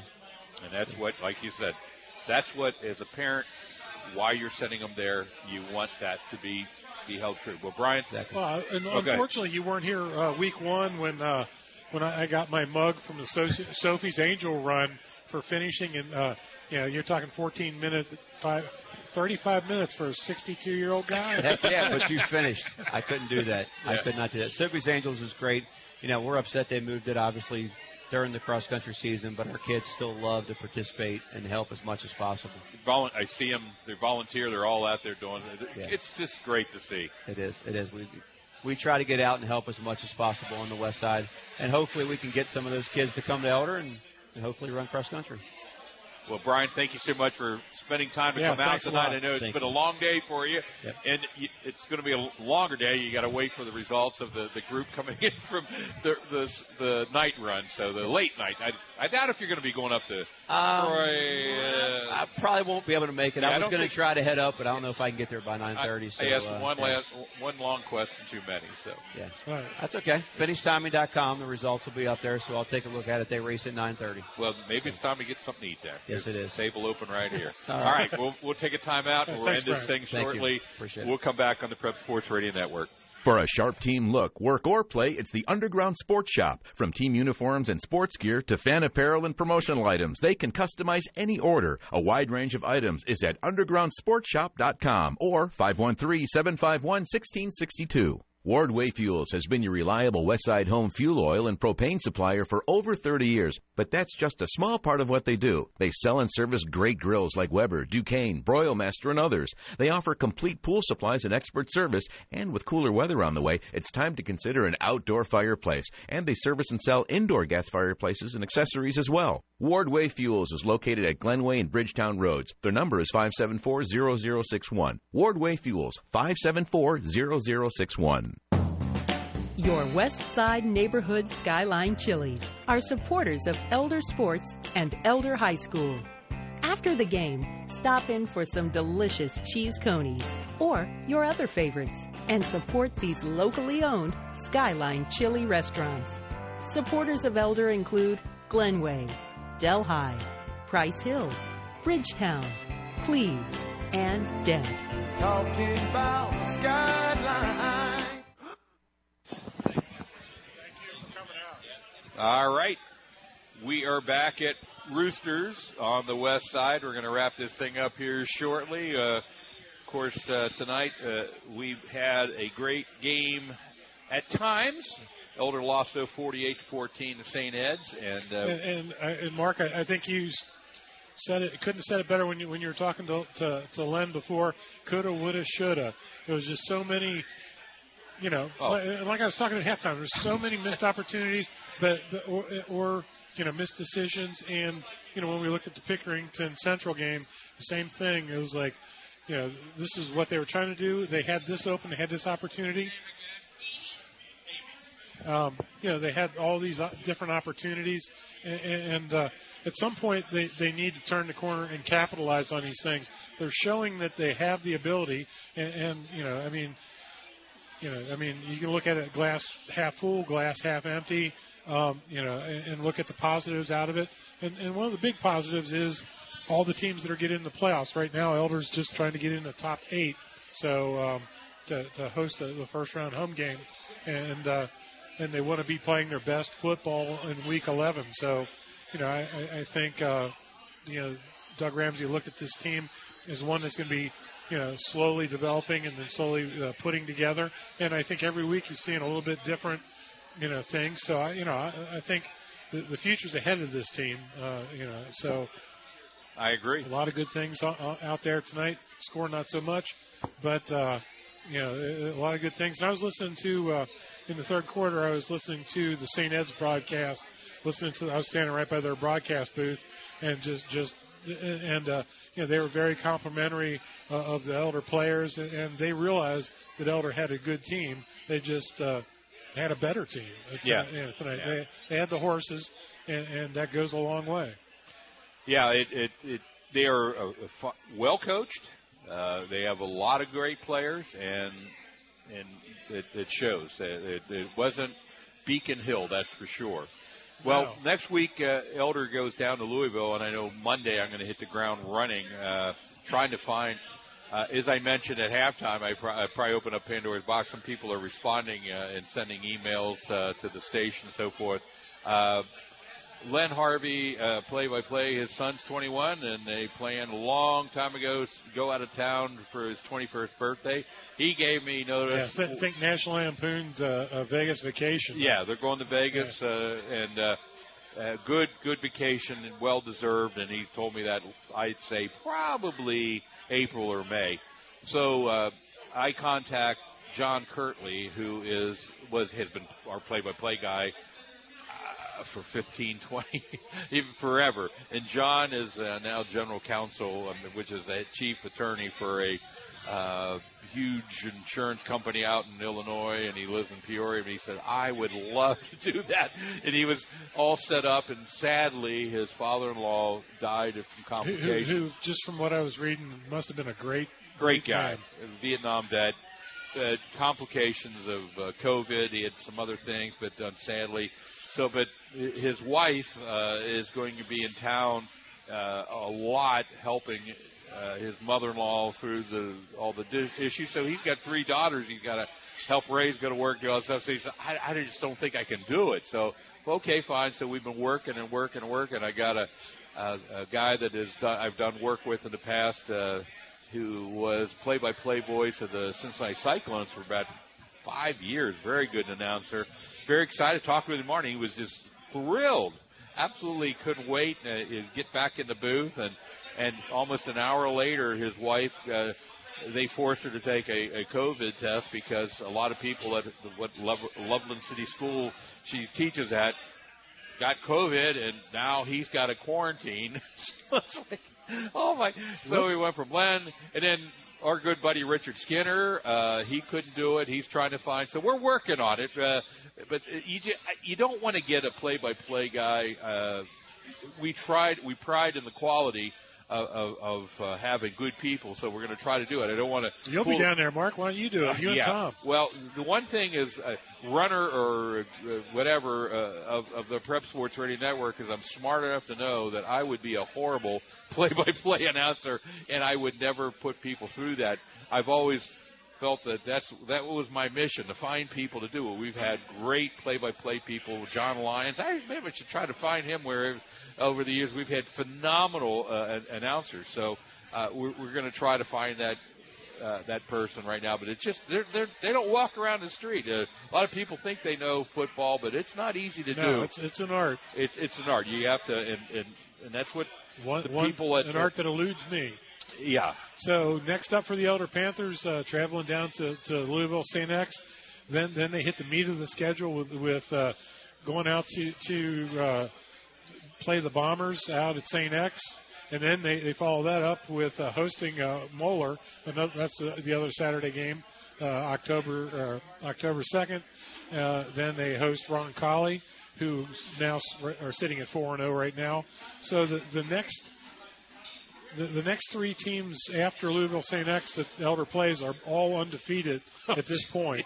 Uh, so, and then they play uh, Football North on, on the 15th of October, and then finish up with LaSalle. And that game is always a, a, a tough one. And LaSalle, uh, three and one or three and zero, depending on how uh, the, you, you you look at the, the the IMG Academy game. So. Uh, the, the the the gimmies are gone, um, and uh, all tough ones. Well, we knew it was going to be a tough season, and it, it is, and that's fine. But we do know Elder's going to make the playoffs. Yeah, they're they're in. They're in. So uh, we just need them to peak at the right time. Well, that's all the time we have here at the Great Roosters on Crookshank.